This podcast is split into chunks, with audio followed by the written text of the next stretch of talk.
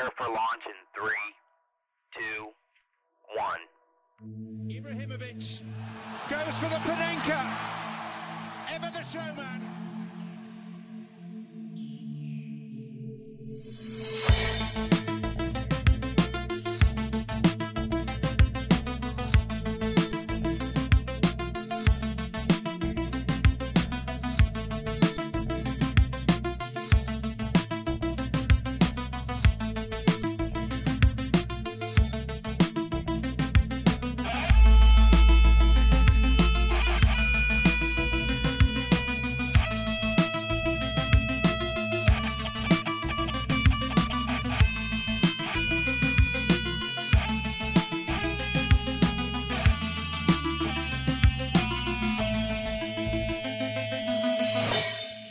سلام و عرض ادب، وقت شما به خیر باشه. اپیزود شصت و سه از پادکست فوتبالی تخصصی پاننکاست، ساعت هفت و چهل و پنج دقیقه صبح، پنجشنبه بیست و سوم مرداد. من محمد رضا حکیمی هستم و در خدمت شما با همه عزیزان و همراهان و اعضای تیم فنی پاننکا. آرش یزدانی سلام عرض میکنم، منم خدمت همه شنوندگان عزیز پاننکا. امیدوارم حالتون خوب باشه توی این تابستونی که کم کم دیگه داره هوا رو به بهبودی میره و شمال قرار بارون بباره و من قرار برم شمال.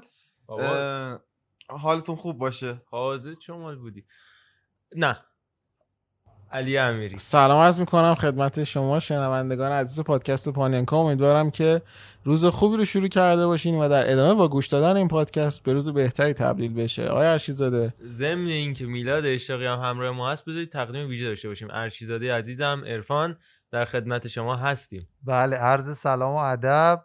این هفته در خدمتتون هستیم. اپیزود شصت و سه و چمپیونز لیگای خفن و بله آقا عرفان، یه اپیزود پروپیمون از لیگ قهرمانان اروپا و یه سری کوتاه به رقابت لیگ اروپا رو خواهیم داشت با هم دیگه مفصل، یعنی پرونده هر بازی به طور کامل باز می‌کنیم، شرح شرح می‌کنیم براتون لیگ قهرمانان اروپا رو، با این وعده که ما راجع سری آ حرف زدیم چون یه جوری کوران رقابت اروپایی هنوز شروع نشده بود، اما بررسی لالیگا و همینطور بوندسلیگا و لیگ برتر انگلستان دیگه میمونه یکی دو هفته دیگه که یه مقدار تب رقابت چمپیونز لیگ و لیگ اروپا بخوابه. دوباره برمیگردیم روی همون جنبندی‌های خفنی که از لیگ‌های مختلف می‌خوایم داشته باشیم و مفصل راجع به تمام تیم‌های هر لیگ صحبت می‌کنیم، همون کاری که با سری آ کردیم. بریم سراغ لیگ قهرمانان اروپا و اول به نظرم بریم پیش آقای یزدانی، یوونتوس و لیون و پس لرزه هایی که همراهش بود، اخراج ماوریتسیو ساری و شاید فابیو پاراتیچی، اومدن آندریا پیرلو، افقهای پیش رو. چی شد اصلا؟ افقهای مبهم پیش رو. افقهای مبهم. بله. والا بازی که زیاد چیزی خاصی نداشت و از اون مهمتر اینکه به نظر بنده نتیجه بازی حتی شاید در ادامه فصل هم موندن ساری رو تضمین نمی‌کرد، یعنی اگه یوونتوس حتی این بازی رو می‌برد هم ممکن بود این چایه مطرح شده ها که برای لیسبون و چهار تا بازی باقی مونده که مثلا دو, دو سه تا بازی باقی مونده، مانچینی حتی از تیم ملی یک مدت جدا بشه بیاد جای ساری رو بگیره و میگم کار به جای کشیده بود که این گمانه‌زنی ها هم بود راجع به یوونتوس و وضعیت ماوریتسیو ساری که البته تا قبل از اخراجش اینا زیاد رسانه‌ای نشده بود، حتی میگن یک درگیری فیزیکی، درگیری کلامی خیلی شدید و نزدیک به درگیری فیزیکی با پاول ندوید داشته که حالا الله اعلم. خود ندوید هم من شنیدم شاید جدا بشه از یووه. نگاه کن کلا آقای آنیلی اصلا حضور و عدم حضور اونها هم خیلی مهم نیست، یعنی اینکه اونجا ندوید باشه یا کس دیگه باشه بیشتر جنبه تشریفاتی داره و آنیلی خیلی خودش تصمیمات رو تصمیم داره بگیره از این به بعد هم وان من شو دیگه. آره و اثر خودشو بذاره. عملا این رو اثبات کرد، یعنی اصلا یه پارسال که پاراتیچی و نزد هر دو می‌خواستن آنتونیو کونته رو بیارن اجازه نداد، الانم آندرا پیرلو گزینه خودش بود بعد از ماریتسیو پوچتینو زین الدین زیدان که پولشون نداشت بده حقیقتشو بخواد، پیرلو گزینه سوم خودش بود و خودش آورده. آقا من واقعا یه سوالی دارم، مثل شبیه استقلال شد که مثلا شفر رو انداختن بیرون، منتظر بودن انگار یه چیزی رو بهونه کنن. الان مثلا یوونتوس میبرد واقعا سیتی رو میتونست ببره؟ او آخه نه اصلا هر کیو می آورد عرفان، اصلا بحث واقعا شما فکر میکنید اصلا به لحاظ تاکتیکی آره یعنی اصلا ساری می... آخه این تیم هایی که توی این رده هستن، توی این درجه هستن، همشون امکان بردن همدیگه رو دارن. یعنی شما اگه یک بازی ه... کلی... شما اگه یک بازی حتی شیشی چم بشه کاملا طبیعیه که بازی بعدی همون دو تا تیم یه بار دیوان بازی کنن، اون بازی ممکنه به نفع تیم مقابل بره. اینو به صورت کلی کاملا قبول دارم، ولی اصلا مشکلاتی که این تیم‌ها تو خط دفاعی دارن نمیذاره از زیر دست مثلا بایرن مونیخ و نمیدونم سیتی و اینا در برن.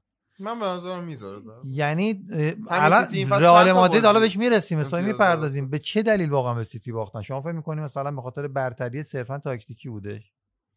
نه دیگه، آقای میلیتائو و واران اومدن و حالا داستان. حالا کاری ندارم، یوونتوس به نظر من اصلا از پیش به قول معروف مشخص بودش که میخواد اینو عوضش بکنه. آره این این مسئله که دیگه نگاه کنید، ساری اصلا با علی داشتیم حرف میزدیم به این نتیجه رسیدیم که مشکل ساری فراتر از نتایج بود، اصلا نحوه برقراری ارتباط با یک بازیکن‌ها، دو اول هم مهمتر با مدیریت و هوادارم مشکل داشت باش دیگه. نه هوادار بهترین بخش قضیه بود. باز حتی شب قبل از بازی لیون افراطی‌های یوونتوس، دروگیای یوونتوسی بیانیه‌ای صادر کردن و گفتن هیچ تقصیری گردن ماریستی ساری نیست از ما این نتایج و بازی بعدی که داریم می‌کنیم و همش به اسکواد تیم برمیگرده و تک به تک هم موارد رو اشاره کرده بودن که آقا ساندرو فلان میکنه، کوادرادو فلان میکنه، یعنی یعنی دون... عزیزمون دونه دونه اینا رو اشاره کرده بودن. خیلی برای من جالب بود اون بیانیه افراطی یووه که اینقدر دقیق و تاکتیکی به مسئله نگاه کرده بودن و کاملا نظرشون به نظر من یکسان بود.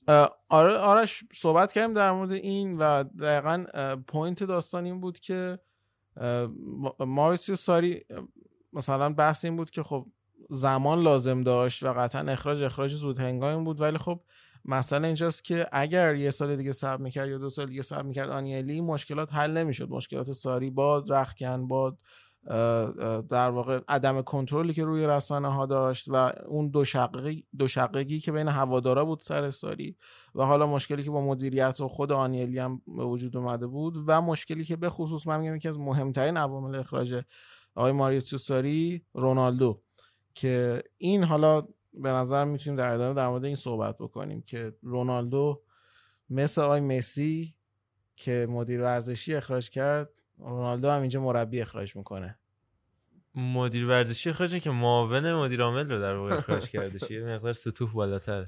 بله. یه نکته رو میخوام اشاره کنم اول راجع به این ارتباط ساری با بازیکنان. ساری کلا خودش رو هم اگه دیده باشید، مثلا همون اون هفته با خودشون شوخی که کرده بود، من اینجا اشاره کردم که شما خیلی خفنید که با منم تونستید جام بگیرید. این کلا همینقدر تلخ و نیشدار شوخی میکرده. شوخی حالا شاید هم نبود، اعتماد به نفس بود یکم حرفش. نه مثلا این که حالا چی، بعد یک بحثی مطرح شده، گفت توی تور پیشفست که میره یوونتوس به تاتنهام میبازه، آخر بازی برمیگرده رو میکنه بازیکن‌ها، میگه من واقعا چجوری دو تا اسکودتو رو به شما باختم.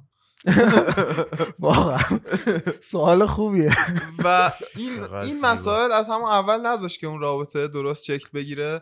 و حالا جدای از رونالدو که بحثش مفصله و خیلی هم بحث کردیم فکر کنم راجع به رونالدو و حضورش و این تلاش یوونتوس برای استفاده از حضور کوتاه مدت، حضور نسبتا کوتاه مدت رونالدو، جورجو کیلینی و جانلوجی بوفون هم حتی نتونسته بودن ارتباط درستی با ساری برقرار کنن. بله بله. ولی من میخوام بگم که حتی به نظر من اینها هم مسئله اصلی نبود. مسئله اصلی توی نقل و انتقالات ماریسیو ساری و نظرات نقل و انتقالاتی ساری رقم میخورد، جایی که آنیلی دنبال یک آدم خیلی جاه طلبتر از ساری بود، آدمی که مثلا وقتی بهش میگن بازیکن چی میخوای بگه من مثلا هالندو میخوام. حالا مهم نیست صد میلیون و دویست میلیون پول دارید برید برای من هالندو بگیرید. ولی اینا میرفتن به ساری میگفتن تو چی میخوای؟ میگفت من پیاتزا رو وردارید بیارید من میخوام ازش بازی بگیرم. این این تفاوت آه. دیدگاه، این تفاوت میزان جاه طلبی که آنیلی میخواست یک تیم، یک برند سازی انجام بده، میخواست با بازیکن خریدن، با تیم بستن، تیم گرون قیمت، تیم پر سر و صدا، پر سر و صدا، یعنی میاد میگه من پرهاشیه برفرض هالندو میخوام، سانچو رو میخوام. نه ببین محمد در مورد این میخوام صحبت کنم، ببخشید داش، این که ببین به نظرم به اعتماد به نفس برمیگرده، یعنی شما بری دستو بذار روی بازیکن بگی من حتما تحت هر شرایطی این فصل هالندو میخوام. گواردیولا دیگه هر آره. خیلی کار غلطیه دقیقاً. این اون این برای من نقطه ضعف مربی محسوب میشه، عدم انعطاف. بگم چرا؟ ببین اینجوری نه، عدم انعطاف نیست، اینجوری که آقا من این ابزار لازم دارم برای اینکه موفق باشم، اگه این ابزار به من ندی من نمیتونم موفق بشم. و اون حرفش هم اثبات میکنه، یعنی مثلا کنته توی اینتر گفتش که آقا من این فصل مثلا اسکوادم خوب نیست و مدیرا از من حمایت نکردن و تا آخر فصلم هم همین فرمون رفت جلو. خب اگه دقت کرده باش، ولی ساری مثلا میگه که آقا فلانی بیارید، بعد اگه نیاوردن باز با همون بازیکن‌ها بازی میکنه. خب الگری هم همین بود، بعد با حرفی نمیزنه، مشکل نداره. الگری معمون پروژه رو چون قبل از اون شروع نشده بود، یعنی وسط الگریش افتاد که خب ما باید تیم جهانی بشیم، یعنی جهانی که بودیم جهانی تر بشیم، با کلاس بالاتر بشیم دیگه، وقتشه که اون سوپر کلابی که برفرض رئال مادرید هست رو ما هم وارد اون مارکت بشیم. و حالا بعد یادشون افتاد که برای سر الگری اون بلا رو بیارن، حالا درست یا غلط. ولی حالا همین پیرلو رو خواستم ببینم، یعنی نه روز پیش ده روز پیش شد مدیر تیم زیر بیست و سه ساله ها، مدیر که نه سرمربی تیم زیر بیست و سه ساله ها، و ما راجع بهش اینجا حرف زدیم و فکر می‌کنم تنها مربی حالا حاضر تیم‌های اروپایی، تیم‌های بزرگ اروپایی که بدون یه بازی سرمربیگری توی سطح اول اروپا یا حتی سطح دوم اروپا، حتی سطح سوم، چهارم و پنجم، ششم، هفتم، هشتم، دهم و دهم، پیرلو تا اکتبر اصلا نمیتونه به عنوان سرمربی روی نیمکت یوونتوس بشینه. به من یاد علی کارتوازی برای ساله نمیشه، هنوز مدرک مربیگریش رو کامل نگرفته، امتحان نمیدونم دادن، نتیجه نمیاد. البته اگه قهرمانی مثلا بازیای دانش آموزی رو داشته باشن میتونن مثلا مدرک دی رو بشن. علی کریمی تا همین آخرش هم دستیار بود روی کاغذ و علیرضا امامی‌فر سرمربی تیمش محسوب میشد. این داستان یعنی واسه بزرگای فوتبال. آره این اتفاق تو یوونتوس هم الان داره میفته و پیرلو اصلا هنوز مدرک مربیگریش رو کامل نگرفته. میگن چند تا عکس آورده با کاپ جام جهانی و اینا، گفته که من بودم اونجا. پیرلو فکر میکنم تو کتاب خودشم من بازی میکنم پس هستم بله بله. برگرفته از اون جمله دکارته، اصلا نقد کرده بود مربیگری رو، میگفت مثلا هیچ علاقه به مربیگری نداره. کلا بزرگوار اومده داره میزنه زیر حرف هر حرفی که تا حالا زده. مثلا آرون رمزی یکی دیگه از گزینه مواردش بود که نقد کرده بود. تری نه تو, تو توی مصاحبه ها گفته بود که آرون رمزی همون چیزی که یوونتوس میخواد و یوونتوس لازم داره، بعد الان یکی از گزینه های خروجی پیرلو یا ایسکو ایسکو هم بود. ایسکو رو گفته بود همون چیزی که یوونتوس لازم داره الان بگیره، الان میگه ایسکو نمیخوام اصلا. ببین گفته نمیخوام ایسکو رو واقعا، نه اینو حالا مطمئن نیستم ولی کلا نکنم چون ایسکو باشگاه یوونتوس ارزیابی نشده من چند وقت مثلا هنوز. و اینکه اصلا چی شد که پیرلو یهو از بازیکن اینتر بودم، من همیشه پیرلو رو با میلان میشناسم، برای خیلی تو میلان بازی کرده و از زمانی هم که من فوتبال شناختم پیرلو آفاکی میلان بودش با اون شماره بیست و یک و اون سیدورف کنارش گاتوزو و کاکا و اون یه وقتی ریش در آورد تو یوونتوس و آدم جایی حساب میشه که ریش در بیاره، ولی به ریش که نیست، به ریشه است. خیلی خب بریم دوباره برگردیم سراغ بحث یوونتوس. و خب یه نکته سعید گفت مثلا خیلی جالب اومد، این که چرا تو میلان یک مدت زیادی به قول معروف زمستون شده نتونست میلان به موفقیت خاصی دست پیدا بکنه، به سه تا دلیل اینو در واقع شکسته بود. یکی حیف و میل کل بودجه رو اسامی بزرگ تمام شده مثل رونالدینیو، بکام و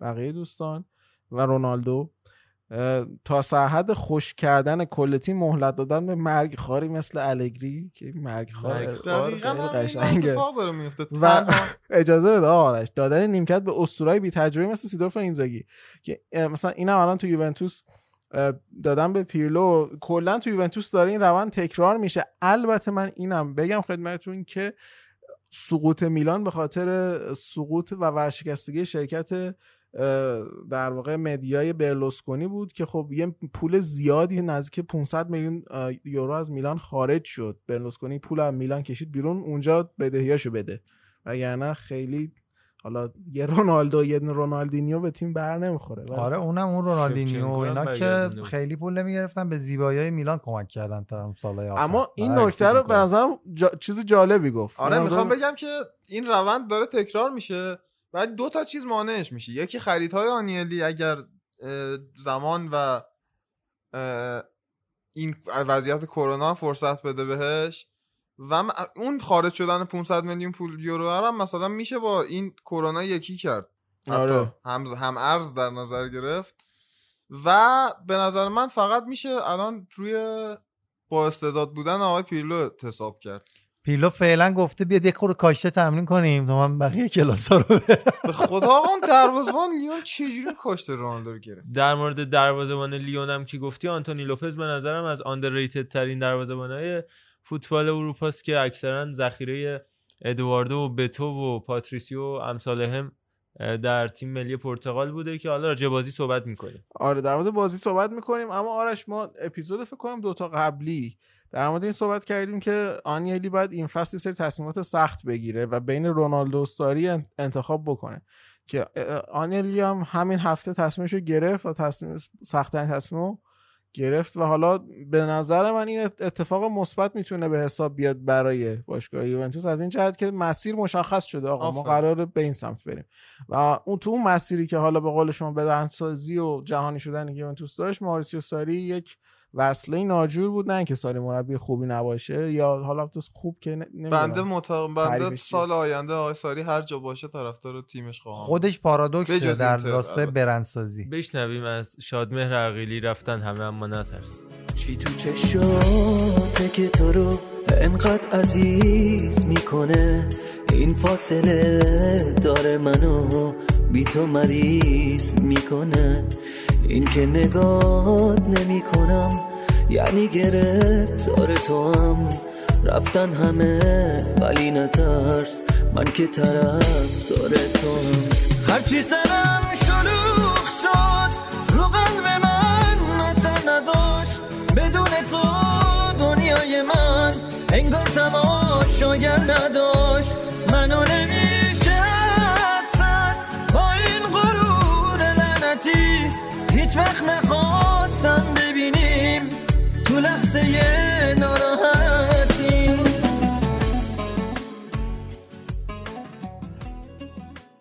بله من فکر میکنم که حالا با پیرلو نه با یه نفر دیگه یوونتوس خیلی سریع میتونه به این موفقیت برسه. به نظرم آدم که تکلیفش با خودش معلوم باشه دیر یا زود موفق میشه. حالا این هم یک نشانه بزرگ از اینکه تکلیف آقای آنیلی با خودش معلومه و میدونه کجا میخواد بره. و از امس حرف امثال یزدانی و بزرگتر از یزدانی هایی که توی ایتالیا هستن دارن این حرفا رو بهش میزنن مطمئنن که تو نمیدونم رونالدو یه رونالدو آوردی میخوای کل تیم حول اون بچینی یا حالا یه رونالدو ارزش این چیزا رو نداشت اهمیت نمیده. به نظر من همین که علی میگه یک تفکر روی تیم غالب باشه این امکان رو به تیم میده که با تمرکز بیشتری روی همون مسیر خودش حرکت کنه. کما این که میبینیم الان توی کاری که پارسال انجام ندادن، کاری که پارسال قرار بود انجام بدن ولی پاراتیشی موافق نشد انجام بده، دارن با ریسک پذیری بیشتری عمل میکنن بدون اینکه دنبال مشتری های خیلی خوبی برای بازیکن‌ها بگردن،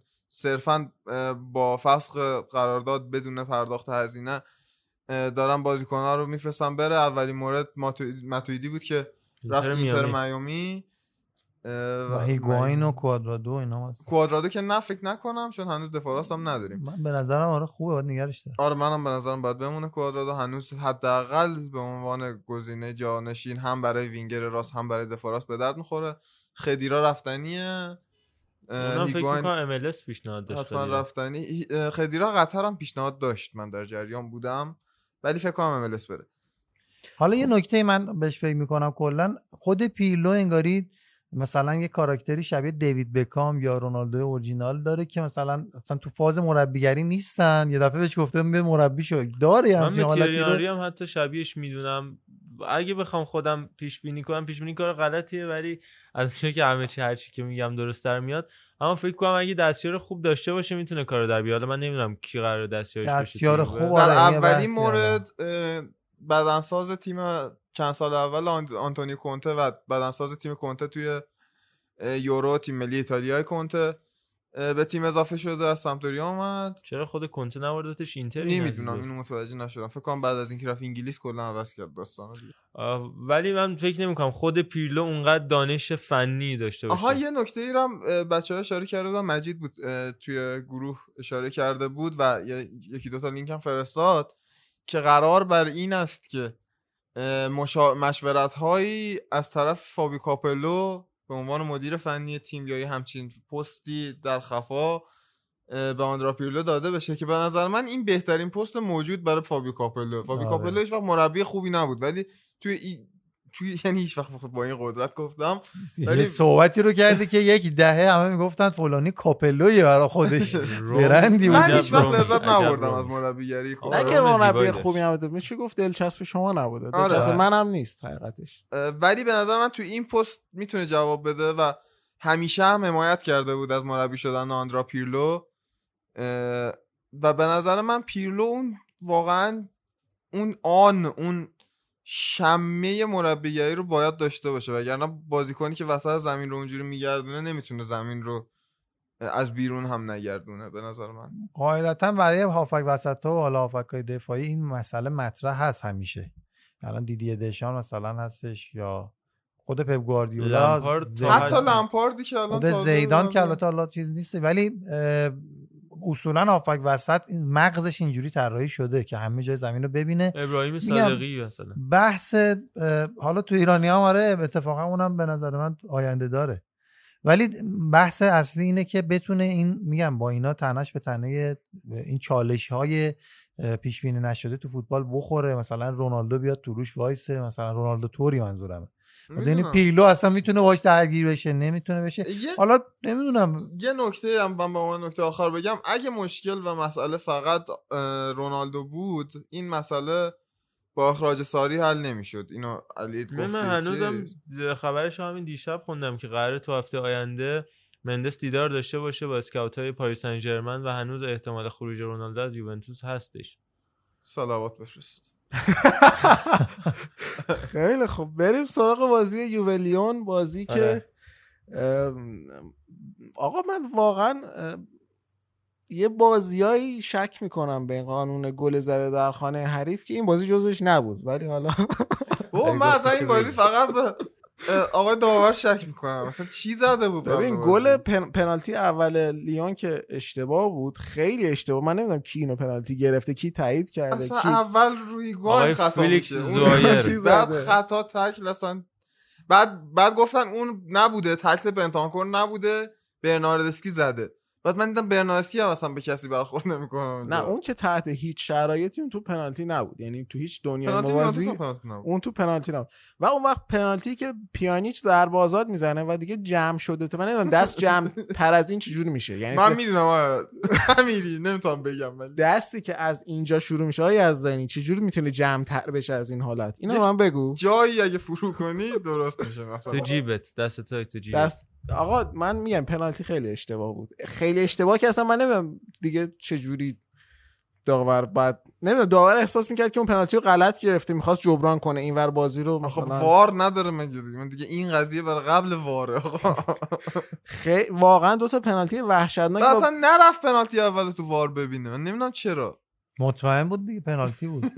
ببین بعد دریخت بود، من اولام فکر میکنم حالا جدا چرا یه گل خوردیم که اونم مثلا گل پنالتی بکنه رو همونجا، اگه پوشش من نگاه کن گلو میتونست بیاد پوشش بده، اصلا درسته پنالتی نبود، قبول.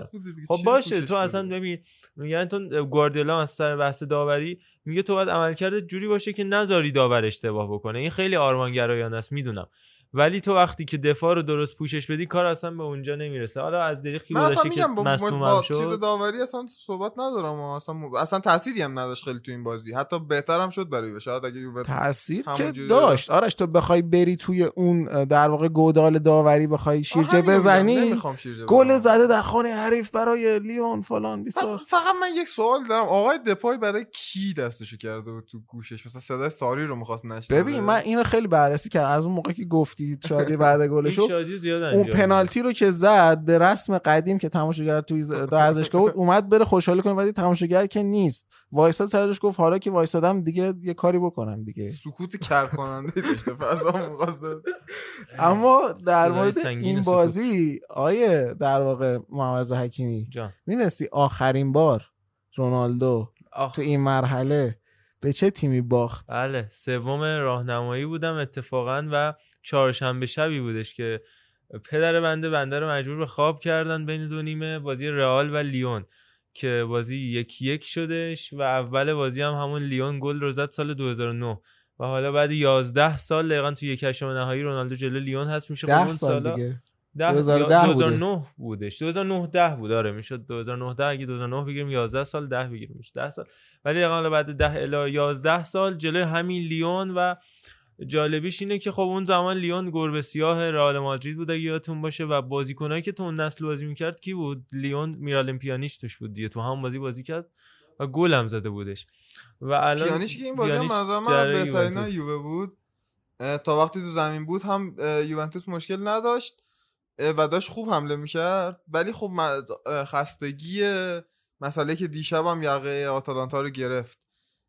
شما خب لیون میگیم نه در مورد این حرف دارم چون آه. که میگیم لیون بازی نکرده نمیدونم آماده در شرایط بازی نبوده، خب از اون طرف هم سه ماه داشتن استراحت میکردن. تو بازی پاری سن ژرمن و آتالانتا هم قابل مشاهده بود کم آورده بودن به شدت آتالانتا یا لحاظ بدنی به نظر من از لحاظ بدنی کم آورده بودن. از اون طرف پاریس انقدر بازی نکرده بود همه ضربه ها تو در دیوار بود، یعنی قشنگ معلوم بود که اینا فوتبال بازی نکردن. این در بودن آره عملکرد دقتی پاریس سن ژرمن کاملا مشهود بود. البته پاریس سن ژرمن بازی کرد بالاخره دیگه یه دونه دوستانه آربیجه چهار پنج دو تا سوپرکاپ بازی کرد. سوپرکاپ هم بازی کرد خب خب کافیه دیگه برای اینکه برگردی اتحادیه از سوپرکاپ که نیست، من اشتباه کردم اتحادیه و جام حذفی کوپ دو لا لیگو دوسته. آره یووه یووه که داشت خوب بازی میکرد و به نظر میرسید میتونه گل سوم رو هم بزنه. شما وقتی سه تا گل میخواید تا دقیقه شصت دو تاشو میزنید قاعدتا زدن گل سوم نباید. برناردسکی های روزگار اما نذاشتن اون توپ. حالا اون که هیچی، ولی تعویضای اشتباه ساری به نظر من، یعنی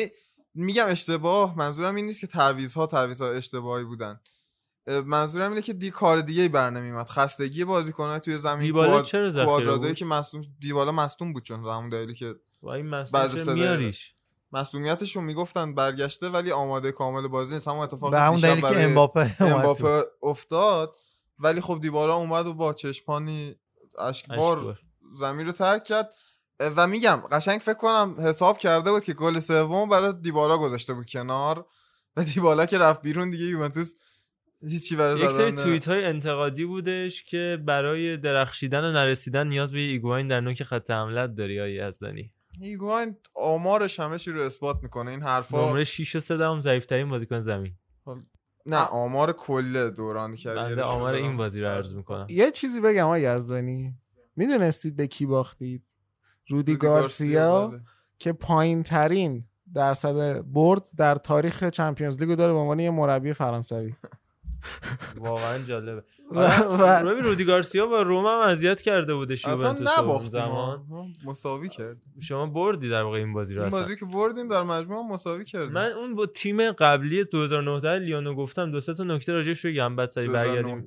آره جمع‌بندی کنیم این بحثو. چه کسایی تو اون تیم بودن؟ یکیشون ژان ماکون بود که یکی از اون بازیکن‌ها بود که تو پنجاه تا بازیکن بعد تاریخ لیگ برتر ما اون زمان عید و اینا ارزیابی کردیم. آخ آخ چه دوره سختی بود اون پرونده، خیلی پرونده سنگینه. حالا از پیانیچ که گفتیم، بافتنبی گومیز خب مهاجم فیکس اون تیم بود که الان در الهلال این تیم قهرمان آسیا تونست بکنه. دروازه‌بانشون هوگولوریس بود که همین الانم هم قهرمان جهان، کاپیتان تیم تاتنهام جان بومسان که باز تو همون لیست ما راجبش صحبت کرده بود. تو یوونتوس هم بازی کرده بود. آره یوونتوس هم بود که آها جز تحصیل کرده دنیای فوتبال هم بودش، اونجا هم گفتیم.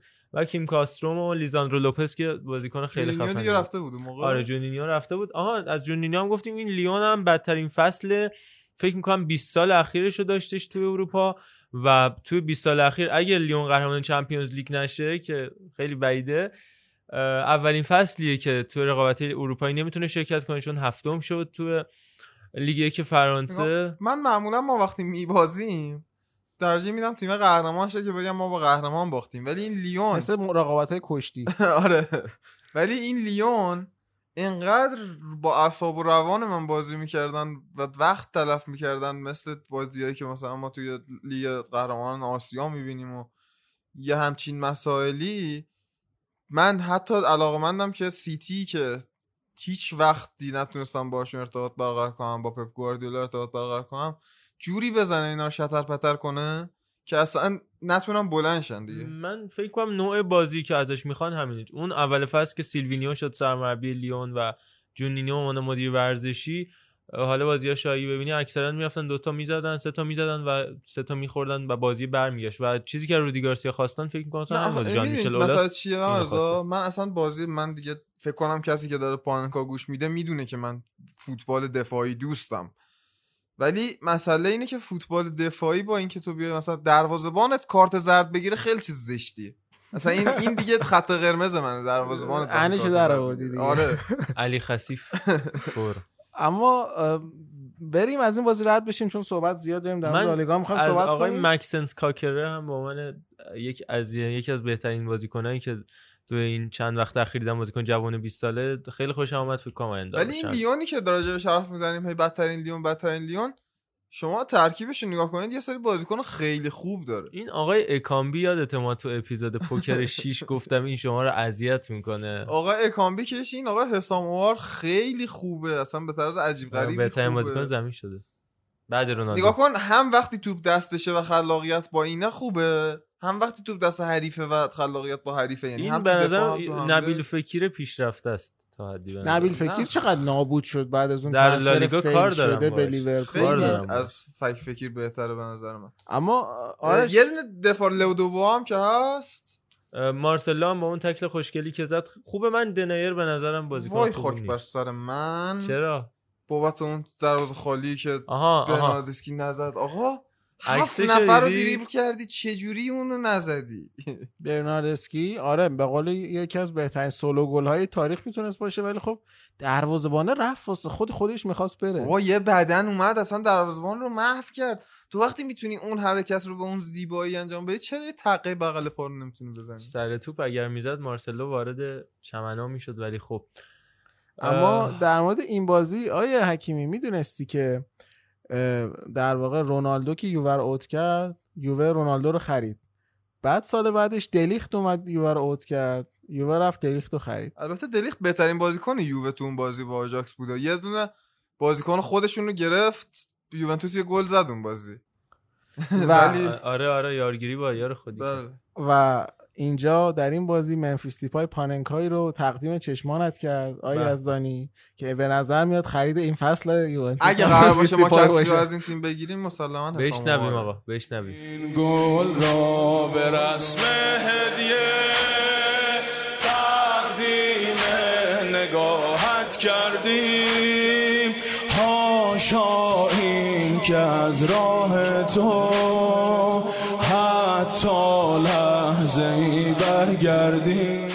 بله خب اگر قرار باشه ما کسی رو از این لیون بگیریم همون آقای حسام اوار آقای امیری. حالا ببینیم چی میشه. کور خاندی آقای لیون زیر پنجاه شصت بازیکن به این اون نمیده، شما هم که مفخر. خیلی خب آقا یک فاصله کوتاه بگیریم با مرتضی عزیز وارد بحث رئال مادرید و منسیتی بشیم. خب بریم سراغ معرفی بند این هفته. از سبک کلاسیک متاسفانه خارج میشیم. من کل موسیقی کلاسیک رو حفظم. مرسی از آقای حکیمی. متاسفانه خارج شدیم از این سبک‌های حکیمی. ولی خب این دلیل نمیشه که نگم من کل موسیقی کلاسیک رو حفظم. ان شاءالله در فرصتی بهتر دوباره میایم تو کلاسیک و بررسی میکنیم آرتیست‌های کلاسیک رو. اما با رفاه هم قرارداد داری؟ بله. آفرین. امروز بریم سراغ بند وندرگراف جنراتور که در سبک خودشون به نظرم بسیار قدر نادیده و ناشناخته هستند و بسیار بسیار جا داره که بیشتر گوش داده بشم. امیدوارم که لذت ببرید. There's a house with no door. I'm living there. At nights it gets cold. And the days are hard to bear inside. There's a house with no roof. so the rain creeps in, falling through my head as I try to think outside.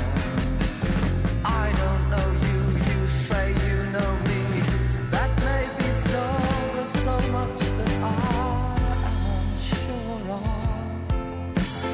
You call my name, sounds unreal, I forget how I feel, my body's rejecting a cure.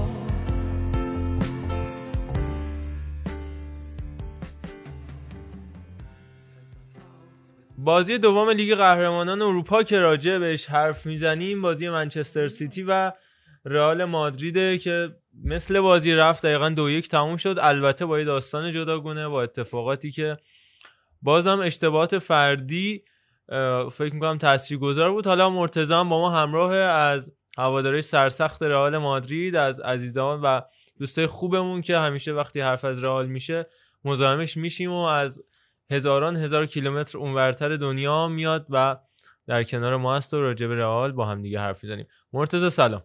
سلام سلام خدمت دوستای خوبم و طرفدارا و شنوندگان خوب پاننکا. یک بار دیگه بگو از کجای دنیا دقیقاً ما مزاحمت شدیم؟ خارج. من سمت خارج، اونورا سمت واشنگتن دی سی هستم من. به به. سلام ما رو به عزیزان اعتراضات شرکت کردین نایه. بلک لیوز مادر. اینا برسن. بلک لیوز مادر چش. واشنگتن ویزارد سمت خوب. از ترس کرونا نمیریم ولی از دور از پشت فیسبوک لایک و فیسبوک هم میگوه لایک از حامیان فیسبوک. من بارها اشاره کنم که اونجا هنوز دیروزه، آه هنوز وارد فردا نشه. ما هی آقا اشتاقی میگه فیسبوک نگو، با شما در ارتباطه اونجا. من الان فهمیدم، صبح پنجشنبه فهمیدم. خیلی خوب مرتضی جان بریم سایبری است. سایبری به بریم راجع به منچستر سیتی رئال مادرید صحبت بکنیم. گل زود هنگام رحیم استرلینگ روی اشتباه فکر میکنم پیش بینی نشده رافا واران و البته هواداری رئالی که تو این هفته ها خیلی تاختن به واران به عنوان یکی از کاپیتان‌های حال حاضر رئال و شاید کسی که با رفتن راموس رهبر خط دفاعی قرار بشه و میگفتن که شاید شایسته این عنوان نباشه. البته خیلی هم تقصیر مثلا گل دومو سر کورتوا انداختن، میتونست دور کنه نکرد و این داستانا. خودت توضیح بده راجع به بازی و بعد با عرفان هم همراه میشیم. بازی که یه جورایی شاید اشتباه واران خیلی بولد بود تو این بازی، ولی باخت رئال فقط به خاطر اشتباه واران نبود. تو اینجور بازی‌هایی که خب دو تا تیم قوی میافتن مقابل هم بازی میکنن، اشتباهات فردی خیلی موقع جریان بازی رو تعیین میکنه. ولی گل اولی که رئال خود یه جورایی انگار برنامه زیدان به هم ریخت و اون سیستمی که زیدان اومده بود بچینه، خیلی نرم بازی کنن، مطمئن باشن که گل نخورن، بعد گل اول بزنن و فشار رو زیاد کنن، اصلا کلا به هم ریخت برنامه. ولی این که واران یه ذره غیر نامطمئن ظاهر میشه موقعی که راموس کنارش نیست یه چیز ثابت شده است. شاید تو این مدت در این حالا چهار پنج سال اخیر شاید ده تا بازی حالا پونزده تا بازی باشه که واران و راموس با هم زوج نبودن، یعنی رام... واران بازی کرده ولی راموس نبوده و تک تک بازی‌های سختی که راموس نبوده واران خوب ظاهر نشده. یه بازی دیگه که الان خیلی یادمه، بازی که رئال چهار تا از اتلتیکو خورد که واران و ناچو بودن و افتضاح خط دفاعی بود. این قدرت رهبری راموس رو بیشتر همه نشون میده و رهبر نبودن واران و اینکه اعتماد به نفسش میاد پایین، انگار که خیلی چیز عجیبیه. واران خیلی کوالیتی بالایی داره به عنوان مدافع و وقتی اینقدر ضعیف میشه واقعا این مشکل روانیه، یعنی باید کار بشه روش و بهتر بکنه خودش رو در این زمینه. دو تا نکته هست راجع به دفاع رئال مادرید. اولا اینو بگم رافائل واران با سه و هفت دهمی که گرفت از ده بدترین عمل کرده این, این فصل رئال مادرید رو به جایش زیر چهار. من خیلی وقت بود ندیده بودم کسی نمره بگیره ولی واران اتفاق براش افتاد. اما اولا وقتی که راموس نیست خیلی هم گفتم بهتر بود از مارسلو تو دفاع چپ استفاده بکنی که اون نقش رهبریه رو بتونه بر عهده بگیره. بنزما خب بازیکن خیلی خوبی بوده تو این فصل گذشته و یکی از بهترین رئال بوده، اما اونم هیچ وقت نقشه کاپیتان رو به نظرم نتونسته در رئال ایفا بکنه. شاید اگر مارسلو بود میتونست این کار رو انجام بده. و از اون ور هم در مورد ادر میلیتائو هم این داستان هستش، ولی ما دیدیم این کاری که پپ گواردیولا اونور انجام داد، اومد فرناندینیو رو کنار آیمریک لاپورت گذاشت، اما دو تا بازیکنی که میتونن تو دفاع شرکت بیشتری بکنن، یکی از بهترین نمایشه این فصل ایکای گوندوغان بودش در کنار رودری، یعنی رودری و گوندوغان یه بلوک دفاعی جلوی فرناندینیو لاپورت ساختن و تونستن وضعیت جوری کنن که زیاد توپ نرسه اصلا به سمت فرناندینیو که بخواد اشتباهی دفاعی مرتکب بشه. همه تو این فصل گفتیم و میدونیم که فرناندینیو هافک دفاعی خیلی خوبیه و دفاع وسط اصلا خوبی نیست. شش و نیم ضعیف ترین بازیکن اتلتیک منچستر سیتی توی این مسابقه بود.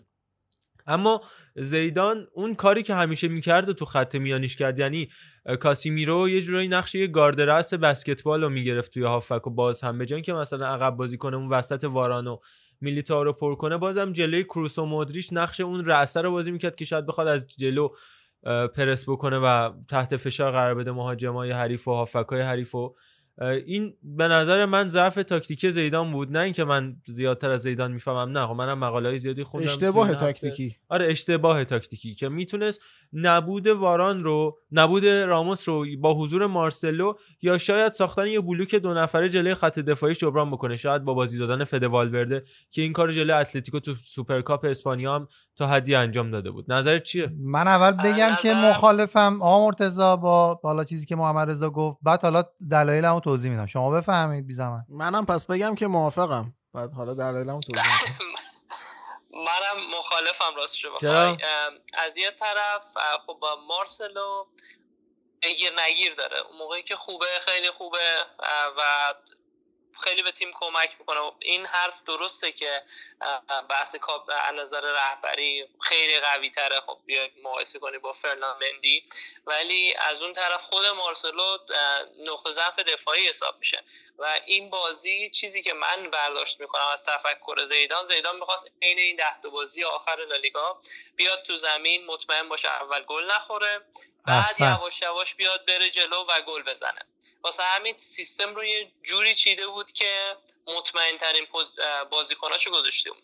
از اون طرف این حرف راجع به والورده رو کامل قبول دارم که هر موقع رئال میخواست خیلی کمربند محکمی تو هافک داشته باشه، والورده و کاسمیرو رو میذاشت اصلا یا چهار چهار دو بازی میکرد یا چهار دو سه یک مثلا، همچین فرمایی رو به خودش میگرفت. ولی مشکلی که دیده میشد توی بازی‌های لالیگایی که اینجوری بازی کرده بود با دو تا هافک وسط که دابل پیوت اصطلاحاً، این بود که تیم از نظر موقعیت سازی به شدت ضعف داشت و رئال درسته نباید گل می‌خورد تو این بازی، ولی نیاز داشت به گل زدن. توی بازی‌های می‌بینید جلوی تیم‌های خیلی ضعیف لالیگا رئال به زور یکیش می‌گرفت و کل بازی مدیریت می‌کرد که با یکیش بره جلو و این بازی اون بازی نبود که بیاد و یکیش ببره، مجبور بود که یه, ز... یه جورایی خلاقیت بیشتری بذاره. و از اون طرف من نمیدونم برای مارسلو چه اتفاقی افتاده، احتمالاً خب زیدان یه چیزی دیده دیگه، احتمالاً یه... یه مشکلی ایجاد شده توی تمرین‌ها، میبینه که مارسلو شاید اونقدر رو فرم نیست، برای که این سه چهار تا بازی آخر فصلم تا معلوم بود که مندی کامل لیگ شده انتخاب اول زیدان، حالا حداقل برای این شرایط، برای این فصل حاضر. مرتضی یه چیزی هم که من دیدم این که رئال مادرید خب اول بازی رو با پاسکاری توی دفاع شروع کرد و هیچ موقع مثلا تا آخر بازی نتونست پاسخ مناسبی به اون های پرس شدید منچستر سیتی داشته باشه و باز گل اولش هم رو همین خورد، گل دومش هم رو های پرس سیتی خورد.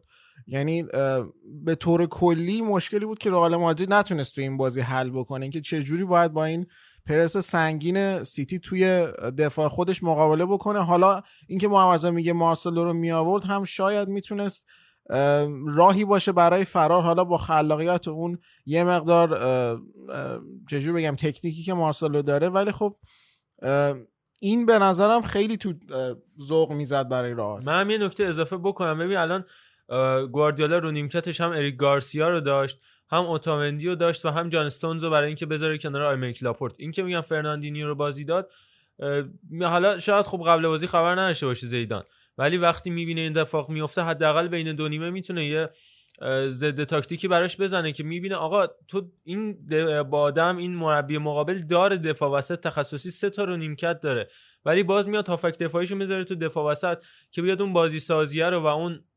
پرستنگینه رو انجام بده، روی دفاع تو بذاره و تو میتونی با آوردن بازیکن هجومی در حالی که نیاز به گل داری پرس حریفو بشکنی و اونو مجبور کنی به عقب نشینی، از اون هولای دفاعیش، زونای دفاعیش استفاده بکنی، ولی این کارو نکردش زیدان.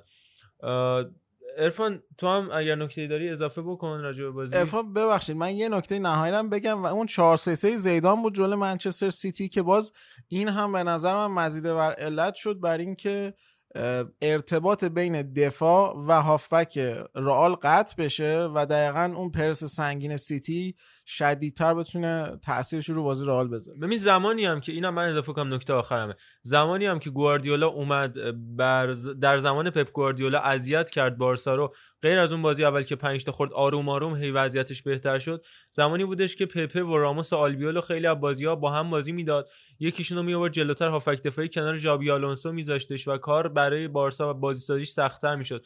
همون ضد تاکتیکی که گفتم در مقابل بازی دادن فرناندینیو تو دفاع وسط و گذاشتن بلاک گوندوغان و رودری تو هافک کار میکرد. حالا اون زمان پدرو و کریستیان تیو و امثاله هم میشدن، اون وینگر کناری جوان سرعتیه که نقش خسته کننده دفاع کنار داره، حالا اون فیل فودن اون نقش رو انجام میده. این نظر من. مرتضی الان تو صحبتی در مقابل صحبت بچه ها داری بگی یا من یه حدود چند دقیقه میخوام اصلا کلا بازی رو از ابتدای کار یه مروری بکنم؟ من یه چیزی میخوام بگم، این که زیدان خب عادتا روی کاسمیرو حساب کرده بود که ببنده کمر خط دفاعی رالو و شاید کاسمیرو یکی از بدترین بازی‌های رالشو داشت و کاملا سر به هوا بود، مثلا یه پاس رو با... پاس رو پلویی که داد کاسمیرو بعد موقعیت درست کرد برای منسیتی، اصلا از کاسمیرو خیلی بعیده که توی شاید تحت فشار بیاد یه دفعه ت... چیزشو تمرکزش از دست بده و یه دفعه همجوری یه پاس رندوم بده. یعنی کاملا این حتی گزارشگر بازی هم به این اشاره کرد که اصلا سرشو بلند نکرد نگاه کنه که داره کجا پاس میده، صرفاً به خاطر اینکه حالا همونطوری که گفتی تحت پرس شدید منسیتی بود توپو پاس داد پاس داد به نزدیکی یه نفری، در حالی که کاسمیروی که من میشناسم خب فیزیک بدنی میداره، من خودم یه ذره بازیم همینه، شاید تکنیکم خوب نباشه ولی میتونم با دست بازیکن حریفو نگه دارم، سرم بلند کنم دور و برم نگاه کنم ببینم کجا میتونم پاس بدم، نه اگه خیلی تحت فشاری میچینی زیرش دیگه میزنی تو زیرش میره، در حالی که یه پاس خیلی رندوم داد و توپ از دست داد. از اون طرف بارها و بارها از دستش در خب نمیتونیم از کیفیت دبروینه بگذریم، ولی کاسمیرو بازیکنی بوده که مسی و امثال مسی رو مهار کرده. دبروینه هم خب خیلی خوبه، شاید هم یکی از رو فرمترین بازیکن‌های حال حاضر دنیا باشه، ولی بارها از دستش در رفت.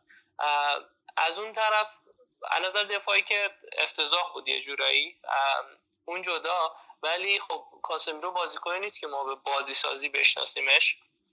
من اگه خودم بودم، حالا شادم چون الان داره بعد بازی ها داریم این حرف رو بزنیم، من اگه خودم بودم وقتی میدیدم که بازی بخصا نیمه دوم میدم که رئال اصلا نمیتونه توپ بیاره از زمین خودش بیرون، کاملا حرف درسته که اصلا هیچ اصلا هیچ پاسی نمیتونستن رد کنن، همه پاس ها رو قطع میکردن بازیکن منسیتی با پرس شدیدی که داشتن.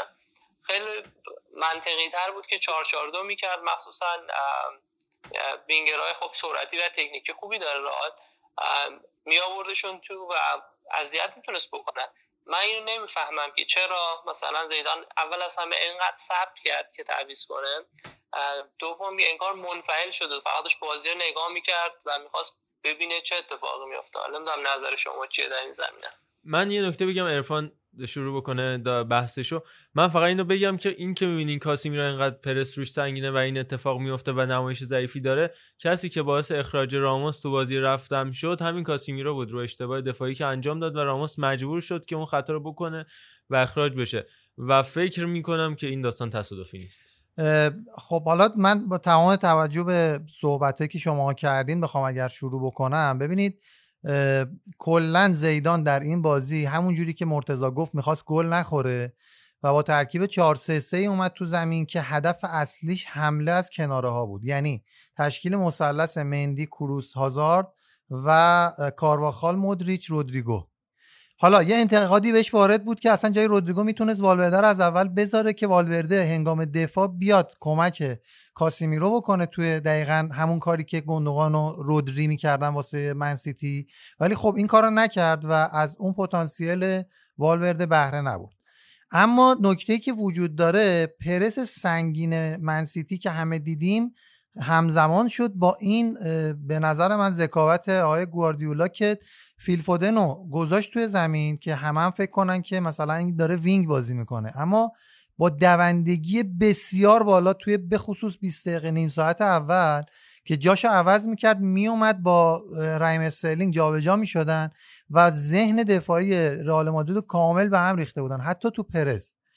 و حالا اشتباهات آقای کاسیمیرو که زمانی اصولا اتفاق میفته که صاحب توپه، دلیلش چیه؟ چون کاسیمیرو نقطه قوتش وقتی که تیم صاحب توپ نیست و میخواد قطع توپ بکنه و بیاد توپ از تیم حریف بگیره و اون نظم حالا مثلث میانی تیم حریف که توی این بازی سیتی با دیبروینه و گوندوغان و حالا یکی از اون سه تا مهاجم انجام میداد رو به هم بزنه که اونجا موفق بود.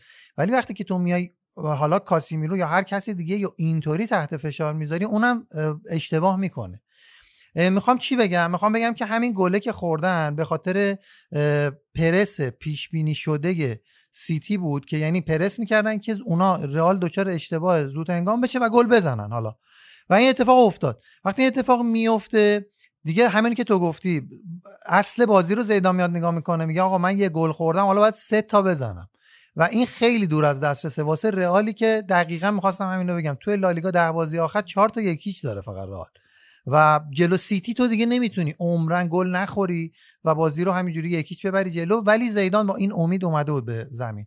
در این حال با همین فکری هم که داشت که کنارا گل بزنه، گلم زد، یه سانتی انجام شد و بنزما گلش هم زد و وقتی یک یک شد، حالا داستان جدید رئال شروع شد که به نظر من یه تغییر رو خواست بده که الان تا اینجاشو اگر موافقی با کلیات داستان، که من با اون صحبت که محمد رضا گفت مخالفم به این دلیلی که گفتم به نظر من کاسیمیرو این بازی اون نقشی که توی بازی‌های لالیگا داشت رو نداشت که بره جلوتر بازی بکنه. اصلا میترسید رئال مادرید از این کار و از قصد کاسیمیرو رو میورد عقب بین واران و میلیتائو قرار میداد که مثلا بیاد جمع بکنه و تو پرس کمک بکنه اینا از زیر پرس بیان بیرون. و یه آمار جالبی هم داره این بازی، کورتوا و واران خیلی صاحب توپ شدن و این کاملا برنامه‌ریزی شده بود از طرف تیم سیتی. یعنی جوری پرس میکردن، میومدن کارواخال و میلیتائو رو پرس میکردن که مجبور شه توپ برسه به دست این دوتا. و فقط حالا شما ببین که چه آنالیز کردم، چون بازی با پای کورتوا خیلی خوب نیستش و به خصوص از سمت چپش پرسش میکردن که پای تخصصیشه، مجبور بیاره رو پای راستش و همه اینا توی این بازی اتفاق افتاد. حالا مرتضی تو بگو تا من بگم که وقتی که بازی یک یک میشه چی میشه. ام کاملا حقیقتا قبول دارم. اتفاقا وقتی فودن تعویض شد، اگه درست یادم باشه مثلا اوریج دوندگی تیم هفت و هفت دهم کیلومتر هفت و هشت دهم بود، فودن حدود ده کیلومتر دویده بود که اصلا من یه جوری برگام می‌ریخت که تو چه جوری ماست یازده کیلومتر، چیز عجیبی بود، یادم نیست عدد چند بود، ولی گفتم چه جوری از اندازه یه بازی کامل توی تو دقیقه شصت شصت خورده‌ای بود فکر کنم عوض شد. اصلا و... بازی رو که نگاه می‌کردی عمرن نمیتونستی تشخیص بدی جای فودن کجاست، چون قرار بودش هم که کسی نتونه تشخیص بده. یعنی هم وینگ چپ بود، هم وینگ راست بود، هم میومد هافبک کنار دیبروینه بازی می‌کرد. چیز عجیبی بود این بازی. ولی این که یه جورایی از قبل خب این مشخص بود که سبک بازی منسیتی مخصوصا تو بازی رفت همین بود و یه جورایی گواردیولا هم گفته بود قرار است ما چیزی عوض کنیم و زیدان هم گفتم ما برای سیزی عوض کنیم و همینجوری با پرس از بالا فلج کرده بود رئالو و توی خط دفاع بهترین پاسور رئال راموسه و با اختلاف و خب یکی نبود راموس همین مزید بر علت شد. دومی هم اینه که هافکا نمیتونستن کمک کنن، یعنی اصلا همه گم بودن. هازارد که اصلا نبود، هازارد هر موقع پا به توپ میشد خوب بود ما که میرفت، ولی اصلا این اویلیبل نبود که بهش پاس بدن، باید میگشتی پیدا میکردی هازاردو که مثلا بهش پاس بدی. واسه همین من فکر می‌کنم یه ذره من انتظار داشتم زیدان بعد از اینکه مخصوصا نیمه دوم، مخصوصا اینکه حالا منسیتی سیستمش رو عوض کرد و شروع کرد کلا به یه جوره بازی رو گرفت از دست رئال، انتظار داشتم که زیدان یه عکس العمل نشون بده که این عکس العمل رو نشون نداد که خیلی عجیب بود از زیدان. حالا دقیقاً در همین راستا بخوام بگم خدمتت، این پرسی که سیتی انجام میداد هدف این بودش که کورتوا توپو بلند مجبور بشه بزنه و کجا میزد؟ به کناره‌های نیمه زمین، جایی که رودریگو و ایدن هازارد بودن. توی تمام این نبردها کایل واکر هازاردو خورده بود، یعنی بلعیده بودش، و ژائو کانسلو هم از رودریگو بهتر بود. ولی باز هم این تفکر رئال برای حمله که بخواد یک به قول معروف یک در مقابل یک بکنه ایدن هازاردو روی زمین و همینطور رودریگو رو روی زمین، یعنی نه تو نبرد هوایی، باز این یکیش جواب داد که منجر به گل رئال شد. ولی در کل خیلی جالبه این اتفاق برای سیتی هم افتاد، یعنی رئال هم وقتی که بازی یک یک شد شروع کرد پرس کردن که مجبور شه ادرسون توپ بلند بزنه. ادرسون توپای بلند چهار تا بیشتر از کورتوا بوده تو این بازی و این جالبه که برنامه ریزی شده بوده و شانزده تا پاس بلندی که میده نه تاشو ژیسوس موفق میشه ضربه سر بزنه، یعنی از خود واران و میلیتائو بیشتر. یعنی من باورم نمیشد که مثلا پپ گواردیولا روی این موضوع هم مثلا تمرکز کرده باشه و این توپایی که جسوس میگرفت پشت بندش فودن و رحیم سرلینگ مثل فشنگ میرفتن که البته گواردیولا پلن بی نداره، میدونی که کلا نه حالا این جزء پلن ایش هم بوده. بیست تا موقعیت تقریبا تیم منسیتی ایجاد کرد که شش تاش موقعیت، یعنی حالا خیلی خطرناک بوده و یه جورایی هم میتونیم بگیم که از نظر مهره‌ای هم رئال به سیتی نچربید این بازی. چرا؟ چون ایدن هازارد ایدن هازارد سایه‌ای بود از ایدن هازارد واقعی و حالا میگم با توجه به اینکه بازی یک یک شده و تو میبینی کارایی هم نداره ایدن هازارد، باید شهامت تعویضش رو میداشت و میتونست از حالا مهره‌های دیگه هم استفاده بکنه که به نظرم خیلی دیر این تعویضا رو انجام داد و تعویضا هم تعویضای جسورانه‌ای نبود که من مد نظر خودم بود. مثلا ایسکو وینیسیوس میتونستم به نظرم بازی بکنم. بشنویم اومدم که پس بگیرم اما چقدر دیر از محسن یگانه. اومدم که پس بگیرم سراز چنگال تقدیر، اومدم که مامان منشی، اومدم اما چقدر دیر، من فراموشت نکردم، نه تو از یادم نمیری، حتی الانم نمیشه عشقو از من پس بگیری.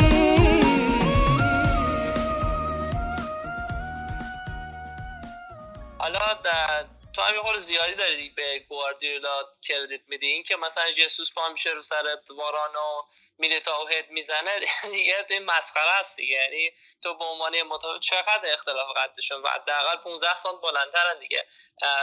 خب جیسوس روز خوبش بود، مخصوصا واران روز بعدش بود، میلیتائو به نظرم اوکی بازی کرد. نه اینو میگم ولی... که نه مرتضی اینو میگم که برنامه توپ بلند رو داشتش ادرسون، یعنی ادرسون مینداخت برای جیسوس ولی کورتوا برنامه نداشت، مینداخت برای ایدن هازارد، ایدن هازاردی که هیچ وقت سر نمیتونه بزنه. اینو دارم میگم.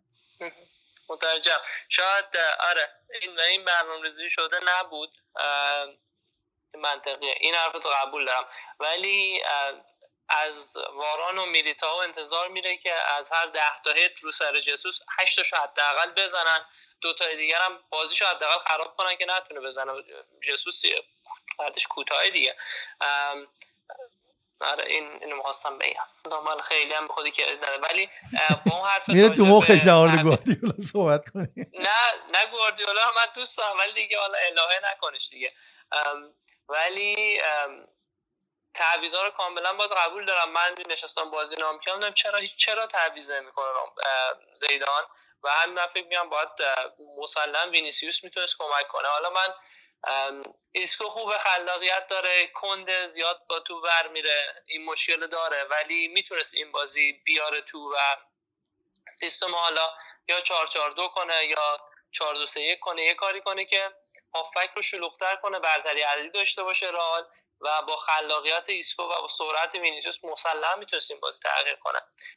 اینکه چرا نیورد نمیدونم، خیلی موقع میگم ما نمی ما چیزایی رو از بیرون میبینیم، اونا خب تو تمرین میبینن، شاید وینیسیوس آماده نبوده. یه ذره انتظار داشتم که واران رو آماده تر کنه بین دو نیمه. سر سوتی دوم واران که گل گل دوم گل دوم من سیتی زده شد، واران کامل اصلا از چهرهش معلوم بود، سنایسه نگاه میکردی اصلا شیکی بود به قولی، اصلا انگار دست و باش میلرزید که داره چیکار میکنه. خودشو باخته بود به طور کلی. آره قشنگ دنبال نمیشه، خودشو باخته بود اصلا. و خب این نمیتونی تو دفاع وسطت مثلا اون قراره بهترین دفاع تیمت باشه. دقیقاً. واران قراره نمی نمیتونه یه شرایطی باشه. حتی جا داشت به نظر من اگه تو این شرایط بود واران عوض میکرد، من بهش خورده نمیگرفتم. درسته حالا خیلی شایع نیست که دفاع وسط عوض کنی، ولی دیگه تو باید نگاه کنی به شرایط دیوان داری. فوتبالش تموم میشد دیگه اگه این کارو میکرد. آره. ولی داشت که این کارو بکنه و کاسمیرو رو ببره اونجا بذاره و میگم والورده رو میآورد وسط میذاشت. حالا یه نکته جالبی مازمن بگم، سیتی یه کار دیگه که میکرد در دفاع به صورت چهار چهار دو میشد تیمش و یه دبل پیوت گوندوغان و رودری قشنگ میومدن جلوی دوتا دفاع وسطا قرار میگرفتن، دیبروینه و فودن میومدن کنار همدیگه عقب‌تر از ریم استرلینگ و ژیسوس قرار میگرفتن. این تو بخش دفاعی من سیتی بودش. تو بخش دفاعی رئال هم به همین ترتیب مودریچ و کروس می اومدن کنار کاسمیرو قرار می گرفتن، رودری هم می اومد جلوی اینا، اونا هم چهار چهار دو می شدن. خیلی ساختار بازیشون شبیه هم بود، هم تو حمله دنباله یه چیزای مشترکی بودن هم تو دفاع، ولی میگم ابزار سیتی بهتر بود. نگذریم از اون فرصتایی که ریم استرلینگ خودش با دریبلینگ می اومد جلو توی شیش قدم و نمیزد شوتو. دیدی اون صحنه رو دوبار اومد و شوت نزد. ببین این بازی راحت پنج هیچ میتونست باشه. خیلی عجیب بود. اون اونا رو نمیدونم چی بود جدی جریان. مرتضی واقعا من چهار پنج یک باید میشه. من نتیجه منطقی بازی این بود. درسته من طرفدار رئالم و دوست دارم حرف بزنم، ولی دیگه حقیقت باید گفت. مرتضی یه موردی هم که به نظر من اومد این که رئال به طور کلی انگار تحت فشار بود از لحاظ روحی، هیچ موقع نتونست از زیر اون فشار روحی هم بیرون بیاد. یه جورایی انگار خودشونو در کل طول بازی باخته بودن و این باور نداشتن که حالا میتونن کاری انجام بدن و این چیزی بود که تو بازی تحت هدایت زیدان من تقریبا میشه گفت ندیده بودم از رئال، که رئال انقدر به قولی چجور بگم تحت تاثیر یه تیمی قرار بگیره، نقش تیم آندرداگو داشته باشه. آره نقش تیم آندرداگو داشته باشه. دقیقاً دقیقاً این حرف درسته. خب این یه مربی تا یه حدی تاثیر داره، ولی وقتی بازیکن‌ها میرن تو زمین دیگه یه جورایی دست خودشونه، تا یه حدی مربی میتونه داد بزنه. اینجاست که نقش مثلا یکی مثل راموس خیلی بولتر میشه. خب رئال این این قضیه رو داشته که همیشه رونالدو و راموس تو تیم بودن و هر موقع تیم شله، حالا مودریچ هم تا حد این کارو میکنه، تیمو یه ذره دو تا داد میزنه سرشون، دست و پاشون رو جمع میکنن. ولی وقتی تو رونالدو رو نداری، راموس رو نداری، مودریچ باز بد نبود ولی مودریچ هم مودریچی که تو انتظار داری نیست، تیم افت میکنه. رئال بوده ده دقیقه خوب بازی کرد، بعد از اینکه گل دومو خورد شروع کرد پرس کردن، موقعیت درست کرد چند تا، ولی بعدم بلافاصله دوباره شل شد. از نظر روانی آماده نبود رئال واقعا برای این بازی، که خیلی عجیبه از زیدان، چون زیدان شاید شاید خیلی از نظر تاکتیکی جینیس نباشه، مثلا بهترین مربی دنیا نباشه، ولی از نظر اون من منیجمنت اصطلاحاً میگن خیلی که بهترین مربی دنیا شد، حالا همپایه باشه با گواردیولا، امثال گواردیولا یا حالا مورینیو که حالا بگیر نگیر داره، با بعضیا خوبه بعضیا سازگار نیست، ولی رئال مسلمان آماده نبود برای این بازی. یه چیزی تیمت آماده هم باشه اون سوتی رو بده مدافع وسطه، تیمت به هم میریزه و این کاریش نمیتونی بکنی واقعا. بعد چون اون قراره تا آخر بازی هم باشه و تو هر وقت که بهش پاس میدی یه استرس میاد تو وجودت و این دیگه تقریبا میتونم بگم بازی خیلی زود در اومد واسه سیتی، یه جورایی میتونیم بگیم اینجوری بودش دیگه. حالا اگر نکته دیگه هم حالا این نکته دیگه هم داری؟ منم نهایتا در آخر می‌خواستم بگم که این باخت رو خیلی تقصیر واران میندازن و شاید اصلا در تاریخ هم به همین اینکه این بازی رو واران برای رئال باخت به یادگار بمونه، اما به نظرم خیلی اینطور نبود. یه جورایی هم کورتوا هم تقصیر زیادی داشت، به خصوص روی گل اول. به نظر اون پاسی که داد خیلی راحت میتونست توپو بکشه زیرش، دلیلی نداشت اونجا پاس بده و خود واران رو تحت فشار بذاره، چون احتمال اشتباه توی اون شرایط تحت فشار شدید سیتی پایین نبود برای واران. و گل دوم هم که به نظرم خروج کورتوا، حالا گفتم به بچه‌ام گفتم این از سطح راهنمایی به بالا دیگه چنین خروجی قابل قبول نیست برای دروازه‌بانا. حالا نمیدونم مارس نظر چیه در شماره‌اش هم از سیزده به یک این فصل تغییر کرده، فصل اول بیست و پنج، فصل دوم سیزده، این فصل یک میپوشه. حالا کورتوا این فصل که فصل خیلی خوبی داشت، به من مهاجمای لالیگا فصل بعدی داشت آره توی چیز بین دو نفر پایین تاپ صد درصد واران اونجا خیلی تقصیر بیشتری داشت. کورتوا یه دیفنسیو گل کیپره، تو انتظار داری ازش که بچسبه رو خط، یعنی سبک بازیش اینجوریه، بیرون نمیاد، تو بیرون اومدناش بر از چنگای اشتباه میکنه، کم دیده نشده که ساند میکنن میاد پرویز برومنتور تو یه ور یه ور دیگه اصلا میره، ولی به قول استاد شفیق برومند برومندانه خروج میکنه. یادش چقدر میشه تیرک رو بغل میکرد سر گل استاد، چقدر حرص میخوریم. ولی حالا به هر حال من اونقدر تقصیر نمیبینم که کورتوا مثلا بدم به کورتوا تقصیر اینو. و اینکه این پاسو که میگی به نظر من اینو خب مربی از قبل صحبت کرده، سبک بازی اینجوریه که تو قرار نیست بکشی زیر توپش، زیر توپ قرار پاس بدیم و مدافعات از مدافعات انتظار میره به محض اینکه دروازه توپو میگیره باز چند برن تو فضا روشون به سمت تیم حریف باشه و موقعیت بازیکن‌های خودشون و بازیکن حریف رو بسنجن و آماده باشن که به محض اینکه توپو دریافت میکنن نگاه کنن ببینن کجا میتونن پاس بدن. اینکه واران مثلا واران نگار یخ کرده بود توپش خود همجوری وایساد در دیوار نگاه کرد، انگار مثلا بستنی آلاسکا بهش دادن، هیچ کاری نمی‌کنه، همجوری وایساد تو گرفت ازش توپ. اصلا نمیدونم چرا انقدر نظر روانی آماده نبود، شاید یه ذره جو بازی گرفته بود، نمیدونم تماشاگر نداشت، نمیدونم. و مسابقه قبل بازی که گفته بودش که درست راموس نیست ولی منم قرار نیست نقشمون رو بازی کنم، اما بدونید که نسخه‌های بهتر واران رو در آینده خواهید دید. همین خودش خودشو پیچید. اما هستش راموس تایم که خب متاسفانه این بار دیگه واران تایم. آقا خیلی ممنون از دیگه. سوال ازت بپرسم، قهرمان این فصل چمپیونز لیگ کی میشه؟ من فکر کنم احتمال داشتم بگم کی میشه دوست داشتم. آره. کیمی خود دوست داشت.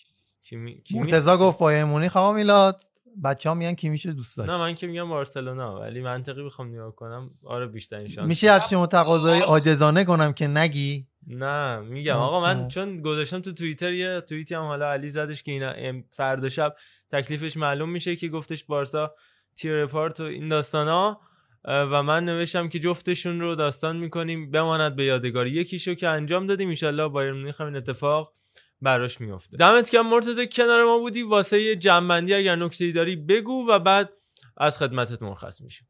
چیزی که می‌خواستم بگم این که برای چمپیونز لیگ حالا چون بازیات تک حذفی شده این شانس بارسا رو بیشتر میکنه. اگه بازی رفت و برگشتی بود من صد درصد میگفتم اصلا امکان نه، شرط می‌بستم هزار دلار شرط می‌بستم که بارسا امکان علاقه می‌بستی. با توجه به رکورد خیلی خوبی که بارسا تو بازی برگشت داره، حالا جریان مانولاس و لیورپول و همه اینا، ولی من به نظرم با آژاکس سلام میرسونه من سیتی بایر مونیخ اگه نشه من سیتی خیلی خوب، یعنی از این بره جدول دیگه کلا از این بره سمت اتلتیکو اینا خبری نیست. خیلی خوب آقا دمت گرم، دمت گرم که کنار ما بودی، قربونت، حالا بازم مزاحمت میشی. خواهش می‌کنم، مرسی مرتضی. You and the undercover man.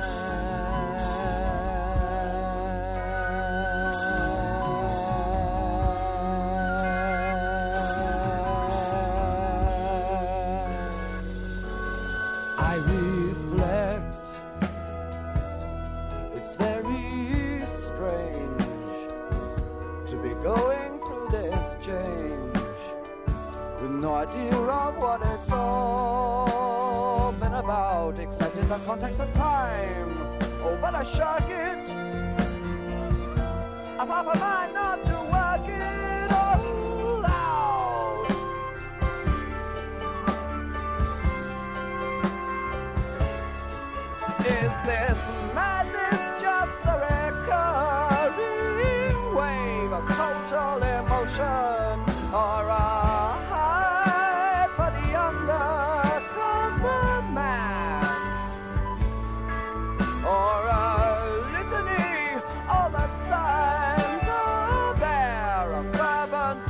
ocean on a cracking of the dam.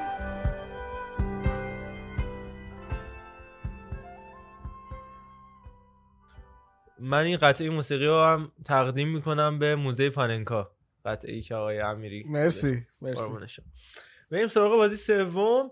بارسلونا سه یک ناپولی رو از پیش رو برداشت در شب شلوغ نیوکمپ در محدود مستطیل سبز البته، و اتفاقات داوری هم باز توش داشت. سر گل اولی که بارسا به ثمر رسوند و اون خطای دومیناتوری که انگار لونگله میگفتن انجام دادش روی دیگو دمه که بعد خودش خوردش به کولیبالی و کولیبالی خورد زمین، و در نهایت لونگله تونست گل بزنه. حالا یه گل هم که مسی زد، بحث برخورد توپ به دست مهاجم در هر شرایطی، من اینو قبول دارم کاملا که در این شرایط قانون میتونن هند بگیرن و درست هم بودشه، تو به هر شکلی کوچیکترین تاچی دست مهاجم داشته باشه خب خطاه. گل زیبایی بود ولی واقعا خیلی گل فوق العاده ای بود.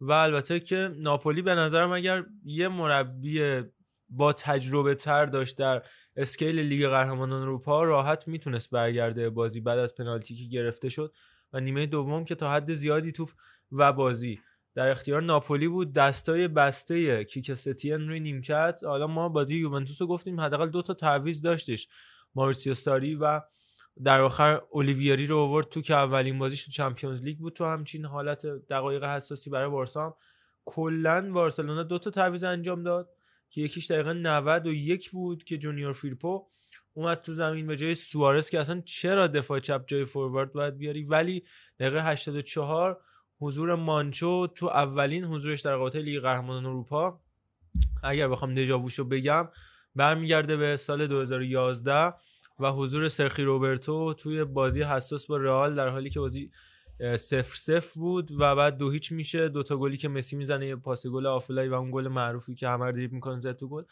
و اون داستان پرکه و ولفگانگ اشتراک. اونم اولین بازی روبرتو بودش برای بارسلونا تو هر تورنمنتی. آقا عرفان رو می‌بینیم که در خلسه فرو رفته، داره با اون گل عشق بازی میکنه.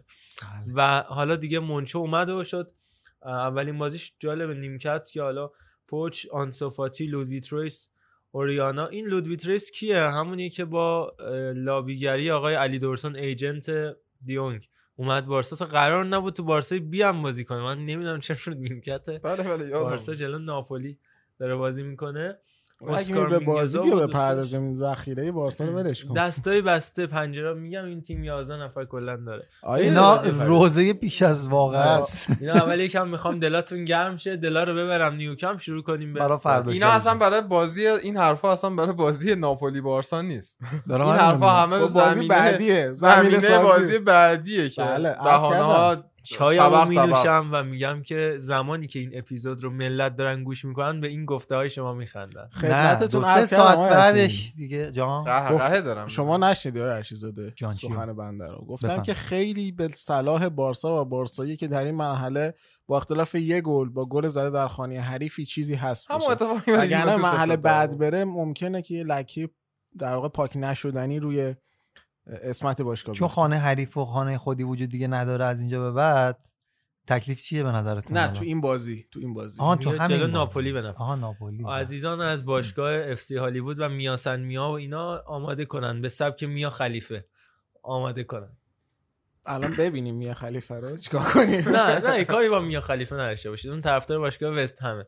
بریم راجع بازی. اما در مورد بازی ما ورزا ببین، خودت هم فکر کنم اقرار کردی که بارسا خیلی بجز مسی چیزی برای ارائه نداشت و من اصلا خیلی گیم پلن آنچنانی هم ندیدم. حالا بچه‌ها عرفان بیشتر میتونه توضیح بده در این خصوص، من ندیدم اون چیزی که بخواد خیلی واضح باشه کار تاکتیکی بارسا. بله صحبت داریم. من به نظر تلاشای مذبوحانه آقای گاتوزو داشت میکرد صحبت ها داریم، ولی بارسا رو من خیلی از بارسا دارم. من بگم حالا باز عرفان خواست اضافه بکنه، این بازی به نظرم بهترین بازی فصل ایوان راکیتیچ و فرانکی دیونگ برای بارسا بود، مخصوصا دیونگ که دلبری کرد واقعا برای هواداری بارسا با نود و دو درصد پاس پاس صحیح، پنجاه و هفت تا پاس صحیح داد که جالبش اینه چهل و یک از این پاس صحیح ما مفصل صحبت داریم.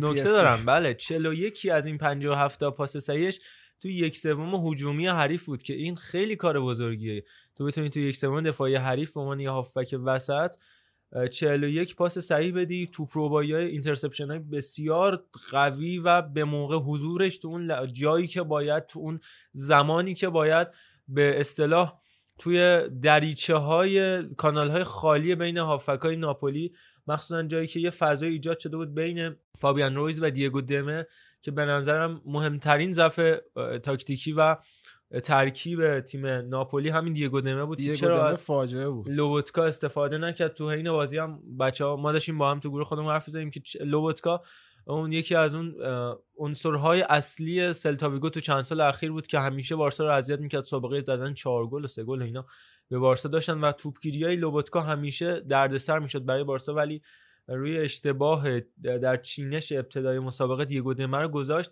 و همین باعث بازی درخشان راکیتیچ و دیونگ شد و البته سرخی روبرتو که بازم نشون داد چقدر توی خط هافک کاراتره با همکاریایی که با سمدو داشت و فضاهایی که براش ایجاد میکرد. دفاع کنار یکی از مهمترین چیزهایی که دنیال به زمان بازیش داشت این بودش که بازیکنای دیگه بهش کمک میکردن که بتونه اون جای خالی خیالش راحت بشه، بتونه نفوذش رو انجام بده و اینو توی زمان حضور سمدو ما ندیده بودیم که خیالش از پشت سرش راحت بشه. من توی این بازی دیدم بارها و بارها که از جرارد پیکه، از خود راکیتیچ که میومد سمت راست و پر میکرد و خیالش از پشت سرش راحت بود، شاید از دلیل تعویض پیوتر زیلینسکی و البته لورنسو اینسینی هم همین بودش که نمیتونستن کاری از پیش ببرن و البته ساختن یه دایره بین راکیتیچ، دیونگ و مسی و گریزمن. حالا شما اینا چهار نفرن دایره که چجوری میگم، اینا کاملا داشتن به صورت دایره شکل توی محیط دوار جابجا میشدن و این اولین باری بودش که من هم چیزی تو بازی بارسا دیده بودم که این نفرات و مسی که اصلا دیگه فوروارد نیست، گریزمن هم اصلا از اون سبک بازی خودش خارج شده و برگشته به اون حالتی که سیمونه ازش بازی میگرفت، کاملا عقب بازی میکنه. آیا حکیمی میدونی اون تا... تاکتیک حرکت دوار و اینا چی میگن؟ چی میگن؟ گل داوودی. اوه تاکتیک گل داوودی، احسن. من تو این هفته ویدئوش رو دیدم، بشنویم. نیمه دوم بازی شروع میشه، داز جنگ آرایش بازی رو عوض میکنه و آرایش گل داوودی رو به خودش میگیره در حالی که دیوبانگ در وسط قرار داره. من سالهاست که گزارشگر فوتبالم و اولین بار میبینم دروازه‌بان اینقدر از دروازه دور میشه، یعنی واقعا دارن کلک میزنن. دو رقمی نشید دوستان خوب من، حواستون رو خوب جمع کنید. خیلی دارن فشار میارن، این صحنه نشون میده که وقتی شما پول کافی دارین مردم بله تاکتیک گل داوودی از اونجایی که آقای ستین با گاو و گوساله و امثال امسال کار داره، خب قطعا در بخش کشاورزی و باغبانی هم سری از در واقع این کار در میاره. بله باز ما نکات تاکتیکی دیگه ای رو به نظرم بیشتر به ناپولی بپردازیم. من چیزی نداشت در مورد دی لورنزو و ماریو روی هم بگم که به شدت به نظرم ضعیفن. دی لورنزو یکی از بهترین بازیکنان فصل ناپولی بود. خیلی از بچه‌هام تو کامنتاشون که برای تیم منتخب سری آ گذاشته بودن جوانی دی لورنزو رو تو تیم منتخبشون قرار داده بودن، اما امروز امروز که یعنی اون روز به شدت ضعیف کار کردش و من اصلا یه دونه یک دونه پاس صحیح، نفوذ خوب، ارسال درست حسابی من از جوانی دی لورنزو تو سمت راست و البته ماریو روی تو سمت چپ ندیدم. از روی توقع نداشتم ولی از دی لورنزو چرا. شب که بارون اومد بله اون شب بشنویم.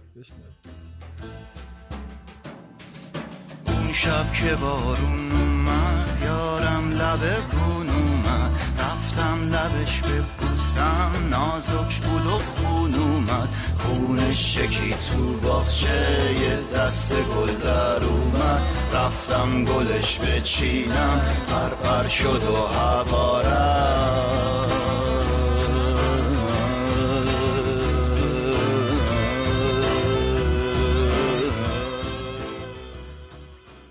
در مورد ناپولی والا دقیقاً چیزی که خیلی به چشم می اومد همونطور که محمدرضا گفت، خب بازی که وقتی لوبوتکا وارد شد، حالا با توجه به اینکه جریان بازی هم تغییر کرده بود، بارسا رفته بود نشسته بود تو دفاع، ولی کاملاً متفاوت شده با زمانی که دیو... دیگو دمه تو بازیه و خب این اشتباه استراتژیک گنار گاتوزو و خب واقعاً به نظرم به طور کلی چیزی که تو بازی ناپولی مشهود بود این که خودباوری به اون شکل نداشتن، یعنی خودشون خودشون از پیش بازنده میدونستن تو این بازی و فکر نمی‌کردن که بتونن بارسا رو ببرن. اون حالا اشتباهات داوری بخوایم بگیم و گل‌هایی که به بارسا تقدیم شد باعث شد که یه مقدار این باور تشدید بشه و حالا در واقع به شرایطی برسه که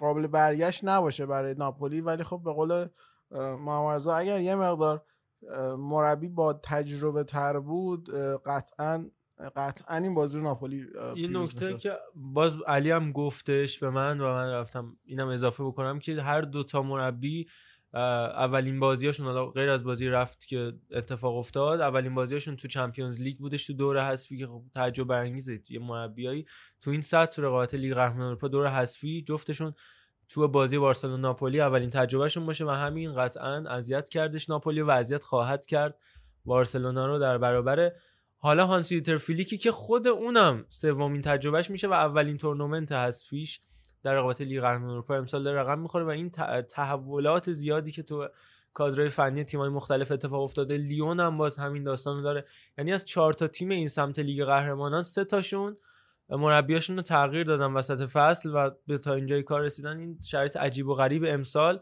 در لیگی که پشت سر گذاشتیم این هم یکی از خصوصیاتش بود. اما در مورد بازی این که اونطور که حالا انتظار میرفت بازی، من که مثلا شخصا خیلی خوشبین بودم از تیم گاتوزو، ولی اونطور که مثلا ممکنه یه هوادار معمولی فوتبال انتظار بره که بازی یه طرفه به نفع بارسا باشه، اصلا اینطور نبود. توتال شاتس با... ناپولی تقریبا سه برابر بارسا بود، هجده به هفت و دوازده تا موقعیت خلق شده بود توسط ناپولی به شش تای بارسا و سه تا بیگ چانس که بارسا یه دونه داشت و پس ساکسسشون برابر بود دو تا تیم. این نکته رو خواستم اشاره بکنم و نود و یک درصد نود و یک درصد و پانصد و سی و نه تا پاس دقیق برای بارسا و پانصد و هفت تا پاس دقیق برای ناپولی که نشون میده که ناپولی به هیچ عنوان توی این بازی چیزی کم نداشت. حتی فوتبال واکنشگرا هم سعی نکرده بود خیلی آره، ارائه بده. البته آره اینکه بارسا زود به گل رسید هم زود به دو گل رسید هم بی تاثیر نیست مسلماً توی این قضیه، ولی کن ناپولی خودش رو آماده کرده بود که بیا جلو بارسا حمله کنه حتی اگه لازم بشه.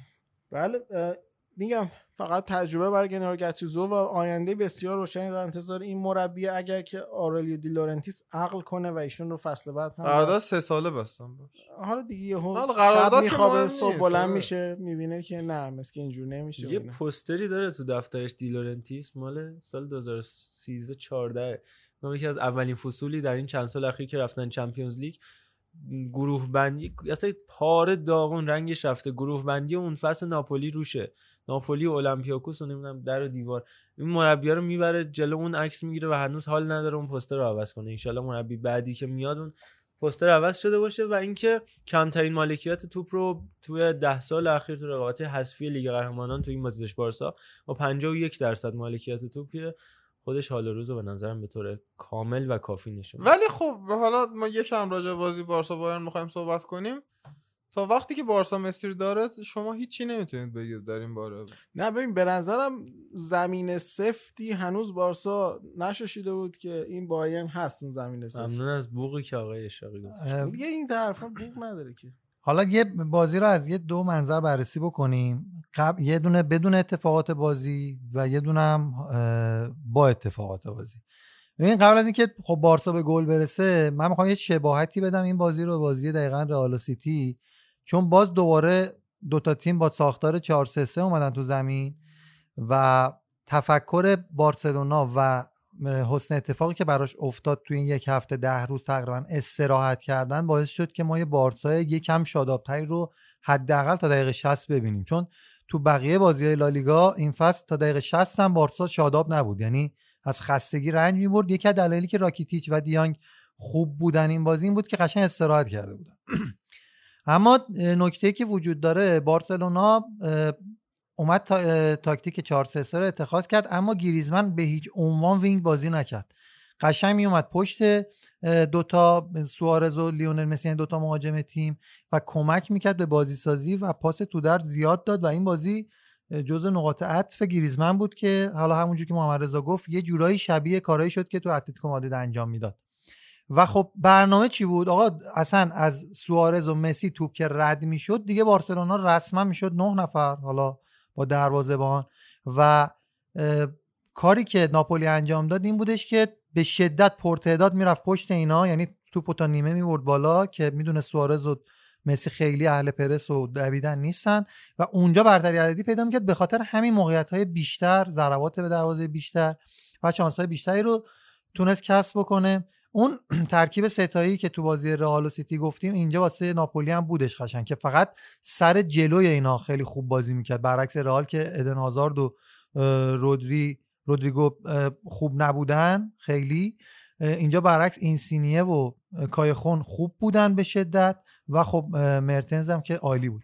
حالا مگه خوب میشه ببین، خیلی میدوه و خیلی موقعیت سازی میکنه. حالا تو اون تک به تک نمیدونم نه نه واقعا تک به تک نه، کلا اصلا از استیل بازی کایخون کلا بازیکنیه که اتفاقا استدی استیت از یه حد متوسطی بالاتره، یعنی شش هفت ساله داره این کارو انجام میده. دومین اپیزود پیاپی ترمودینامیک به کارمون. آره یعنی از حالت لامینار تبدیل شده به استدی استیت. حالا همه اینا رو گفتم، یه برنامه‌هایی داره آیه گتوزو قطعاً، چون که باید بالاخره اون باید گل بزنه تا بتونه بازی رو نبازه و بتونه صعود کنه مرحله بعد. این فکر رو داره، اما همین فکر رو زیدان هم داشت. گل زود هنگام همه تفکرات رو به هم میزنه و حالا میگیم مربی با تجربه. زیدان خب با تجربه است دیگه، اونم نمیتونه خیلی تغییر ایجاد کنه، چه برسه به خود آیه گتوزو که حالا این گلم مثل اونجا که اشتباه مدافع بود، اینجا اشتباه بالاخره داور بود دیگه. شاید لونگلی این گل رو نمیزد بازی برای بارسلونا هم سخت میشد. حالا آدم لذت میبره این حجم از منطقه رو میبینه. نه حالا این خلاص این واقعیت دیگه، یعنی میگم میان احسان قائم مقامی در فوتبال سر بازی هم که ما دیدیم واقعا مشخص بود دیگه. اما حالا توی زمین چه اتفاقی میفته؟ وقتی که گریزمن توی فاز حمله‌ای میاد کمک راکیتیچ رو دیانگ میکنه، راکیتیچ کمتر لازمه به جلو حرکت بکنه و کمتر لازمه مایه بذاره و انرژیش میمونه واسه دفاع کردن، باعث میشه فولبک ها حرکت بکنن به سمت جلو که سمدو دیدیم خیلی نفوذ کرد. حتی یکی دو تا توپ هم گفتم تیم انگاری بهش باور نداره، یعنی ما تو گروهمون صحبت میشد سمدو دیریب زد چند تا رو رفتش، فقط کافی بود یکی بیاد رو دستش یه کاتبک بهش بده یا یه پاس تو عرض بده و توپ تبدیل به گل بشه. این اتفاقات زیاد افتاد. از اون ور ناپولی تو بخش دفاع کل بارو انداخته رو دوش کولیبالی، به خصوص برای مهار لیونل مسی که یه به قول معروف تک تک پرونی هم کرد و آشیل پای آقای مسی رو البته ندید، زد ترکون و اصلا ماریو روی و اونور دی لورنزو به هیچ عنوان توی کار دفاعی یعنی کمک کردن به دفاع وسطا به نظر من موفق نبودن و باعث شدن فشار بیش از حد روی دفاع وسطا بیاد و مانولوس و کولیبالی تقریبا کاری هم از پیش نبردن در مقابل اون حالا پنالتی و موقعیت‌هایی که تو عمق به صورت معدود نصیب تیم بارسلونا شد. در کل دقیقه شصت به بعد بارسلونا افت میکنه. تنها نکته مثبتی که براش داره اینه که تک‌بازی شده، همینجوری که مرتضی هم اشاره کرد، و اگر بتونه تا دقیقه شصت گل بزنه و پیش بیفته تیم حریف شاید امید به بردش هم وجود داشته باشه. اما اگر که گل بخوره یا گل نزنه تا اون دقایق، به نظر من احتمال باخت بارسلونا خیلی بالاست. چرا؟ چون دقیقه شصت به بعد مسی کامل را میره و به هیچ عنوان نمیتونه، اصلا مسی که از ابتدای بازی تو فاز دفاعی را میره. آخه یه بخشی یه فاز دفاعی داریم، یه, ب... یه حالتی هم داریم که تیم حریف بالاخره میترسه، یکی دو نفر رو میذاره برای مسی، ولی از دقیقه شصت هفتاد به بعد میتونی نذاری، چون نیمه مسی با یه خطای کوچیک کامل از بازی خارج میشه. یعنی و حتی سوارز هم همینطوره، سوارز هم همینه. آره واقعا اینا هست، ولی میخوام بگم شرایط خیلی خاصی، بازیکن واقعا ذخیره نداره الان تیم بارسلونا، به شدت بهش نیاز داره، اونم توی همچین بازیایی بالاخره پنج تا تعویض الکی نیست دیگه و تو نداری بازیو. البته ویدال و بوسکتس برمیگردن دیگه. حالا همین ویدال و بوسکتس که بیان تازه میشه ترکیب مثلا با سه تا تعویضی معمولی، یعنی بازم پنج تا رو که قطعا نمیتونی داشته باشی، رو سه تاش میتونی حساب بکنی. این بازی در کل باز میگم بازی در اومد برای بارسلونا، چون گل زود هنگام زد در آوردن برای بارسلونا، ولی نه اونجوری هم نیست. مثلا بالاخره موقعیت داشتش بارسلونا، دو تا پنالتی دو تا گل مردود گرفتن. من پنالتی ناپولی هم من تشکیک دارم کفایت. آره پنالتی ناپولی هم میشد نگرفت، بعدن تو بعدن اونم پنالتی اون نباید اونجوری. نه تو نیمه اول که سه تا گل ناپولی خورد وقتی دو تاش مردود بود دیگه، خدا که مردود که یکی که گرفتن دیگه چیکار کنیم. حالا این نکته رو بگم راجع به حملات تیم ناپولی هم بگم، ناپولی وقتی که کلا برنامه رو باز بسته بود از کنارها حمله بکنه، چرا؟ چون لونگله و پیکه وسط واقعا با کیفیتن، ضربه پذیریشون هم اصولا از کنارها است.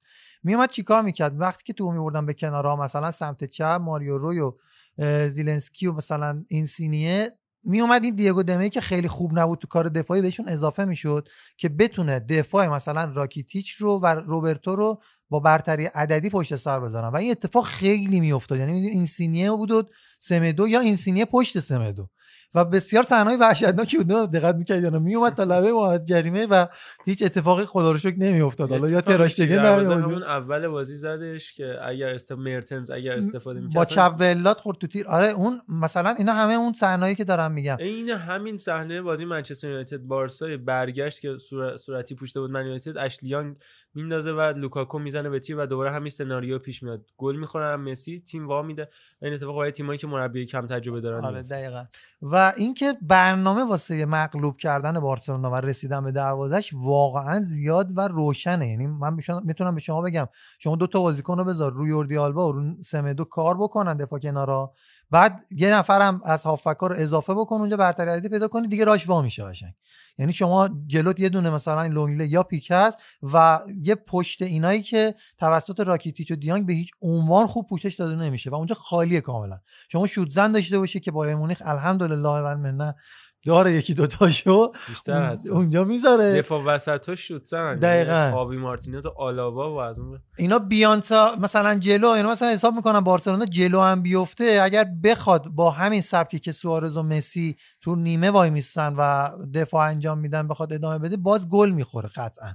و حالا میگم این بازی بازی هم رئال و سیتی هم بارسلونا و ناپولی به دلیل گل‌های زود هنگام اصلا عوض شد تا ساختار تاکتیکیش و انصافا هم از کیک ستیانی که حالا خیلی انتقادم میکنیم غافل نمونیم که بعد از گل زدن تونست با تغییراتی که حالا بعدش بعد از صحبت محمد رضا میگم بازی رو حفظ بکنه برای بارسلونا تا یه حد زیاده.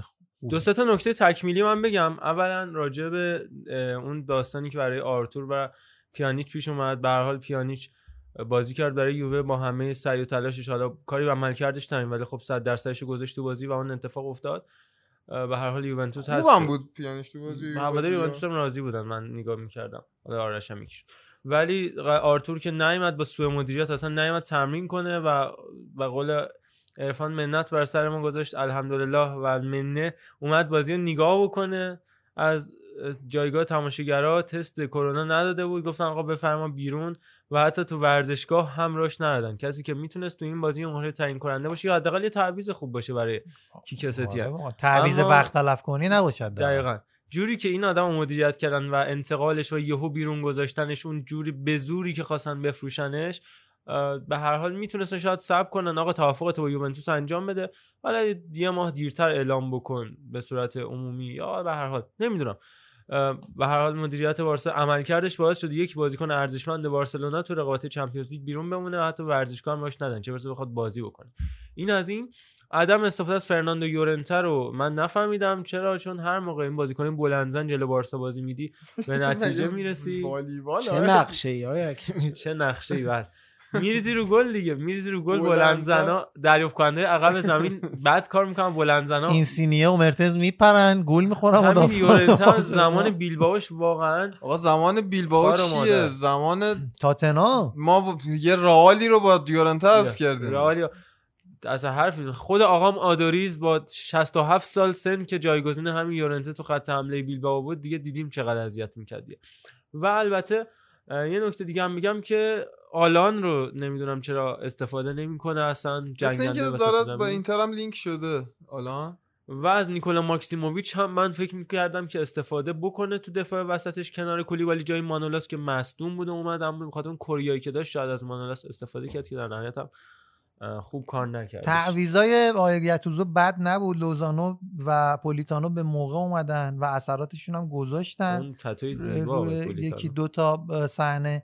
ولی حالا یه نکته که میخوام اشاره بکنم واکنشی که کساتین بعد از گل زدن رو قشنگ بارسلونا شد چهار چهار دو، گریزمن قشنگ اومد عقب و دیانگ و راکیتی که دابل پیوت شدن اون وسط دقیقاً جلوی دوتا مدافعان وسط و مسی اومد یه خورده عقب‌تر از سوارز که توپ صاحب توپ میشد و گریزمن و روبرتو با سرعت حرکت میکردن اونجا سه تا مهاجم بارسلونا میشدن سوارز، گریزمن و روبرتو و این کار تا یه حد زیادی هم جواب داد، عقب نگه داشت تیم ناپولی رو. ولی خب میگم دیگه این بازی بارسلونا الان کاملا دستخوش حوادثه تو هر بازی و نمیتونی روش حساب بکنی. به نظرت اگه بارسلونا نیمه اول رو دو هیچ جلوی بایرن پیروز به رختکن بره تضمینی برای بردش هست تا آخر بازی. بدتر به نظر من. تز... یعنی من حجم رو صفر صفر رختم برم. تضمین که اصلا نیست. همین میخوام بگم که و... خصوصا این بایرنی که الان این مدت مدیدیه. نگاه کن هم اونقدری بازی کردن که تو شرایط مسابقه قرار گرفتن بایرنی‌ها، هم اونقدری استراحت کردن که الان خیلی از بارسایی‌ها وضعیت بدنیشون بهتر باشه. بایرن رو اگه گرسنه کنی می‌درتت به نظر من. بهتره که دو هیچ ازشون جلو نیفتی. اون مخصوصا با رختکن قوی که اون اون چیزی که دارید میگید این دو هیچ جلو افتادنه برای تیمی که دفاع کردن بلده، به خصوص دفاع تحت فشار رو بلده. آره اون خیلی عالیه، ولی بارسلونا واقعا الان تیمش بلد نیست، اصلا تیمی نمیتونن دفاع کنن. آخه من اصلا نمیدونم بارسلونا تحت چه شرایطی ممکنه پیروز این بازی باشه. بازی به اواخر بازی بکشه، بازی مساوی باشه، یه گل رو نبوغ یک کدوم از اینا بزنه، همون موقع تموم شه. آخر بازی بارسلونا کم میاره. نه دیگه کم میاره که مسی کم آوردش هم دیدین دیگه. یهو کار دیگه آقا پیش میاد، یه سر توی بزنه مثلا آلاوی بره. حالا یه, سا... یه نکته رو می‌خواستم اشاره کنم. تعویض دقایق آخر چیز ستین ستین مانچو اومده بود تو بازی. می‌دونی حالا جدا از خوب بازی کردنش می‌دونی من باعث چی میشه؟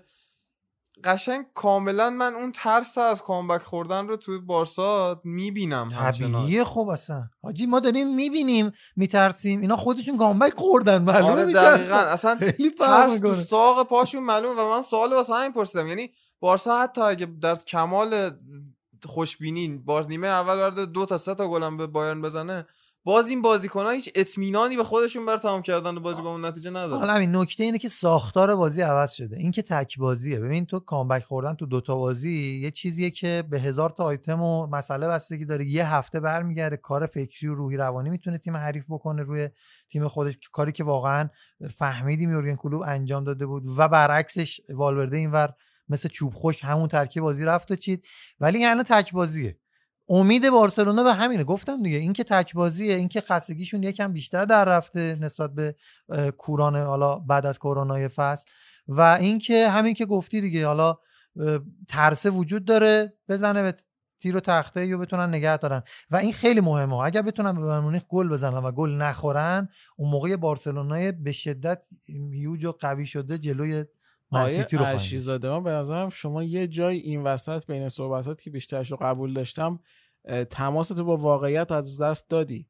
این ناپولی تیم هفتم سری آ بود، بعد بعدی بایرن مونیخه. بایرن مونیخی که لواندوفسکی هارترین لواندوفسکی من تو عمرم دیدم. ببین لواند... خداحافظی کن از اینجا بگو که آقای لواندوفسکی به دفاعهای فشل تمام تاریخ داشت. آقا یعنی ما دو هزار امید نباید داشته باشیم. به خدا این شرایط خیلی من رو داره نگران‌تر میکنه. اینجوری که آدم فکر میکنه بارسا حتما میوازه. علی یه وایسی داشتش، حالا قبلا گذاشته بودیم قربانی گل بزنه فلانی گل بزنه، الان داره راجع به بایرن اونجوری صحبت میکنه. من احساس میکنم طرفداران بایرن بهت حمله میکنن. ببین من یه اتفاقی دیشب افتاد، دقیقه هشتاد و هشت بازی یه نگاهی به نتیجه کردم، بعد یه نگاهی به بازی کردم، یه توییت کردم. چی نوشتم که این پاریس از دقیقه پنجاه و پنج بازی رو باخته بود خاطر تعویضش. بعد منظورت از دقیقه پنجاه و پنج تا هشتاد و هشت بود دیگه. بعد دقیقه هشتاد و نه یعنی سی ثانیه بعدش آقای دوست و برادر کی بود گل اول زد؟ مارکینیوش. مارکینیوش با کمک حریف. و دو دقیقه بعدش آقای چوپاماتین گل دوم. و من فکر کردم مساوی میشه که حالا مثلا خیلی آبرومون نره، ولی با... میبره پاریس اون بازی رو در از سه دقیقه که حالا ما صحبت میکنیم. اما در مورد بارسلونا عرفان حقیقتش آقای خیابانی رو گوش بدیم. دیماریا، آنخل دیماریا نگران و مضطرب از اینکه چه بر سر تیمش خواهد اومد. حذف از لیگ قهرمانان اروپا، کاری که عادت شده برای پاریسی ها. پول خرج میکنن پول خرج میکنن میلیون ها یورو میلیون ها دلار پول نفت و گاز و قطریا خرج میکنن، اما تیمشون نتیجه‌ای در اروپا نمیگیره.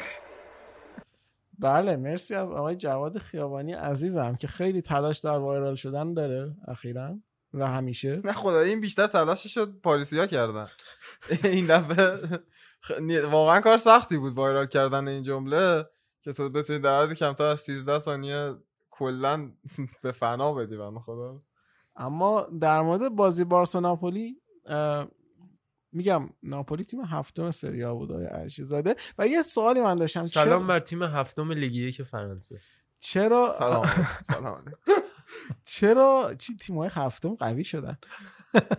من سوالم اینه که چرا گریزمن وقتی که مسی چهل و پنج دقیقه بیشتر نمیتونه بازی بکنه، گریزمن به عنوان بکاپ مسی نمیذاره، یعنی یه شماره ده بکاپ باشه. اصلا تو نمیتونی نیمه دوم یه دقیقه شصت یک گریزمن بیاد، تو دقیقه نود و چهار هم باشی نود و پنج بازی تمام بشه میگی این یه دقیقه رو شاید مسی کاشته میومد میزد تو گل. بعد این آدم سر آره ببین حکایت مسی بذار ببین حکایت مسی هفت سال پیش جواب میداد، نه الان. الان معلومه مسی دقیقه شصت بعد تعطیل، الان مجبورم اصلا بازیکن نداری اون که هیچی. بعد حکایت اون شمع تمام شیخ بهاییه، تو اونو خاموش کنی دیگه روشن نمیشه داداش. لیونل مسی میشه حکایتشو بگی؟ میگن یه حمامی هستش با یه شمع کلا کار میکرده، گرماش از اونجا از حمام شیخ بهایی نبوده فکر کنم، ولی حالا چون تو کامنت ها به اون بگید آره حالا ببین ببینیم و اینا. خلاصه ایدهش مال ایشون بوده، خاموش میکنه و اون دیگه روشن نمیشه و داستان داره. حالا این حالا یه حالت اصطلاحی داره، نمیتونن پیدا کنن که کجا اون شمعو گذاشته بوده که کل آب اون حمام گرم میشد. احسن این حالا تو بیا بیا بگو که آقا گریزمن مثلا بازیکن اصلی منه، نمیدونم مثلا مسی رو جاش میارم یا فلان میکنم. آجی اصلا نشدنیه. شاید تنها ایرادی که بشه الان به این شرایط گرفت همینه که اصلا کسی نیست به اون بزرگی که بتونه بیاد یه خوردم مسی رو نیمکت بذاره. البته بگم هنوزم زوده انصافا، تو تمام بازی‌ها بهترین بازیکن‌ها. خب این گریزمن داره هدر میشه دیگه. مثلا تو وقتی گریزمن داره بازی میکنه، وقتی مثلا داره تعویض میشه، میبینی که این آدم به احساس پوچی میکنه. چطور همین بازی هیچ... چطور همین بازی به هیچ عنوان هدر نرفت و خیلی هم اتفاقا نقشش خوب و پررنگ بود و من اصلا لذت بردم اینقدر میدوید. چرا؟ چون تکلیفش روشن و میدونست از کدوم نقطه به کدوم نقطه باید حرکت بکنه. وقتی وینگش میذاشت پتانسیلشو داره اجرا نمیکنه. وقتی وینگ میذاشتش اونم وینگ چپ یه بازیکن چپ پارو، اصلا مثلا میاد تو ذهنش میگه من قراره برم لبه خط سانتر بکنم. برای کی سانتر بکنم؟ مسی و سوارز دیده نمیشن پشت مدافعان هستن. اصلا فازش خودش خودشو نمیگرفت. الان آوردتش وسط قشنگ میفهمه هم میتونه بیاره رو پاش بشوته، هم میتونه پاس تو در بده، چون داره این توانایی رو گریزمن.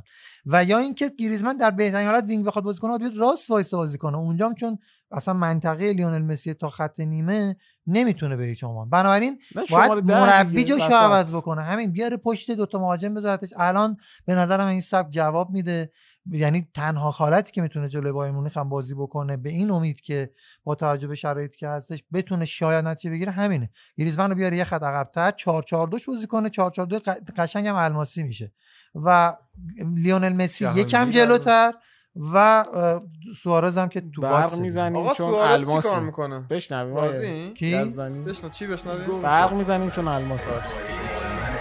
دنیا من دیوونه رو و تو این دیوونه خونه، هر کیم دیدم مثل خودم دیوونه بوده، بیرون خونه نمیره میمونه میدونه خوبه، بطریا با میشن الکی دونه دونه، برق میزنیم چون الماسیم دیگه کم بوده، بر بچه بر ما نیست میزنن در و دفو بر ما چی مثل زاخرا تو تهران که میکنن غرقاتی بر ما شی، هر شبم چیالی بود مارگاریتا بالیمون نیست اصلا حالیمون، انگار رفتیم هالیوود نرد خدا بر همه روی کره زمین، همه دور و بر منن انگار دنیا بر منه، شب بیدار لالایی تو روز تو چشا کوالی با هوایی رو کوس، امروزم خیلی فرق با فردام زندگی فیلم شده خودم کارگردان. آقا من سوالمو دوباره مطرح کنم که به نظرتون سوارز جواب الان سوارز جواب سوارز یه بازیکنیه که باید از لحظه ها استفاده بکنه و اتفاقا تو دفاع میانی بایر زوج احتمالاً آلابا بواتنگ زوج پر اشتباهی، مخصوصا بواتنگ، و از اون لحظه ها از اون آنایی که سوارز یه ضربه میزنه مثل بازی با اینتر یه ضربه میزنه. سوارز علاوه بر اون ویژگی بیست و سه تا بازی خارج از خونه گل نزده، شش سال چهار پنج سال سوارز خارج از خونه گل نزده تو چمپیونز لیگ. یه نکته میگم، سوارز که داری میگی سوارز و هر چقدرم خوبه که منم قبول دارم و حالا به قول محمد رضا بهترین مهاجمه اینا رو هم قبول دارم، بالاخره بازیکن مکمله، یعنی باید یکی باشه براش بسازه. اون ام اس انی که میدیدید انقدر پرفروغ بود، چون همین نیماری که دیدیم دیشب انقدر توپ آورد انقدر توپ آورد تا بالاخره گل زدن. حالا بچه‌ها انتقاد دارن، میرسیم به بازی آتالانتا پاریس سن ژرمن، ولی بالاخره امباپه که اومد تو استفاده کرد، یعنی یکی باید باشه. سوارز تنهایی نمیتونه طبیعتا این کار انجام بده، اگر مسی رو خوب ببندن سوارز هم کار میفته و تمام. من من نظرم خواستم بگم که سوارزی که قبل از این مصدومیت یا حتی قبل از این فصل داشتیم، علاوه بر این که توی تک لحظه ها کار رو در می آورد، توی جریان بازی هم کاملا موثر بود، یعنی که توپگیری میکرد، توپو تحویل میداد، تحویل میگرفت و مثل مثلا یک مهاجمی که توی محوطه بایسته و فقط گل بزنه نبود دیگه.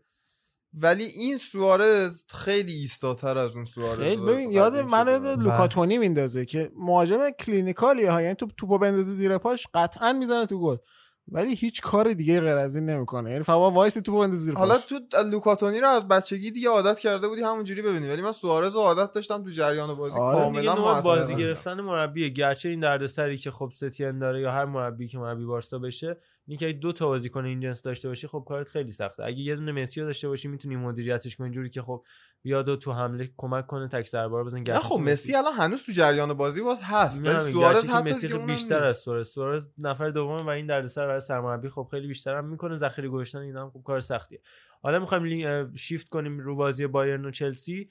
در مورد لواندوفسکی گفتی خیلی خوبه، فوق العاده است، داره پاس گل میده. اصلا من فکر نمی‌کنم اون پاس گل فوق العاده‌ای که به تولیسو داد ارسالی انجام داد. اما با اینم باید اشاره بکنیم که بایرن توی لیگ قهرمانان جلوش تیمای بازی کرده، تاتنهام بوده، ستاره سرخ بلگراد بوده و اولمپیاکوس و در نهایت همین چلسی.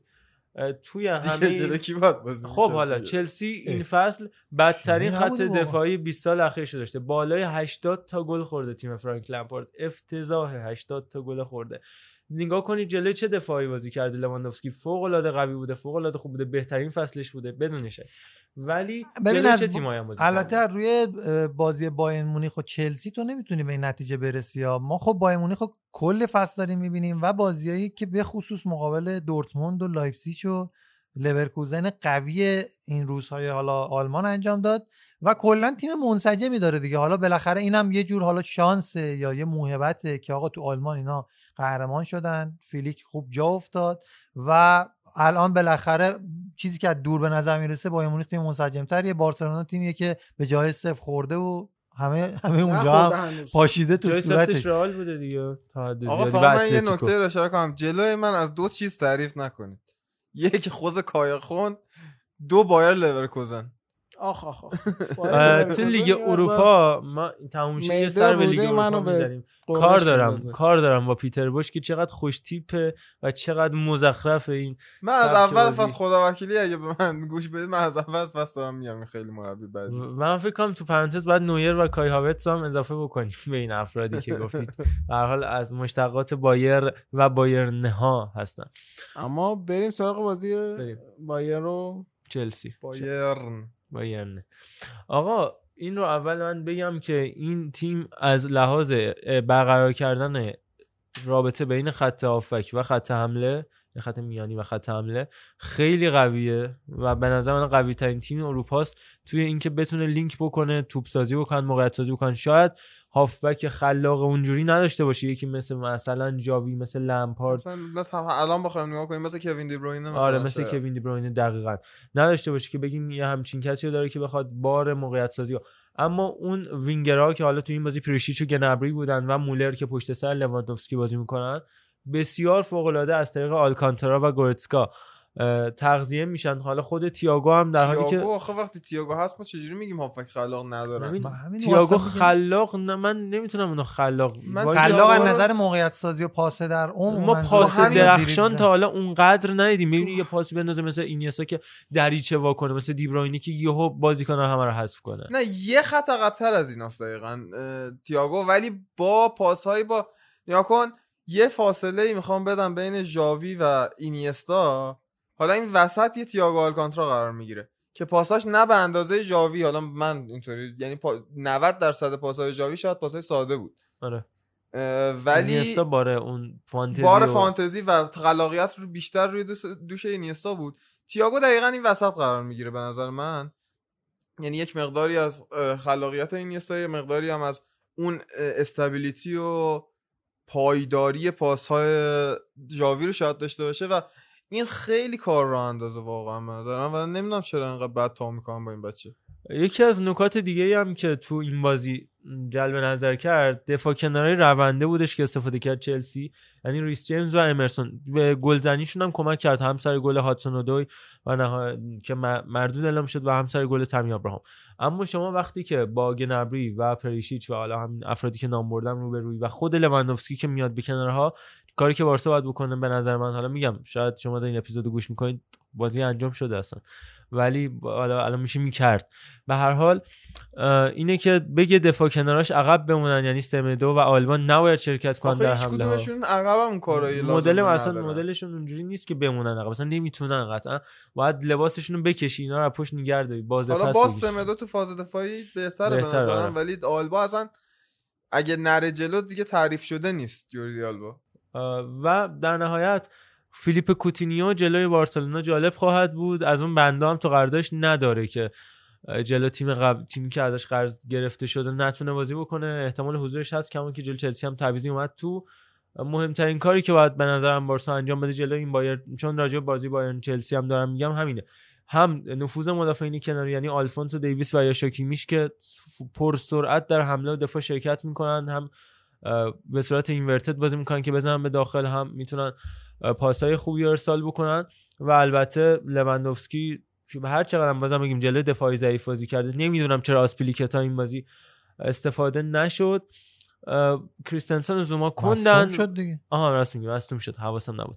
کریستنسن و زوما کندن و این اتفاق برای پیک هم میفته. لونگله بازی مقدار سرعت بهتری داره، باید اینو پوشش بدن. یه نکته‌ای که توی بایرن مونیخ خیلی نظر من جلب می‌کنه اینه که میکنه اینه که بایرن الان حدوداً مثلا شما نگاه کنید ده سال پونزده سال اخیر رو نگاه کنید، مربیای خیلی زیادی باز رفت به نسبت رفتن و اومدن، ولی ترکیب بایرن مونیخ از چهار دو سه یک هیچ تغییری نکرده.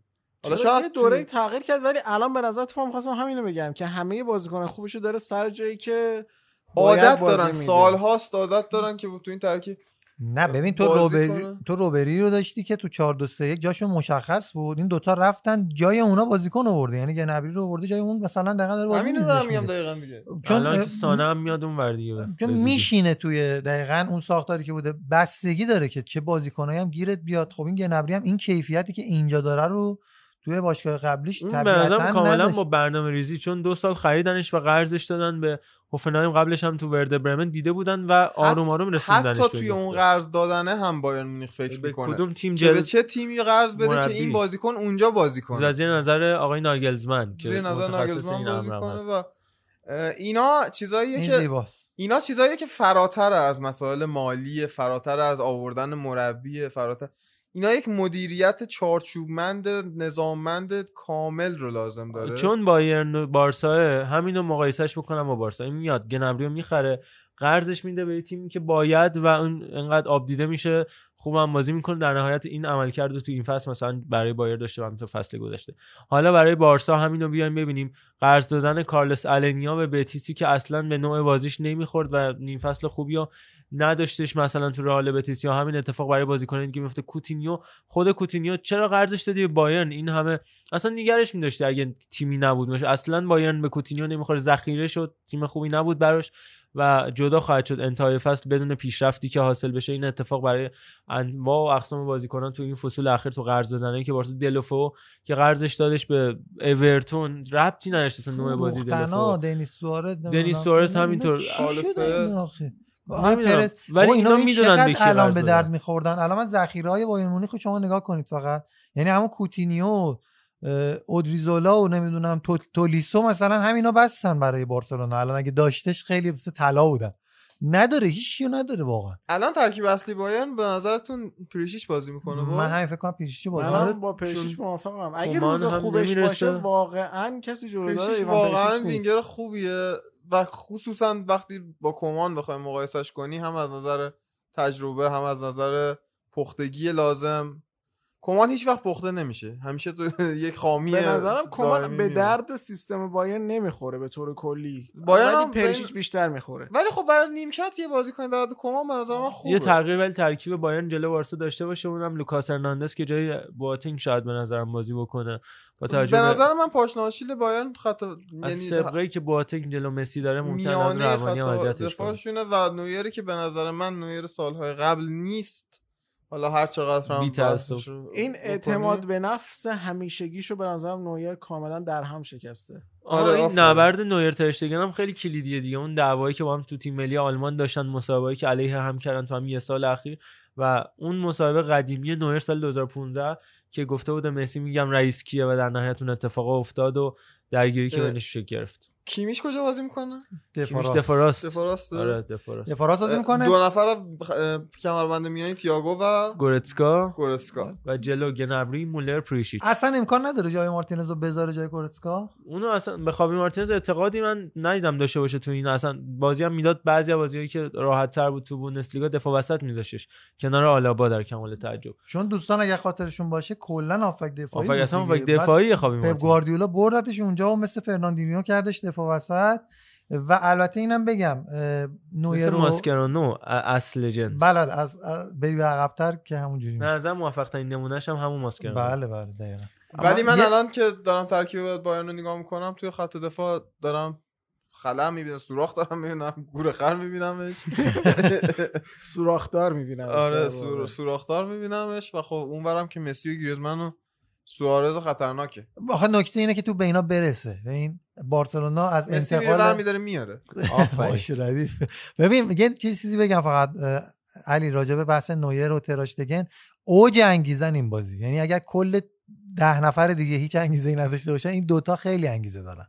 چون قراره که دوباره بازی‌های ملی شروع بشه و یه تراکم بازی‌های ملی رو خواهیم داشت بعد از کرونا. با تشکر از ای اف سی که یک سال همه بازی‌ها رو عقب انداخت و حالا که ای اف سی و اتفاقا اینجا به شدت خیلی غیرتی هم ظاهر خواهند شد و من فکر می‌کنم که قصه الان دوتاشون هم خط دفاع نداره. قصه الان این بازی با تمام بازی قبل فرق می‌کنه. بشنویم غیرتی هم غیرتی هم من اکبر ایمانی ام. Gözəl bir fürsət var hesab açılsın. Şucayi nə edəcək? Uzun göndərməsi. Müdafiələr başla qaytarırlar. Sasan Ənsari ordadır. Sasan Ənsari başla zərbəsini vurur. Əkbər İmani! Gol! Yaradı tufanı, bumuğan ceyranı. Əkbər İmani! Hesab açılır. bir sıfır Evimizdir bu səhər bu stadion. Ev sahibini heç kəs öz evindən qova bilməz. Və bizləri heç kəs səhər bu stadionundan qova bilməz. Niyə ki? Biz Traktora bağlıyıq və Traktor bizə bağlıdır. Mən faqat یه چیزی می‌خواستم اشاره کنم در مورد فرانک لمپارد و البته اینکه از این شروع کنیم که این شکست بدترین شکست چلسی در بیست و نه سال اخیر بود. هفت یک که یه مقدار هفت یک دو تا بازی دید. آره یه مقدار ما رو یاد هفت هیچ بارسا میندازه، می‌خواد یه جوری به هفت برسونه. آره. و ولی هر چی داده شما فرموده بودین که لمپارد نمیدونم میبره برگشت. آقا ها اینم بگم الان آیه علی آقام داره آمار رو مقایسه میکنه.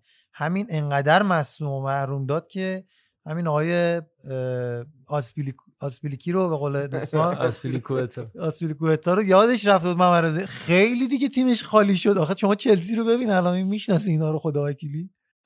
در مورد همین موضوع هم خواستم صحبت کنم، اینکه فرانک لمپارد بازی اولش رو سه هیچ میوازه توی زمین خودش و بازی دوم میاد چهار یک توی آلمان بازی کنه توی آلمان بازی کنه که قبل بازی میاد میگه که ما میتونیم بازی رو برگردونیم و با یه روحیه به قول معروف برنده وارد زمین میشه. آخر بازی هم میگه که در واقع به نقاط مثبت اشاره میکنه و هیچ گله‌ای از بازیکن‌ها نمیکنه و هیچ هیچ به قول معروف تو روشون نمیاره، فشاری به بازیکن نمیاره. و وسط بازی هم نکته که وجود داره که بایرن پنج تا تعویض کرد، چلسی هیچ تعویض یک تعویض کرد. میتونست لمپارد با اینکه بازی مثلا از چهار تا که رد شد از پنج تا که رد شد میتونست مثلا جو... جو... جکو جوونا رو بیاره تجربه کسب کنه ولی این کارو نکرد. اینم به نظر من برمیگرده به همون روحیه برنده فرانک لمپارد که تو کتش نرفت این باخت و به نظرم این میتونه زمینه ساز حالا در سال‌های آینده پیروزی‌های آینده باشه. نه حالا و کلا انگولو کانته این بازی نیمچه مصدوم بود، اصلا اون کارایی خود انگولو کانته انگولو کانته عزیز رو نداشت و کلا این بازی رو حساب نکنید دیگه آقا. باید میبرد بایرن مونیخ رو برد تمام. من به شدت به فرانک لامپارد فصل آینده چلسی امیدوارم. فقط به آندرا پیرلو امیدوارم. یه وقتی هم بکنیم به خریدهای همچین زیرزیرکی لیورپول هم بپردازیم که داده قشنگ سراخاشون سخته. پر میکنه آره، ولی خب یه دفاع وسط یونانیه. دفاع چپه بیشتر که دفاع چپه. بگو اسمش شما برادر. آقا سخته تو رو خدا این کارو من نکنید. اذیت شد. اونو گرفته و داره بازم یورگن کلوپ فصل بعد خواهد بود. آقای کوستاس تسیمیکاسه که در یونانی هم بعدون تی اول رو انگار بخونی، چیزی که من الان متوجه شدم ژاپنیای یونان حساب میشه، از دوستان بچه یاکوزای سمت پیراوس آتن هست. تلفظش مثل همینی که این عزیز در مورد ماسک میگه، بشنویم. کرونا چه استفاده از ماسک اهمیت مضاعف پیدا کرده در شهر. خیلی خوب، بریم سراغ یه موزیک از وندرگراف جنریتور و بریم سراغ بازی پی اس جی آتالانتا. So you live in the bottom of the sea and you kill all that comes near you.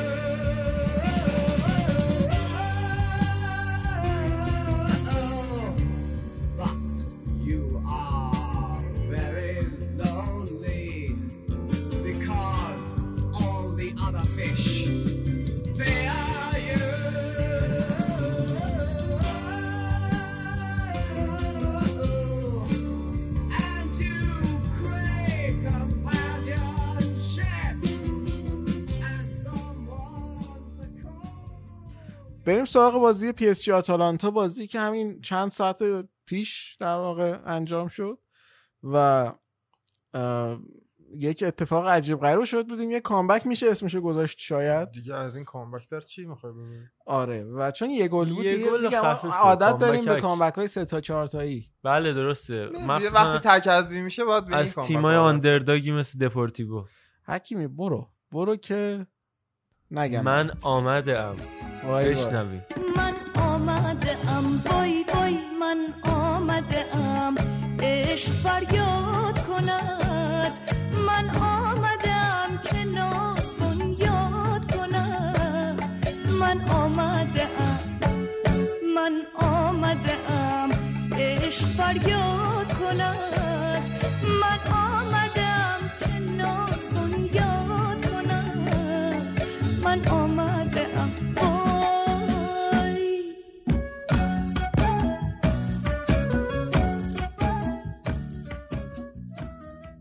اما در مورد خود این بازی، جانپیرو گاسپرینی مربی آتالانتا و تیمش که کل فصل توسط تمام طرفداران سری آ هایپ شده بود و همه در موردش صحبت می‌کردن، در مورد تاکتیکاش و نوع بازیش و بازیکناش و همه اینا، و خیلی ها هم احتمال میدادن یا امیدوار بودن یا دوست داشتن که حداقل آتالانتا از این مرحله بگذره و پی اس جی جهانخوار رو که با پول باباشو نمیدونم نفتش و ناصر به اینجا رسیده. صبح تا شب فکر و ذکر همه رفیقا و رسانه و همه چیز ما همینه که این پولای قطری نمیدونم چرا اونجا رفته. کجا هم... میرفت بهتر بود. من نمیدونم از فوتبال بهتر کجا برای پول بردن. حداقل پول میبرید در این عرصه ها، مثلا اینجوری کار کنید. یعنی وضعیت الان نفت مسجد سلیمان شما نیا کنید که رو همین نفته بنا شده، ولی حتی جایی برای خواب نداره نفت مسجد سلیمان و اصلا یه چیز افتضاحی. حالا سندفت آبادان هم همینه، پارس جمع هم همینه، یعنی ما خودمون هم تیم نفتی داریم ولی حداقل درست حسابی میشه روش سرمایه. البته ایرانو مقایسه نکن و اون پول دیگه. یه یک باشگاه درست حسابی بر اساس اون بنا کنیم. اگه قرار تیم الان نفت امیدیه داره میفته، او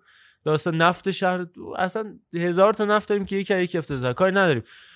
اینو من اضافه کنم راجع پاریس سن ژرمن که نگاه کنید این تیم وراتیو نداره، امباپش مصدومه، حالا میاد تو زمین و اون وضعیت رو داشتش قرار نبود بازی برسه و کورزاوا مصدومه. مثلا دیدیم رون اون سکوهاش کلی بازیکناشون سکوها بودن بعد گل خوشم. وراتی نزدیک بود دوباره مصدوم شه، یعنی اونجا یه لحظه یکم اگه میلغزید میافتاد اون پله‌ها رو تمام.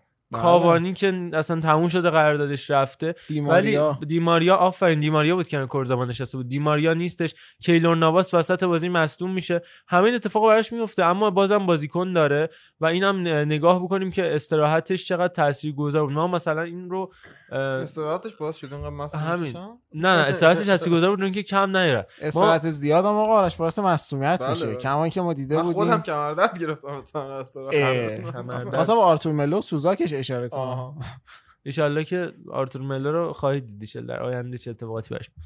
اما در ادامه اینو بگم که این مصدومیت حتی نتونستش که باعث بشه کم بیارن، با اینکه آتالانتا تقریبا به غیر از ایلیچیچ و گولینی همه بازیکناشو داشتش، اما این بانک کم بازیکن‌ها و اینکه علاوه بر بدنی تعداد زیاد بازی‌ها آره عمق کم ترکیب و بازی‌های پرتعدادی که تو سری آ انجام دادن، سری آ به نظرم بدترین مدیریت رو داشتش توی تایمینگ بازی‌ها و یه مقدار دیر شدنش. ما این مسائل اشاره نکردیم، توی یوونتوس هم تاثیر داشت، آره توی بازی که یوونتوس لیون گذاشت دیدید که خود پائولو دیبالا، خوان کوادرادو، همه اینا با مصونیت از زمین خارج شدن.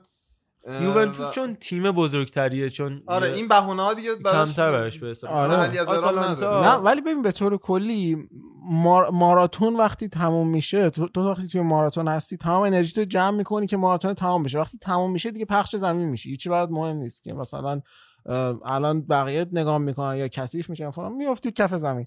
ما فکر میکنیم چنین اتفاقی افتاد بعد از یک ماهی که ده تا بازی کردن تیم‌های ایتالیایی توش، اصلا مثل اتمام یه ماراتون بود و اینا پخش زمین شدن بازیکن‌ها. موافقم. و از لحاظ روحی من میگم این که دیگه نمیتونمه، دیگه خسته شدم و اینا اتفاق افتاد. به نظر من فراتر از این که ما بخوایم بگیم آتالانتا از لحاظ جسمی خسته بود، که از لحاظ جسمی هم خسته بود، آتالانتا از لحاظ روحی داغون بود. و در کنار این که من به نظر خود شخصی من هیچ سند و مدرکی نیست، شاید بگید اصلا جریان ایلیچیش هم تکسیب شد و اینا، اما به نظرم کلیت اون شایعه و اون جریانات، حالا اتفاقاتی که بر جوزف ایلیچیچ افتاد و اینکه الان تو ترکیب آتالانتا نیست، تاثیر به شدت زیادی روی این, با... این تیم گذاشته و هم بازیاش و اینکه این آتالانتا اون آتالانتای زمان ایلیچیچ نیست. حالا خیلی عوامل تاثیر داره در کنارش، ولی به نظرم وزن ایلیچیچ هم این وسط زیاده، هم نبود خودش، همون جریاناتی که اتفاق افتاد روحیه تیمو به نظرم یکم تحت شعاع قرار داده. آتالانتا اگه چقدر بازیکن داره که یه ایلیچیش هم نباشه. هم نباشه. آره مثل اینکه پاپو گومزش هم نباشه. مثلا ممکنه بگی وسط بازی دیدین رفت رو نیمکت و پاشو یه جوری گذاشته بود که مشخص بود مصدومه. آره پاپو گومز هم که اونجوری و از وقتی پاپو گومز از بازی اومد بیرون دیگه آتالانتا واقعا پاپو گومز و پاسالیچ امیدی دیگه نداشت و اومد نشست تو دفاع، دیگه امیدی به ضد حمله اینا نداشت و نشست تو دفاع. به نظر من من به بچه داشتم میشم میگفتم که به طور کلی تو جلوی پی اس جی نمیتونی حمله بکنی، به خصوص جلوی پی اس جی که آتالانتا امتحان کرد نیمه اول جلوی این تیم حمله کردن و, و همون دقیقه اول نیمار یه تک به گل سیمتری با دروازه‌بان شد که زد تو در دیوار با اختلاف زیاد، ولی همون اول فهمیدن که ببین این بازی اون بازی نیست که ما بخوایم بی‌مهابا یا آتالانتا وار حمله بکنیم. حالا آتالانتا همیشه حساب شده حمله میکنه، اما این بازی اون بازی نیست که بخواد جلو امباپه نیمار حمله بکنه و خیلی زود اینو فهمیدن و نیمه دومم گلشونو که زدن، حالا به نظرم روی اتفاق و اگه اون اتفاق نبود این بازی سالها هم اگه ادامه پیدا میکرد صفر صفر میشد با این وضعیت. نیمه اول گل زدن، گلشون نیمه آره اول زدن. آره آره همونو میگم، اون گل رو اگه رو اتفاق نمیزدن به نظرم این بازی صفر صفر تمام میشد، اصلا میرفت پنالتی حتی. و این حالا گل گلای پی اس جی هم به نظرم یه مقدار تحت فشار قرار گرفتن پی اس جی برای باخت بود که سبب این شد.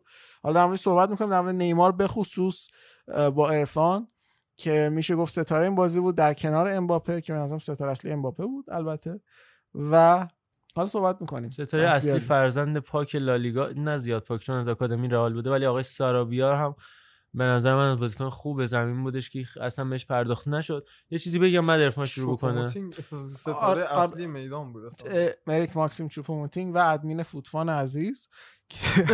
اما اما بازی بود که توش لئوناردو یه تک زنگ به الگری زد و گوشه الگری زنگ خورد ولی سریع خاموش کرد، چون دقیقه هشتاد و نه توماس توخل از دولملای توخل هم میشه اینو فهمید میکنم بازی رو در آورد و فکر میکنم که توخل بمونه و این فصل من همیشه به نظرم میومد حالا از اول فصل اون فصلی باشه که توماس توخل بتونه پی اس جی موفقیت چشمگیری رو کسب بکنه، حالا یا به فینال رسیدن باشه یا قهرمان چمپیونز لیگ شدن. به نظر من این اتفاق احتمالش خوبه که بیفته. من سالها بود که نیمار رو انقدر آماده و تشنه موفقیت ندیده بودم حقیقتا. و بهترین شانسشه برای چمپیونز لیگ بردن پاریس سن ژرمن، چون بازی برگشتی و نور چمپیونز لیگ اخراج آتوخل. آره میگم تکسنگ تکسنگ با الگری همون اخراجه. شانس چهارگانه کردن داره دیگه. توماس توخل تنها مربی که میتونه این کار انجام بده در طول تاریخ، چون یه حذفی دادن یه اتحادیه. یه نکته‌ای که می‌خواستم بگم اینه که تو وقتی سه دفعه بازی می‌کنی و جلو هم هستی و مورد آماج حملات قرار می‌گیری، بهتره که تبدیلش کنی به شاید پنج چهار یک یا پنج سه دو. این جلوتر بازی کردن هاتبار و گوسنس فکر می‌کنم، یا به قول خودشون گازنس، محلی از اعراب نداشتش و باعث شدش که تولوی و جیم سیتی از کنارها دور بخورن. و اگر به نظرم این کار انجام میداد یا مثلا تعویضشون میکرد از مدافعینی که رو نیمکت داشت زودتر استفاده میکرد، خود لوئیس پالومینو یا حتی سوتالو، وضعیت بهتری براش پیش میاد. آخه شما وقتی امباپه قرار پشتت در بره، بری رو خط هم وایسی باز اون در میره. و آره همین کار کردن، اومدن نشستن تو دفاع و دقیقاً توپو دادن دست نیماری که بیشتر میگفت پاس باید جوری بدی که اون در رفت توپ در نره، برسه زیر. شما از نیمار قبل از این که بگی، ولی من انتقاد دارم بهش، بعد تو بیا دفاع کن و در آره بحث اصلا فکر کنم تو این بازی در مورد نیمار باشه، در کنار حالا بازی که به نظرم بازی خوبی بود. نک... نکاتی که حالا قبل از نیمار بخوام اشاره بکنم، ایکاردی محو کامل. من هیچی از ایکاردی ندیدم تو این بازی. چرا من صحنه دقیقه دو به نظرم برای نشون دادن سطح استاندارد ایکاردی کافیه. اون توپی که بعداً میذاره نیمار تک به تک میشه به راحتی دقیقه دو با دروازه‌بان و همه اون دریبل نیمار رو میبینن، هیچکی اون بدن گذاشتن ایکاردی رو نمیبینه. و ضربه آخر ابلهانه نیمار رو هم که اصلا مهم نیست، فقط دریبلاش مهم. بله خود دریبلاش هم آخه ببین دو شانزده تا دریبل زدی، رکورد فکر کنم برابری کرد با رکورد مسی مقابل منچستر یونایتد. نه نه نه با اختلاف بیشتره. نه شانزده جفتشون شانزده دو هزار و هشت برابرش. فکر کنم اون یازده تا که والله از چهار سال اخیر هر چهار سال رکوردش دست نیماره. سیزده دوازده ده یازده همش دست نیمار. ولی من میگم بی‌دریب زنی بیش از حد از سه لحاظ بده. اولا که ممکنه هم تیمیاتو اذیت بکنه، اونا ناراحت میشن وقتی میبینن تو اینقدر تکشف میکنی. عکس العمل ایکاردی مشخص بود اصلا دیروز، نمونه بارزش. بله. تیم حریف رو ممکنه جری بکنه. حالا این ممکنه بعضی اوقات به این ختم بشه که آقای اخراج ازشون بگیری، ما ممکنه هم به این ختم بشه که بازی فیزیکی بشه و با توجه به اینکه شما یعنی تیم پاریس سن ژرمن یا بارسلونا یا تیم ملی برزیل کمتر باز، چون فیزیک قویان چنان نداری و بازی رو تو نبرد فیزیکی ببازی و سوم که تو فلو بدی و زده حمله بخوری. اینو نمونه بارزش تو بارسا اتلتیکو سال دو هزار و چهارده دیدیم، در حالی که بازی با یک گل الکسیس سانچز به نفع بارسا بود، همون بازی که گودین میاد سر میزنه دروازه پینتو رو باز میکنه و تو نیوکمپ بارسا لالیگا رو از دست میده. انقدر دریبل زد خود اتلتیکو با همون بازی قهرمان شد. سر یکی از همین دریبلای بی جهتش توپ از دست داد، همون توپ کرنر شد و دروازه بارسا رو کرنر باز شد. در بعدش هم اصلا مسی و اون زمان فکر کنم خود الکسیس بود و پویول هم حتی بود کنار زمین، داد و بیداد سرش، آقا دریبل نزن، نمیخوایم ما دریبل نمیخوایم، بریز رو گل اصلا، و گوش نمیکرد. خوبه دریبل زنی خوبه، اما نیمار اون وره بومه به نظر من. ببین آخه دریبل زنی خوبه وقتی به یه چیزی منجر بشه، تو یه پاس خوبی بدی، یه شوت خوبی بزنی. بازیکنی که میتونه دریبل بزنه فانتزی بازیکنه خیلی برای هر مربی میتونه دارایی با ارزشی باشه، از این جهت که قوانین یا مثلا معمولهای بازی رو میشکنه، میتونه یهو دو نفر رو ورداره و یه برتری عددی عجیب غریب ایجاد کنه که تو تحت هیچ شرایطی تو با بازی معمولی و پاسکاری به اون نمیرسیدی. اما وقتی این بازیکن دو نفر رو برمی‌داره، سه نفر رو برمی‌داره با یه دریبل و توپو میزنه تو در دیوار، خب باز مثلا اون سه نفر رو برداشتنه به دردی نمیخوره. وقتی تو قراره انقدر بد شوت بزنی، انقدر بد پاس بدی. دقت نیمار به طرز عجیب غریبی پایین بود تو این بازی، یعنی یه مقدار غیر غیر طبیعی بود این این اتفاق. چیزی مصرف کرده بود یعنی نمیدونم، شاید تمرین روی سانتر شوتش کم بوده. واقعا عجیبه. نیمار هفت شوت زد تو این بازی که فقط دو تاش تو چارچوب بود، یعنی بیست و نه درصد کانورژن که پایین‌ترین درصد بین همه بازیکنان که تو زمین بوده. لحاظ پاس هم پنجاه و هشت تا پاس داد که فقط سی و چهار تاش پاس صحیح بود. بله عرضم به خدمتتون که راجع به دریبلینگ و کلا دریبل زدن یه سری بازیکن‌ها توی زمین دو تا نگاه وجود داره. یکی نگاهی که خود بازیکن داره و طبیعتاً از دریبل زدن ارضا میشه، این قطعاً شکی نیست. یکی نگاهی که مربی داره و بازی که داره از اون بازیکن دریبل زنش میگیره. ببین تو این بازی که یه نگاهی به اسکواد منچ... پاریس سن ژرمن بکنید یه لحظه، ببینید دیماریا نیست، ایکاردی نیست، امباپه درست حسابی وجود اصخایی میکنم وراتی نیست، امباپه درست حسابی هم وجود ندارد و خب ادینسون کاوانی هم که نیست که مثلا اونجا نقش تمام کنندگی رو داشته باشه. یه نیماره جلوی اون، یه ایکاردیه و یه سارابیا. ایکاردی و سارابیایی که این بازی خوب نبودن، اون حرکتش حرکت خوبی بود و طبیعتا ایکاردی بازیکن با کیفیت، اینو صحبتش هم کردیم، ولی کسایی نیستن که مثل همون پانزده دقیقه که امباپه اومد تو، اصلا دیدیم جریان بازی چقدر تغییر کرد، بتونن از آورده های نیمار که با دریبلینگ و با پاس‌های واقعا هوشمندانش به دست میاد استفاده بکنن. تو این همچین بازیایی باید بدید انان کارو دست نیمار تیمت که خود نیماره و بهش بگی آقا دریبل بزن، پشت سرت هررا و گاناگی و مارکینیوش دارن مثل واقعا چی بگم زحمتکشترین آدما دارن میدوئن و خود صورت میذارن جلو توپو. اون دوندگی خط هافبک و حمله آتالانتا و حالا که توپا برسه به نیمار، حالا توپ که زیاد میرسه آقا دیلیبزن چه انتظاری داری؟ همه دیلیباش که نباید بگیره که، قطعا خیلیاش خراب میشه، خیلیاش هم به ثمر نمیشینه برای همون دوتا دونه‌ای که قرار آخر کار به کارت بیاد. نیمار تو بازی با اتلتیکو مادرید کاملا صحیح میگه محمد رضا، آقا مربی با تعویض کنه واسه اونو، تو تو اون بازی یکی جلوی اون بازی رو هم ببری قهرمان لالیگایی، یعنی کل زحمات فصلت برمیگره به همون بازی و تو اونو تو زمین میذاری و حالا میگی که بقیه ناراحت میشن. نمیتونی از بازیکن انتظار داشته باشی که مثلا دیلیب نزنه، ذات خودش رو یهو فراموش بکنه. اشتباهه ها، کاری که نیمار کرد اشتباهه قطعا، ولی این بازی برعکس، تو باید بذاری اون هر کاری میخواد بکنه که شاید یکیش به ثمر بشینه که نشست. من اینو دارم میگم، اصلا برنامه‌ای نیستش که اون تمام پاساش صحیح باشه یا تمام دریبلاش درست باشه، ولی میتونه به تنهایی بازی رو بالاخره در بیاره. آرش داده به این روش میگن روش ان پرت کنی. یعنی چی؟ یعنی که شما بشینی به دیوار ان پرت کنی بالاخره یکیش میچسبه. نه شرایط الان پاریس سن ژرمن خیلی جالبی نیست. ببین شرایط الان پاریس سن ژرمن یه چیزی تو مایه‌های چلسی از نظر حالا کیفیت اسکواد باقی مونده، آره پاریس سن ژرمن باز بهتره، ولی کسی رو نداشت. وقتی تو کیلو نواست هم مصدوم میشه دیگه، اون قوز بالا قوز بود، یعنی من اون لحظه گفتم هیچ چی دیگه، یعنی تموم شد، تعویضش هم که رفت، نواس هم بالاخره گلر خوبیه و تعویض، ولی باز چی شد؟ تضییع کار در من. یه چیزی هم بگم، اون حرکتی که نیمار رو گل دوم کرد و اون پاسی که داد به امباپه و امباپه داد تبدیل به گل شد، اونم اتفاق نمیافتاد واقعا فکر نکنید تو وقت اضافه پاریس سن ژرمن قطعا برنده میشد، یعنی احتمال بسیار زیادی وجود داشت که با اون تعویضای پنجگانه‌ای که گاسپرینی انجام داد با انرژی بالاتر اتفاقا برگرده و آتالانتا ببره بازی رو حتی سه یک. نه دیگه به موقع گل زد، خیلی به موقع گل شده بود، موتور دو تا نه نیمار هم خاموش شده بود آخر نظر بدنی، اینم هست اصلا دیگه نمی‌تونه. اون اون میگه بازی رو در بیاره، آخر اصلا نیمار بازی رو در نیاورد که بابا چرا بابا اون سانتر رو کشید نیمار اومد در تک به تک. اون گل اولو نگفتم، گفتم گل دوم. آخه گل اول گل مهمه بازی، گل اول آره، ولی گل دوم من دارم میگم بازی میباخه اگه به وقت اضافه کشیده میشد پاریس سن ژرمن. گل اولی که نیمار زد در دیوار باز آقا با چپ استوب کرد، با راست استوب کرد، اومد رو چپش زد دیگه، حالا نگرفت پاش تبدیل پاس گل شد. الان پاس گل آتالانتا رو هم ببین شما، به نام آقای زاپاتا ثبت شده که دفعه توپ مدافع پاریس سن ژرمن بود، خورد به پای زاپاتا نمیده مسلماً اونو. آره اونو نمیدیم، ولی اینو نمیتونی به ندی به نیمار. خیلی هم نیمار اینجوری خودت الان گفتی بابا استوب کرد، میگم ضربهشو زد تو بالاخره به سمت دروازه داره میره. اون اصلا از روی ناآگاهی بود کار زاپاتا. این اصلا مستاق اون چیزی که تو داری میگی نیست که این همه دریبل بزنه بالاخره یه جا بازی در بیاره، اصلا دریبل نزد، کاری که تو میگی رو انجام نداد. گل گل دومه، گل دومه پاریس سن ژرمن.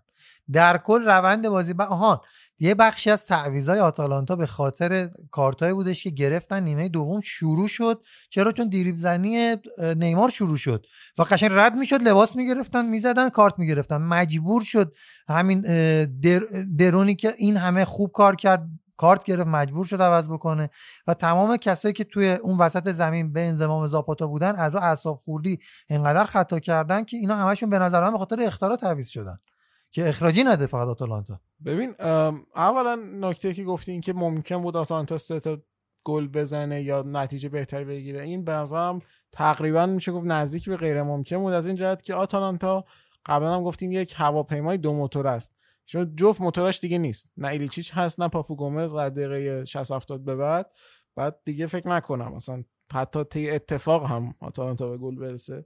اگه اون دوتا نباشه. آخه ما اینو صحبتش کردیم اتفاقا، پاپو گومز، پاشالیچ، ایلیشیچ، زاپاتا، گومز، همه اینا اتفاقا یه نقشه بازی میکنن و ما صحبتشو کردیم که اون حالت چرخشی بازی کردن و موریل گفتیم به جز ایلیچیچ همشون تو زمین بودن. خب همین دیگه. و نکته‌ای که دیشب اتفاقا خودت هم اشاره کردین، نبود یک نفر از این شش تا که کاملا چرخشی بازی میکردن.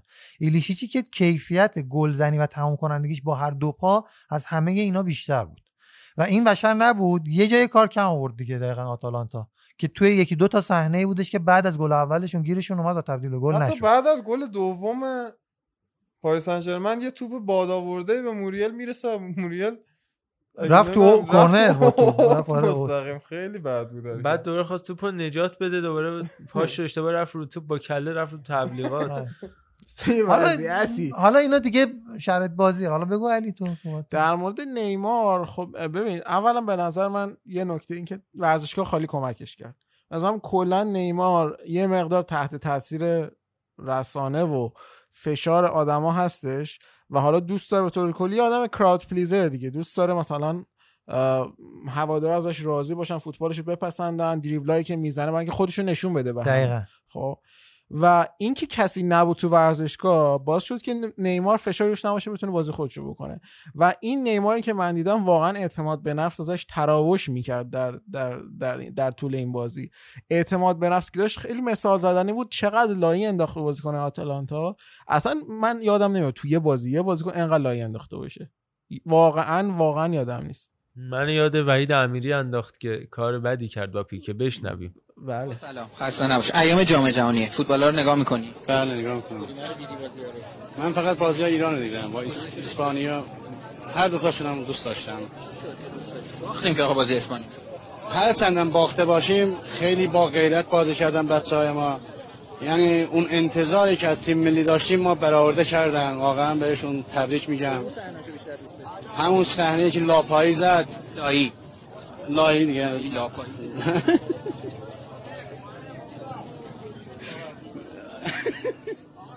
بله، مرسی از وحید امیری که روابط بین المللمون با کشور اسپانیا رو دچار مشکل کرد گویا. و پیرامون صحبت که داری میکنی، وقتی که توی تیم امباپت نباشه، دیماریات نباشه، اینا نباشن، اعتماد به نفس کاذب هم اضافه میشه به اعتماد به نفس اصلی که خودت هم داری و اون میشه نتیجهش همین دریبلینگ های ظاهرا اضافه و آسیب زننده به تیم. این دریبلینگ های اضافه که معارضا تو بازی بارسلونا اتلتیکو اشاره کرد که گفتم یک بار اونجا دیگه مربی بکشه بیرون طرف، اون ذاتش اینه که اصلا بگیره میخواد ور بره با تو. ولی میگم اون وقتی که تیمت عقبه و نیاز داری شاید بتونه کمکت بکنه. و اینکه تو داری میگی اعتماد به نفس، اعتماد به نفس میده به تاجی، تو خودت میدونی دیگه، خودت استاد دریبل آقای علی آقا دریبل میزنی اصلا حالت خوب میشه، دوست داری برگردی یه بار دیگه دریبل بزنی، یارو دوست داری نگاش کنی.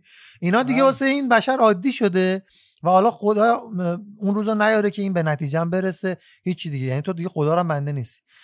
حالا اون موردی که مخاصی فکر کنم آره یادم اومد، چون من یادم میره اینو می‌خواستم بگم که نیمار جدیداً من یه مسئولیت پذیری تو بازیش میبینم. اینکه واقعاً احساس میکنه که آقا الان من ستاره تیمم و مسئولیت این باخت اگر ببازیم با منه و این برد اگر ببازیم هم من باید تیم رو ببرونم. یعنی و تو این بازی قشنگ مشخص بود که آقا این تیم معلوم بود دوشونه های نیماره و من بازم از این لذت بردم که حداقل تکلیف پاریس سن ژرمن معلومه که این تیم اگه قراره مثلا کسی به قول معروف به قول اصطلاح دو تا دویش کری بکنه به سمت موفقیت، همه آقای نیماره، کسی دیگه نیست. اینقدر امباپه رو داری نادیده میگیری، کسی امباپ... که مهمتر بود توی این بازی. ببین نیمار امباپه اصلا با یه استایلی تو زمین راه میره که یعنی رئیس منم اینجا. خب و این به نظرم درسته و این چیزی که باید نیمار بهش میرسید. یعنی اصلا اگه تو بگی که اصلا همون چیزی بود که براش از بارسلونا رفت، از بارسلونا رفته بود و الان توی بیست و هفت هشت سالگی بهش رسیده تو پاریس سن ژرمن و این بی‌نهایت با ارزشه. من میگم هر چقدر از بازیش مونده میتونه با این طرز تفکر نیمار با ارزش با ارزش باشه اون زمان بازیش. یعنی در واقع الان نیمار به تکامل رسیده، من اینجوری فکر میکنم بازیش به تکامل رسیده. این نکتهش اینه که نه نکتهش اینه که وقتی که میبینیم نیمار چجوری برمیگرده بغل مارکینیوش، توپو برمی داره میره جلو، این همون احساس مسئولیت هست. ولی خب با اومدن امباپه، امباپه تنها کسی بود که اومد تو، خب با توجه به ویژگی‌های بدنی و فیزیکیش و حالت پاسایی که براش ارسال شد دو تا سه تا تک به تک هم شد و تنها کسیه که میتونه کنار نیمار اینا رو خراب بکنه و نیمار هم به هیچ عنوان شاکی نشه. ولی مثلا ایکاردی همین توپو خراب بکنه نیمار شاکی میشه، تو زمین یه جوری چپ چپ نگاش میکنه. نیاز داره که بغلش یکی دو تا گنده مثل خودش هم باشن، با هم دیگه کارو در بیارن. میگم دیگه این اتفاقی که برای امسن افتاد تو همین تیم با کاوانی و با خود همین امباپه انجام دادن و دیماریا که بعضی جام آبشون توی جوب نرفت. ولی اون چیزی که داری میگی توی حالا کریر فوتبالی نیمار، مرسی. اگر که اعتماد به نفس رو بهش بدن و بگن که تو مسئولی، برعکس اون چیزی که ما خیلی وقتا فکر میکنیم که باید مثلا نمیدونم مثل تیم ملی برزیل بازوبند ازش بگیرن، بهش بفهمونن که آقا فقط تو نیستی تو تیم و اینا، اتفاقا برعکس کمک میکنه به اینجور آدما که این کاراکتر رو دارن، مثل نیمار، مثل روبینیو، مثل اونایی که باید گندهشون بکنید تا بتونی بازدهی بیشتر ازشون بگیری. آره مثل کریستیانو رونالدو باید گندهشون بکنید تا ازشون بازدهی بگیری. چه نیازیه که ما حتما از اونا، من میگم همین تیم پاریس سن ژرمن دیشب شاید بدون نیمار خیلی راحت‌تر این بازی رو می‌برد. آخه تو داری فلسفه رو می‌بری زیر سوالش. آقا دویست و بیست و دو تا پول داده براش، باید ازش استفاده کنه. مجبوری به بحث رسانه و واسه مارکت شما داری واسه یه دکمه کت می‌دوزی. آفرین، دقیقاً. آره ولی خب دکمه تا طلا دیگه. آره ولی دکمه طلا. و یه نکته دیگه من میخوام اینجا بگم که دقیقاً حرف آرش که دیشب هم داشتیم در موردش صحبت می‌کردیم، این که نیمار اگه تو این بازی نبود پاریس سن ژرمن پنج شش تا با آتالانتا میزد و آتالانتا رو میکرد تو قوطی و رنگی در می آورد. آقای حکیمی بله رنگ اینقدر آتالانتا رو لازم نیست مچاله بکنید. ببین خیلی استرس بازی رو داشتن، یعنی اصلا جلوی نیمار مثلا جلوی وراتی مثلا بازی کرد. آقا تو داری میگی نیمار نبود چهار پنج تا میزدن میکردن تو قوطی. حالا نیمار نبود درخت نمی‌کاشتیم جاشون جکی. نه دیگه استرس نبود جلوی نیمار. جلوی جلوی این بازیکن پی اس جی استرس داشتن آتالانتایا و خود ژان پیر گاسپرین استرس تو خودشون. پاریس سن ژرمن تیم بزرگی نیست که آتالانتا بخواد بترسه، مثل یوونتوس، مثل میلان، مثل اینتر. به خاطر بازیکناش بزرگی الان. بابا الان آخه تو داری آتالانتا رو میسنجی با با پاریس سن ژرمن. ما سبقه داره کلی فلان داره، کسی از سبقه نمیترس. ببین آیا عرفان هرشیزاده اصلا همون شخصیت هست، شخصیت قهرمانی هست که داریم میگیم دیگه. آیا هرشیزاده شما قهرمان چند چند ساله لیگ وان حالا با پول با هر چی داری میسنجی با چی؟ با آتالانتایی که مثلا سهمیه گرفته. لباس دروازه‌بان شما شرط من از میدون منیریه گرفته بودم. لباس اسپورتیلو اسپورتیلو قشنگ اون پیرن نارنجی رو ما هر با هر کی با هر گروهی میریم فوتبال یه دروازه‌بانی هست که از اون پوشیده باشه. لباس اسپورتیلو بعد از اون میاد دوم اسپورتیلو تیغی بازه سر کوچیک گل کوچیک. ولی خب اصلا اسپانسر لباسش نامه جوما یا خوما. خب به هر حال اسپانسری که همین سال گوشه آره پرسپولیس هم لباس می‌زد دیگه و راضی هم نبودن. آره به طور کلی من اینو می‌خواستم بگم که اگر نیمار نبود پی اس جی شدیدتر این بازی رو می‌برد. حالا من می‌خوام بگم که در کل این صدق نمی‌کنه راجع به تیمی که بالاخره توی چمپیونز لیگ بازی کرده، با تیم‌های حرفه‌ای هم بازی کرده، با منچستر سیتی بازی کرده، حالا بیاد الان جلو مثلا پاریس سن ژرمن بترسه یا یادشون بیفته که ترسدونشون اونها قربوچه. منچستر سیتی هم ترسیده بودن بعد بازی می‌کردن. آقا میگم بازی کردن، شش تا بازی گروهی کردن.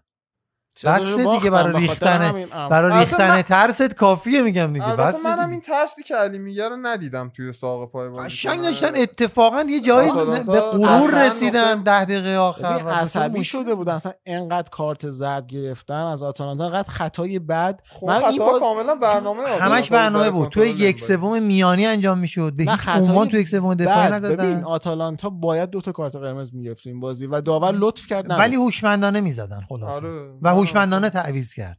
فقط میگم جواب نداد دیگه، بسته بود که مثلا تا دقیقه نود تا دقیقه نود هم یکیش بود، از نود به بعد شروع کرد گل خوردن. این اتفاقیه که برای تیمای حالا میتونیم بگیم غیر حرفه‌ای، میتونیم بگیم کم تجربه و هزار تا مسئله دیگه. ولی اگر همین بازی رو هم یکیش تموم میشد همه میگفتیم که دیدید ما گفتیم این آتالانتا تیم دوست داشتنی پای فیناله، نمیدونم یقه سیتی رو هم دوباره میگیره. این هنوزم میگم همین الان هم لایپزیگ شانس داره ولی خب بالاخره همینه دیگه بازی. من می‌خواستم نیمار افکتو بگم که آقا حالا نیمار نه، بالاخره یکی دو تا این گندای کاری میکنن ولی ذات کارشون اینه ده بار چیز امتحان کنن دو بارش بگیره. انتظار نداشت نیمار هر کاری میکنه منجر به گل شه. تموم شد. این که گفتی که اگه آتالانتا یکیش میبرد همه خوشحال میشدن و میگفتن تیم دوست داشتنی فلان اینا. من یاد یک کامنت دوستی انداختی گفت به عنوان کسی که دو ساعت طرفدار آتالانتام خیلی ناراحت شدم. خیلی کانسپچوال بود. امیدوارم که دوستان زیاد ناراحت نشده باشن.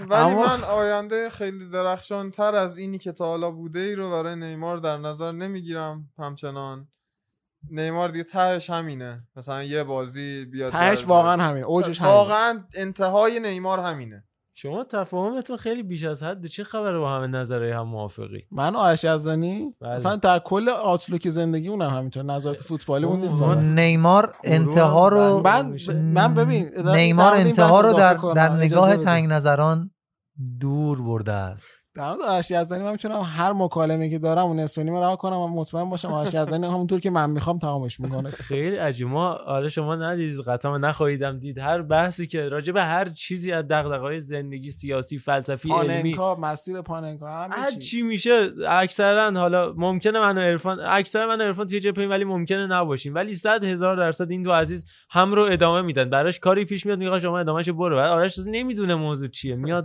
وسط دستشویی ول میکنه میگه تو برو بقیه‌شو. در مورد اپیزود تصویری این توافق نبود.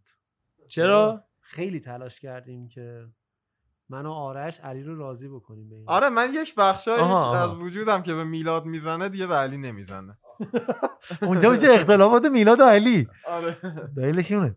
اما این بازی رو هم جمع جورش کنیم و ببندیم و سر نکته رو بگم. آیا حکیمی میدونستی که برای اولین بار از سال هزار و نهصد و نود و چهار که پی اس جی از یک شانزده هم میاد بالا؟ زیبا. به نظر آدم نمیاد ولی این آمار حقیقت داره. خب کلا چند تاسیسشون هزار و نهصد و هفتاد هفتاد دیوید بکام یکی دو سال از پی اس جی کوچیک‌تره. خیلی بله. بعد میگن تیم بزرگ پاریس سن ژرمن پاریس سن ژرمن چیکار داره؟ همینش تا همینجاش هم برای توماس توخل موفقیتی به حساب میاد که مربی قبل از اون تیمای کمی هم نبردن، دورتموند کمی هم نبردن و مربی قبل از اون که بزرگتر هم بودن از لحاظ نام و نشان نتونستن کسب کنن. البته که برایشون خرج ویژه شد. این رو هم اضافه بکنم که چلسی که قهرمان چمپیونز لیگ شد سال دو هزار و سیزده دوازده این اتفاق براش افتاد، تقریبا بعد از ده سال شروع پروژه با مورینیو و آبراموویچ بود دیگه و این اتفاق داره برای پاریس سن ژرمن هم میفته. اون حدوداً دو هزار و نه ده شروع کردن همین پروژه رو و حالا حضورشون تو نیمه نهایی اولین یعنی بزرگترین افتخار تاریخ اروپایی شونه دیگه و این ده سال یعنی نشون میده من سیتی هم همین حدوداست که همچین افتخاراتی به دست بیاره. یه اتفاق خوبی الان افتاد، آفتاب آمد دلیل آفتاب. اگر میخواید حل شدن نیمار تو تیم رو ببینید با توجه به اینکه بقیه بازیکن‌ها باشن، بازی برگشت با دورتموند رو ببینید. برعکس این بازی با آتالانتا اینجا ور می‌داشت، همش دیریب می‌زد، اونجا ببینید چقدر بازی. ولی اون اتفاقات بعد بازی دورتموند و اون داستانی که تو رختکن و اون شادیه و هالند و اینا هنوز برای من نشون میده نیمار هنوز بلوغ نشده. بچس قطعاً بچس. بیست و هشت ساله. ولی میخوام در مورد بازی کردنه صحبت کنم. شاخ بازی که بازی بدون اشتباه پاریس سن ژرمن و البته خودم شانس هم داشته ولی خب بازی بدون اشتباه. اما اینو می‌خواستم بگم که انگار مسیر روی نقشه قرار گرفتن باشگاه کوچیک توسط این دو باشگاه من سیتی و پی اس جی ترسیم شده، اینکه تو بازیکن‌های گران قیمتو خوب بخری و قبلش مر... چلسی مربی خوب بخ... و قبلش چلسی مربی خوب بخری و اونجا داخل کشورتو میگیری، اونجا فن بیستو جمع می‌کنی و با بازیکن‌های خوب خارج کشورتو فن بیس خارج کشورتو تضمین می‌کنی و بعدش با یه قهرمانی سی ال یا بالا رفتن توی سی ال که خب کل دنیا بازیاشو می‌بینن، روی نقشه کل دنیا قرار می‌گیری و فن بیس تو کل دنیا پیدا می‌کنی، از کل دنیا طرفدار می‌گیری و برند برند تو به همه میشناسونی. این مسیر مسیریه که خب من سیتی پی اس جی دارن به درستی طی می‌کنن و حالا یوونتوس هم می‌خواد، خیلی تلاش می‌کنه که این مسیر رو بره با یه قهرمانی چمپیونز لیگ. یه مقدار داره ریپ میزنه، یه گام بلند ده ساله اقتصادیه واقعا، یعنی بک‌گراند قضیه رو ببینید، یه گام اینجوری که آدم جر میخوره های اشیزا. آره البته چندین گامه که اونجا رو یک دهه میشه. همون چیزی که واقعا باعث شد مثلا یووه فاصله بگیره یه مقداری با بقیه باشگاه ایتالیا. آره آره یا همین پاریس که این پاریس هم به نظر من امسال یه سال به طور به طور سال خاصیه براشون و فکر میکنم از دو هزار و ده شروع کردن یا دو هزار و یازده فکر میکنم دو هزار و ده این سال دهم سال خاصی برای پاریس باشه و احتمالاً موفقیت بزرگتری رو هم از این مرحله که کسب کردن تجربه خواهند کرد. به هر حال پیش بینی مثبت اینجور تیما نظم اون لیگ و شهر رو در واقع به هم میریزن و در نهایت به هدف خودشون میرسن. بشنویم از استاد باقری. شهر به هم میریزن، من شهر به هم میریزن، نه میتونه نه نیرو تزامی میتونه جلومو بگیره، نه رئیس جمهور میتونه جلومو بگیره، نه سلطنت. اما استارم به یوروپا لیگ یا رقابت لیگ اروپا بزنیم، قطعا خب خلاصه تر نسبت به رقابت لیگ قهرمانان یه جنبندی داشته باشیم از نیمه نهایی که قرار برگزار بشه. سویا منچستر یونایتد و اینتر و شاختار دونیتسک به قول خود اوکراینیا. سویا یونایتد که فکر میکنم ما رو یاد سه فصل پیش و درخشش عجیب و غریب وسام بن یدر و رفقاش میندازه توی شبی که تو اولترافورد تونستن حذف بکنن منچستر یونایتد مورینیو رو، و بعد از بازی اون کنفرانس مطبوعاتی مورینیو که بعد از اینکه هواداری یونایتد خیلی ناراحت و عصبانی از ورزشگاه خارج شده بودن اومد یهویی نگذاشت نورداش، گفت چیز عجیبی نیست یونایتد تو اولترافورد از چمپیونز لیگ حذف بشه. خودم هم با پورتو این کارو کرده بودم و از اون به بعد بود که شاید رابطه هواداری منچستر یونایتد با مورینیو شکراب شد. اما حالا قرار این دو عزیز یعنی سویا و یونایتد یک بار دیگه مساف هم برن. That's football. That's not the end of the world. Uh, I sit in this chair uh, twice in the Champions League, and I knock out Man United at home at Old Trafford. I sit in this chair with Porto, Man United out. I sit in this chair with Real Madrid, Man United out. So I don't think is is something new for the for the club, and uh, of course, being Manchester United manager and uh, losing um, a Champions League tie. at home is is is a delusion. در مورد سویا منچستر یونایتد صحبت بکنیم و حال روز الانشون، حالا از بک‌گراند و اون اتفاقات گفتیم.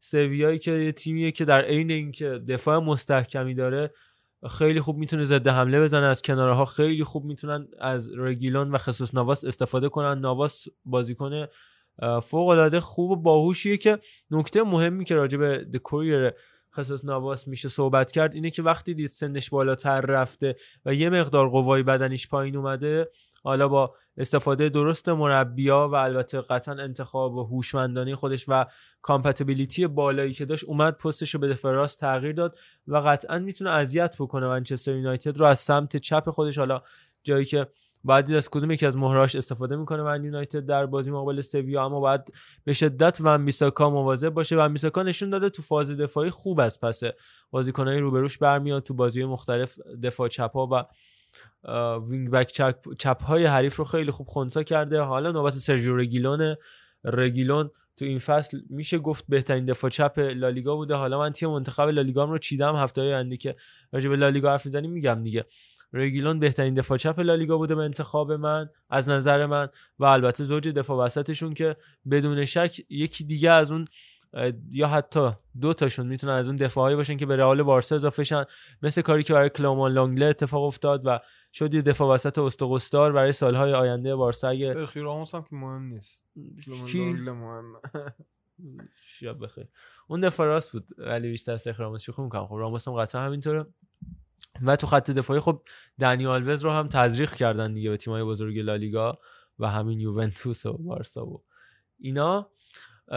شاید ضعف سویا توی مرکز زمین باشه، جایی که مثلث فرناندو و ژان جردن یا به قول خودشون خوان خوردن و اوربانگا خوان خوردن و اوربانگا مخصوصا فرناندو و جردن توی حرکات تاکتیکی و اسیر در واقع اون مرکز زمین منچستر یونایتد بشن. اگر پل پوگبا روز خوبش باشه، اگر حالا ببینیم از مک‌تامینی استفاده بکنه یا ماتیچ و البته برونو فرناندز که قطعا میتونه رد شه از وسط زمین و دیگه اون سپر جلوی دفاع سویا وجود نخواهد داشت. باید دیگو کارلوس و کندی رو ببینیم چگونه عمل میکنن. تازه اونجا مارسیال و رشفورد و البته که خود میسن گرین‌وود هم هستن که میتونن استفاده بکنن. سویایا نکته‌ای که دارن خیلی راحت خط میانیشون حذف میشه از جریان بازی با پاسایی که هافکای خلاق حریف میندازن و این اتفاق تو بازی با ولورهمپتون هم افتاد. روی کار خوب روبن نویس و مونتینیو نوشت به قول خودشون، اما مثلا صحنه پنالتی که پیش اومد روی همچین اتفاقی ولی خیمنز استفاده نکرد و پنالتی رو از دست داد تا فصل فوق‌العاده‌اش تکمیل نشه و یاسین بونوی که دروازه‌بان سویا در رقابت لیگ اروپا هستش و استفاده نمی‌کنه.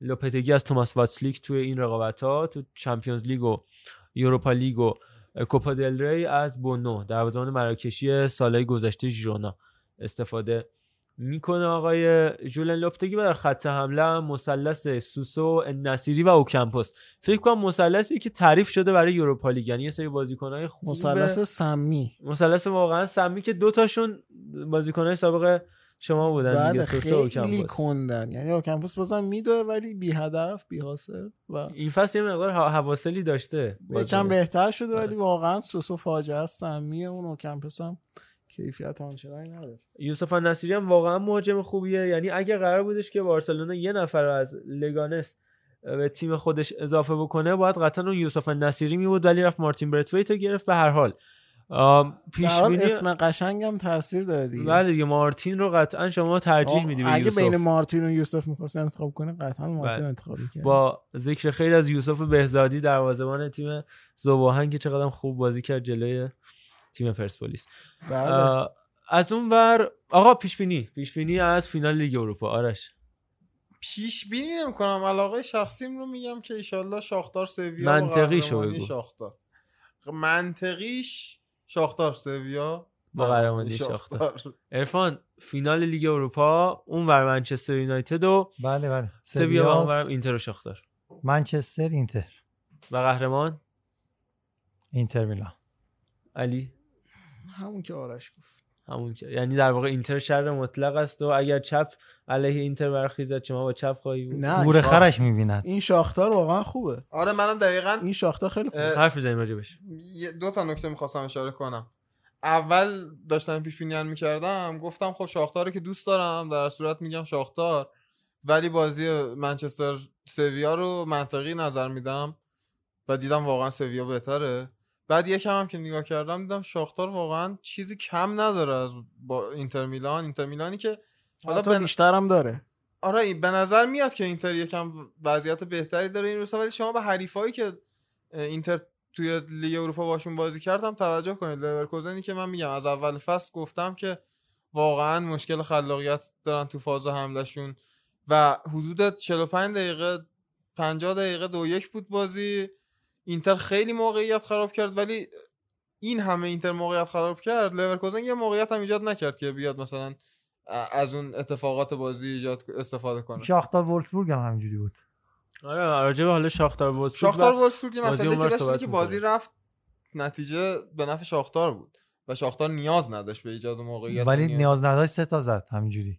یعنی وولفسبورگ هم تلاش خیلی خاصی نداشت. من بازی شاختار وولفسبورگ رو دیدم، هر سه گل دیگه تقریبا دقایق اون اخراجایی که نیمه نگردش قشنگ شاختار نیمه دوم مخصوص اخراج بروکس که فکر می‌کنم مهمترین مهره خط دفاعی وولفسبورگ بودش باعث شد به شدت. مورایس خیلی بازیکن خوبی بود. آره، مورایس آره. شماره دهشون که نشون داد که میتونه سال آینده تو تیم‌های خیلی بزرگتری هم بازی کنه. شاختار تیمی که سمبالا میفروشه و خوبم میفروشه. بازی بازی قبلی اینتر هم من می‌خواستم اشاره کنم که بازی با خطافه بود. اونجا هم به نظر من با توجه به فرم خطافه خطافه بعد از کرونا اصلا نتونسته بود عملکرد خوب خودش رو ادامه بده، یه دونه بردم نداشت، ولی دیدین اینتر جلوی خطافه هم مشکل برخورده بود به نسبت. پنالتی آنخل اگر که مولینا آره اگر استفاده می‌کردش اصلا بازی برمیگشت و به نظرم اینتر کار بزرگی هنوز نکرده. بردن شاختار هم حالا آره میتونه کار بزرگ اینتر توی این فصل لیگ اروپا باشه. البته بازم عامل خستگی که در مورد آتالانتا گفتیم، در مورد یوونتوس گفتیم، در مورد اینتر هم به نظرم تاثیرش میذاره. ولی این نکته رو در نظر بگیرید که اینتر توی همه مراحل حذفی این دوره از لیگ اروپا همون چیزی که آقای کنته توی لیگ این همه ایراد میگرفت دقیقاً برعکسش توی لیگ اروپا رخ داد و یه بازی از همه حریفاش یه روز بیشتر استراحت داشت برای بازی بعدی. اینتر هم اولین باری که از سال دو هزار و نه که رسید به فینال لیگ قهرمانان و سگانه گرفت، اولین باری که بعد از این ده سال به نیمه نهایی تورنمنت بزرگ اروپایی میرسه. اما راجع به اون ور جدول که شاختار و اینتر بخوایم صحبت کنیم، راجع به اینتر گفتیم، حالا راجع به شاختار هم حرف بزنیم. شاختار ببین من بازی با بازل رو داشتم هایلایتاشو نگاه می‌کردم، خیلی جون داره این شاختار و بازل که واقعاً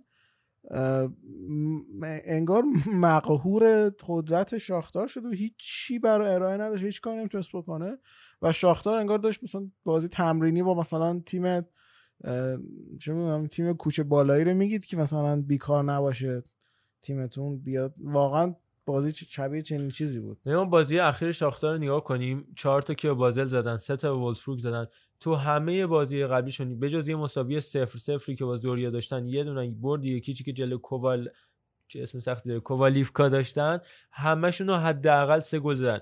چهار تا به لویف زدن، چهار تا به اوبولون زدن، سه تا به دینامو کیف زدن، سه تا به دسنا زدن، سه تا به الکساندریا زدن، دوباره سه تا به دینامو کیف زدن، چهار تا دیگه به دسنا زدن و سه تا به الکساندریا. نشون میده چقدر تو خط حمله قوی ان و چقدر بازیکنای کارآمدی دارن، بازیکنای فوق العاده ای دارن که من فقط میخوام به چند تاشون اشاره کنم. ما هم از تو صحبت تو تمام کن تا آره همین بازیکن‌ها. من جونیور مارس رو گفتم، مارس. هم مارلوس و البته تایسون تایسون که قرار بود بیاد میلان. آره تایسون فکر کنم هم اپیزود فوکر بود اگه اشتباه نکنم، راجع به شاختار و ماجراهاش صحبت کرده بودیم. تایسون هم از اون دسته بازیکن‌ها بود گفتیم مثل صادرات مختلفی که شاختار داشت، داگلاس کاستا، ویلیان، برنارد.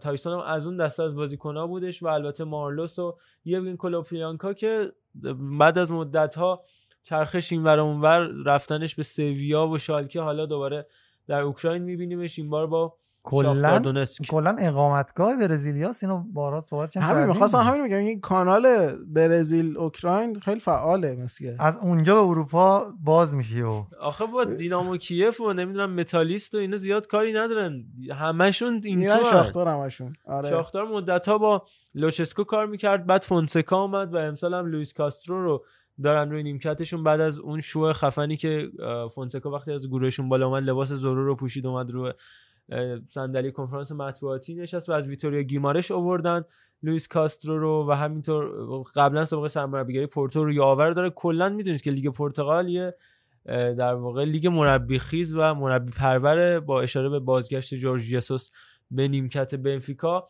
مربی بعد از لیگ پرتغال بیرون نمیاد، اینو نگرانش نباشید. ضمن اینکه این آندری پیاتوف هنوز زنده است و این الکسی شفچنکو که در واقع از بسته جدی میگم از بستگان آقای شفچنکوه، پسر عموی شفچنکو، دروازه‌بان ذخیره شاختاره. ولی جالبه که آقای پیاتوف مثلا هزار و پانصد تا شفچنکو تو دنیا بوده. بنده تمام شفچنکوهای دنیا رو حفظم. نه اتفاقا خود آقای چیز میفرمودن که من دو نفر بازیکن تو فوتبال میشناسم آقای مدیری، یکی شفچنکو بود، اون یکی رو یادم نمیاد. دیوید دکان فکر کنم نه نه که بهش گفت شما کلا خوشگل پسندی. آها شاید فکر کنم. بعد به هر حال من تمام شفچنکوهای دنیا رو حفظم. و در نهایت حالا راجع به شاختارم بخوایم بیشتر حرف بزنیم، یه آمار جالبی داشتن تو بازی اخیرشون. ما بخوایم آخرین باخت تیم شاختار دونتسک رو پیدا کنیم، یه دونه باخت به زوریا دادن تو مارش، بعد دوباره بخوایم بریم عقب‌تر برمیگردیم به کی باخت این تیم، به آتالانتا کی دسامبر دو هزار و نوزده، یعنی کامبک عجیب غریب آتالانتا به لیگ قهرمانان. آره بعد از باختای پیاپی که داشتن. و این تیم از منچستر سیتی هم تونست مساوی بگیره تو بازی خارج از خونه تو اتحاد، اینو یادتون نره. پس امید ببندید چون که لیگ اروپا لیگ اینجور تیم است، تو این چند سال ثابت کردن. البته که لیگ اروپا لیگ سویاست و سویا از اول سویا تیم‌ها اینتر هم تو همین جور تیم‌ها حساب میشه. از فصل بعد لیگ ویارال هم خواهد شد. مرسی. ویارال با اونای امری و دو تا خرید لیگ اروپایی هم کرده، پارخو و کوکلند، به شدت به کمکشون میاد. آقا پیشبینی منم داشته باشید که سویا و از اونور اینتر فکر می‌کنم بیان فینال و سویا قهرمان خواهد. اگه آره اینتر به سویا بخوره می‌خواستم بگم سویا میبردش. ولی با یونایتد بخوری یونایتد رو میبره. اینا از این داستان شاختار این فصل. آقا نظرتون راجع به این حرف یولیان لوپتگی چی بود که گفت بزرگترین باشگاه جهان منچستر یونایتد؟ جالب بود. بزرگترین باشگاه جهان از فکت چک درست، یکی از بزرگترین باشگاه جهان. نظر که وقتی بازی داری با یه تیمی برند کنی دیگه، برنده برند بخوایم بگیم آره، ولی از لحاظ حال و روز و احوال توی ده سال اخیر شوخیه این حرف. بله در مورد شاختار میخواستم بگم که با اینتر بازی داره، فقط بررسی لیگ اوکراین که شاختار تو لیگ اوکراین بیست و دو تا بازی کرده، پنجاه و نه امتیاز و چهارده امتیاز توی همین بیست و دو امتیاز بیست و دو بازی اختلاف داره با تیم بعدی که دینامو کیف باشه که خود دینامو کیف هم قولیه بر خودش، و توی این بیست و دو تا بازی چهارده تا گل خوردن، پنجاه و نه تا گل زدن، یعنی تقریباً سه تا گل هر بازی زدن، یه بازی یه گل خوردن که خب اون یه گل هم نخوردن، یعنی در واقع بیست و دو تا بازی چهارده تا گل همونم در واقع نداره. شاختار تیم قدیمی تو اوکراین هشتاد و چهار سال قدمت داره، ولی الان ما بخوایم به افتخاراتش نگاه بکنیم ببینیم تو این چند سال اخیر چه اتفاقاتی براشون افتاده. تو لیگ از سال دو هزار و یک شروع کردن به قهرمان شدن، سیزده بار تو این بیست سال تقریبا قهرمان شدن و این جالب. دو هزار و یک قهرمان شدن، دو هزار و چهار، پنج، هفت، نه، ده، یازده، دوازده، سیزده، شانزده، هفده، هجده، نوزده و بیست. یعنی تا قبل از اون دینامو کیف با هر کی میگه شانزده بیست با اقتدار با بالاترین و پر افتخارترین تیم لیگ برتر روسیه بوده، اما اصل دو هزار و یک یهو همه چی عوض شد و شاختار دونتسک ظهور کرد و سیزده بارش رو همش تو این فرمودین روسیه که اوکراین بود، ببخشید اوکراین، معذرت میخوام، کل سیزده بارش تو این سال اخیر همونه دیگه، کلیش واسماس گویا. به هر حال لیگ و الانم با رتبه چهارده رنکینگ جهانی جزو باشگاه برتر دنیا هستن، چهاردهمین باشگاه برتر جهانن و این یه افتخار برای کشور اوکراین و فوتبالش. بله اینم از, این. از این و بریم با در واقع گفتن این جمله به سمت کامنت ها که فوتبال یه بازی که نود دقیقه بازیکن‌ها میدونن و آخرش سویا قهرمان لیگ اروپا میشه.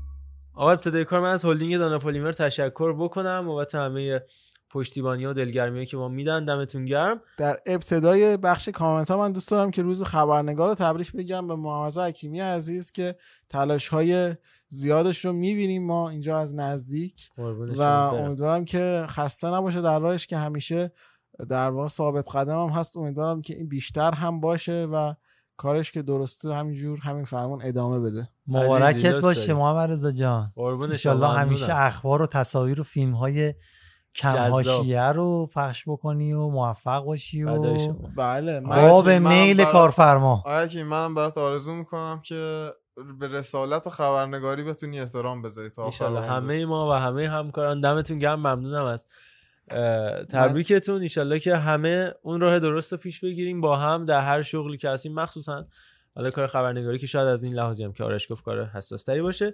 روز چپ دست رو آیه سلطانی هم تبریک میگم. کدام سلطانی؟ یاشارشون، یاشار سلطانی، بله معمار نیست. روز چپ دست ها رو هم تمام فوتبالیست چپ های عالم هم تبریک میگم، به خصوص سرور و سالار چپ های عالم آقای لیونل آندریس مسی کوچتینی که واقعا یعنی ما راست پا داریم، چپ پا داریم و مسی داریم، این این دسته سومی که خب من واقعا به همه فوتبالیستای عالم، به همه انسان‌های عالم، نه شوخی می‌کنم آقا، روز چپ دست مبارک، راست دست چپ پا، راست دست چپ پا، ما چپ فیس هم داریم به قول مهرداد محمدی. بریم بشنویم. چپ پا هستی دیگه، کلا چپو داریم. چپ هم نه، دست راستم، چپ پا هم دست راستم، فیس چپم. روز چپ دست به تونی آیومی از بلک سبت هم تبریک میگم که با وجود چپ دستی و ایرادی که دوتا انگوش داشت بود، همچنان یکی از بزرگترین گیتاریستای تاریخ به شمار میاد که حالا نشنویم دیگه. نشنویم چه بشنویم بشنویم بشنویم, بشنویم. چون گفتم آهنگ پشت آهنگ بشنویم.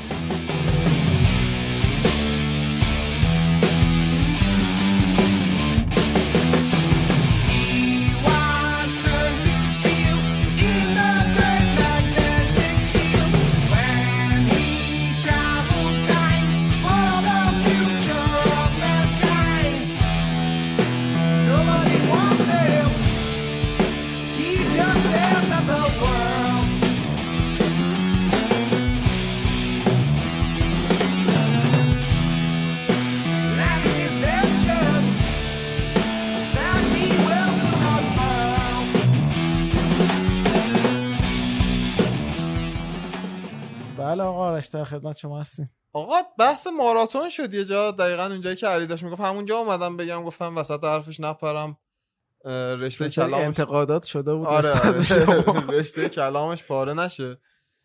ماراتونی که ایتالیایی‌ها زحمت کشیدن ده تا بازی رو هم پشت هم کردن اینا، من یاد این قضیه کنکور افتادم که بچه‌ها این هفته کنکور کارشناسی دارن و واقعاً بلایی که سرشون اومد امسال به خاطر کرونا، به خاطر سوء مدیریت و اینا، من اگه بودم از یه جایی به بعد یه کتاب میبستم میگفتم آقا این شما به قول اون یارو شما کنکورتون میدونید و مملکتتون برید به زندگیتون. واقعا سخت بود. دمتون گرم که تا آخرش حالا هر جور شده رسوندید. اگه گوش میدید این پادکست رو که امیدوارم شنونده کنکور داشته باشیم.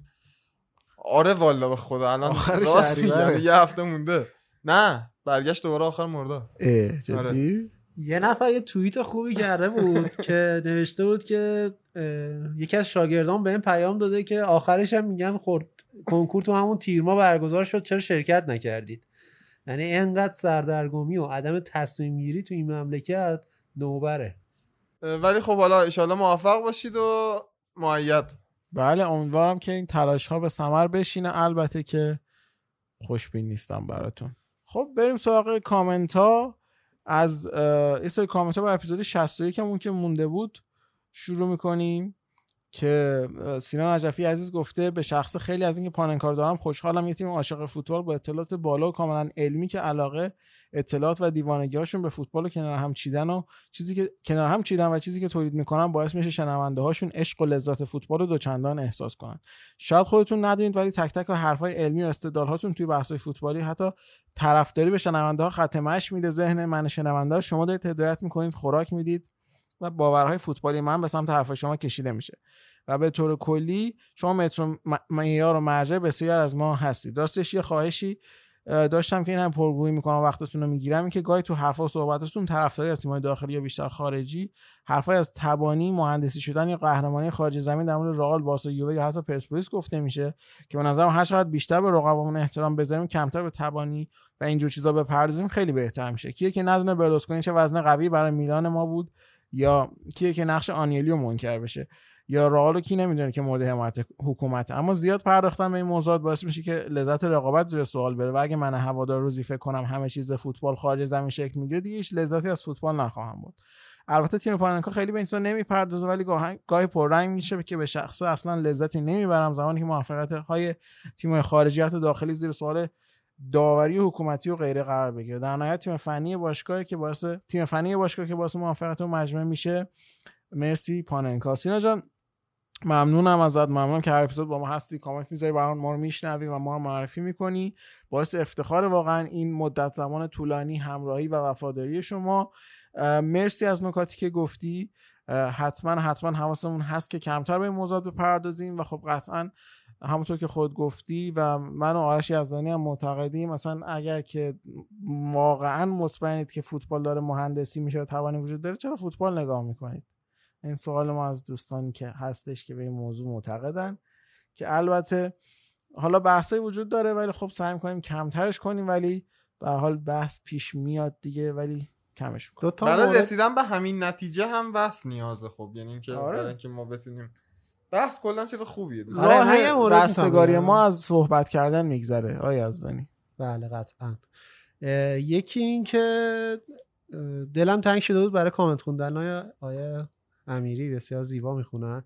دوم این که در مورد اون حالا مهندسی و اینها من عرض کردم خدمت دوستان، یعنی به خود سینا نجفی هم گفتم که حالا علی خیلی تلاش کرد که این قضیه رو با همین صحبتایی که الانم حالا انجام داد و تو اپیزودهای قبلی هم گفته بود و خیلی هم چالشی شده بود و اینها که اصلا اصلا داوری هم هست شما اصلا نوش جونش و اینا، سعی کرد اون قضیه رو جمع بکنه که خب حالا خیلی هم چالشی شد ولی حالا چون الان هم که نکردم توضیحش دادم. بله نه قرار بود این قضیه‌ای که حالا بچه‌ها به داوری هی اشاره میکنن جمع بشه ولی کلا من با اون قسمتی که فارغ از این که حالا یه تیم حکومتی هست یه تیم داوری مثلا بهش کمک میکنه یا نه، با اون جمله‌ای که گفتی اگر مثلا معتقدید فوتبال اینطوریه چرا فوتبال میبینید، ما فوتبال رو اون زمانی دوست داشتیم که احساس میکردیم اینطوری نیست و لذت میبریم الان ازش ولی الان واقعا بعضن لذت رو نمیبریم دیگه اون که میایم شاکی میشیم وگرنه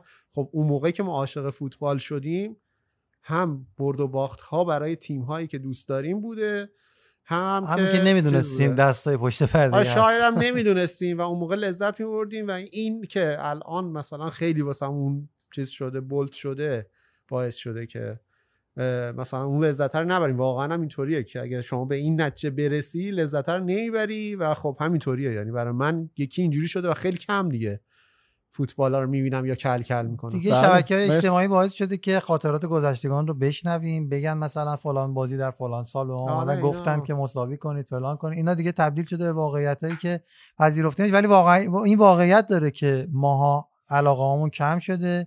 چرا؟ چون این چیزا یه مقداری بیشتر به عملا شده از گذشته.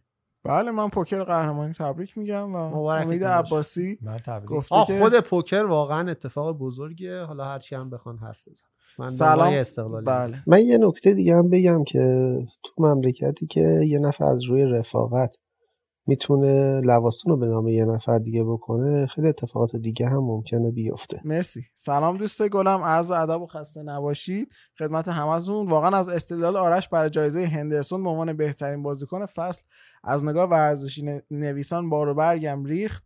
دم شما گرم استاد. برونو تو...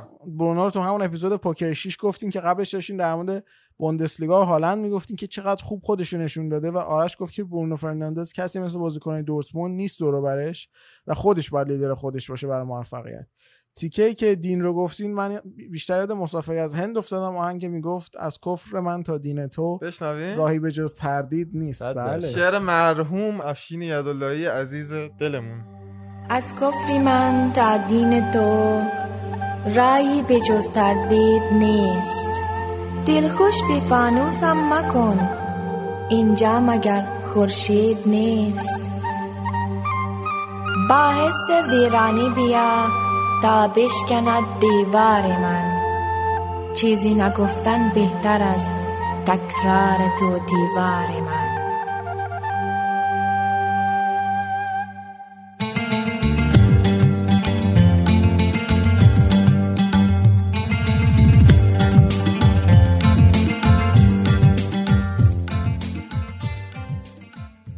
جز معدود شاعرایی بود که با هزینه شخصی خودش جلسات حالا شب شعر برگزار میکرد و با کیفیت بود. شیشی ترانه و خلیل جوادی و افراد اسطوره‌ای تو زمینه شعر معاصر ما هم اونجا می اومدن و بسیار زیبا.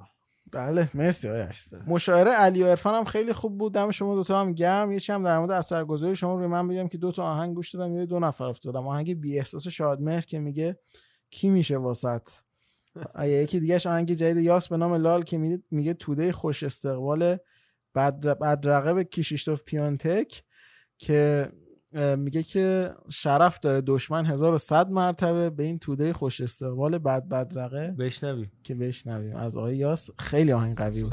آزادی بیان مد شدم، جیگردار شدن و این ترسناک ترین روال خفه کردنه که فشار دستا رو حس نکنی پس گردنت. و اما تو یه شاکی از سر دغدغه که پشت پرده دستا قنوتی تو صف اوله، یعنی شرف داره دشمن هزار و صد مرتبه به این توده خوش استقبال بد بدرقه. می نوشتم تو مطمئن‌تر از این که مشکل اما نیست، اونا مستبدن، آینده شل کرد رو دوش صندلیا، در واقع خودم شدم دلیل تنبلیا. حالا بیا فرو کن تو سر که بابا فردا حالاست، مملکتی که هر گیر رو داری حل بالاست، سمت ما به همت و ثبات این کله بالاست، دهن شمارم نمیشه بس حتی با ماست.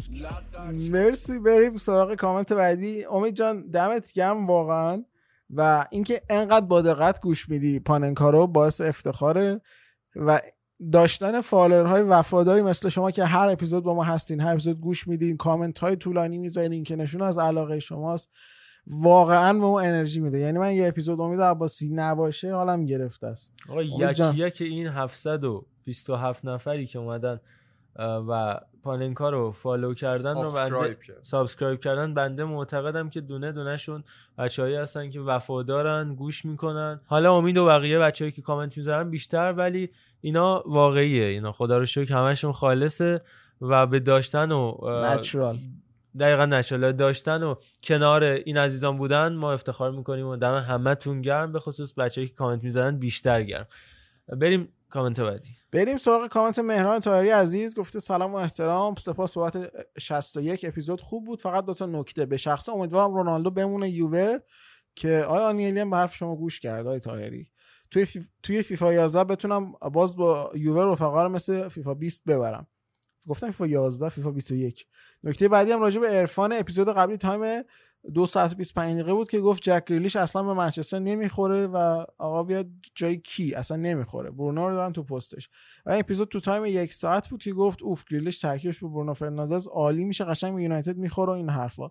گفتم که بگم در این حد رسالت میشین، حواستون باشه. از میلاد خواهش دارم این دو قسمت صحبت عرفانی که نام بذاره تا بشنویم، نظرم جالب میشه. برای راحت‌تر شدن کارتونم تا هم اپیزودا رو اشاره کردم. شبتون بخیر. مرسی مهران جون، دمت گرم. مرسی که آقا با دقت گوش میدی. به هر حال نظرات آدما میتونه تغییر بکنه. شاید آیه هشتاد رفته مطالعه کرد دیده نمیخوره. من گریلیشو اپیزود دوم به آرسنال گفتم میخوره ها. اگر که گفتم منچستر اشتباه گفتم، چون قشنگ یادمه با علی محمودی داشتیم صحبت می‌کردیم. منظور آرسنال فرناندز منم یادمه گفتی با هم دیگه ترکیبشون خوب. گفتم نمیخوره، دفعه دومو گفتم که به آرسنال نمیخوره. مستندش منچستر موجوده یا گریلیش؟ واخه کجا بازی کنه؟ بذار میخوای بشنویم.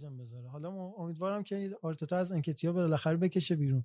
واقعا سوهان روح ما آرسنالیا شده، هر بازی هم فیکسه. همین خواستم بپرسم گریلیش میخوره به اونجا. گریلیش فوق العاده است. برای آرسنال آرزوی من اینه گریلیش بیاد تو آرسنال. گریلیش آرسنال مدیسن خودش هم آرسنالی آخه گریلیش. توی استادیوم امارات هم بازی رفت اومده بودن، یه توییت زده بود که من به آرزوم رسیدم که تو این استادیوم بازی کنم. بس بازارگرمی هم داره میکنه. بابا واقعا یونایتد میخوره بهش دیگه. هم خودش به یونایتد میخوره هم یونایتد. من فکر کنم طرفدار یونایتد هم هستی، سه عکس بچگیش هستش که بغل فرناندز بغل فرناندز چیز مشتی میشه به نظرم. من فکر میکنم خیلی شبیه. مهران طاهری در ادامه گفته یه نکته دیگه هم که یادم رفت بگم، که کامنت های کوتاهی که میلاد به این صحبت ها میگه خیلی خوب به جا هستن. دمش گرم. دم شما گرم و دم میلاد اشراقی هم گرم که آقا اشراقی خستگی ناپذیر کار میکنه. من نمیدونم میلاد اشراقی کی خسته میشه، چطور خسته میشه، کی خستش میکنه. دمت گرم. دشمن از کامنت های بیجا و آدم محبوبیه دشمن نداره، بنابراین هیچ وقت خسته نمیشه. آفرین، ریزه کاری بود.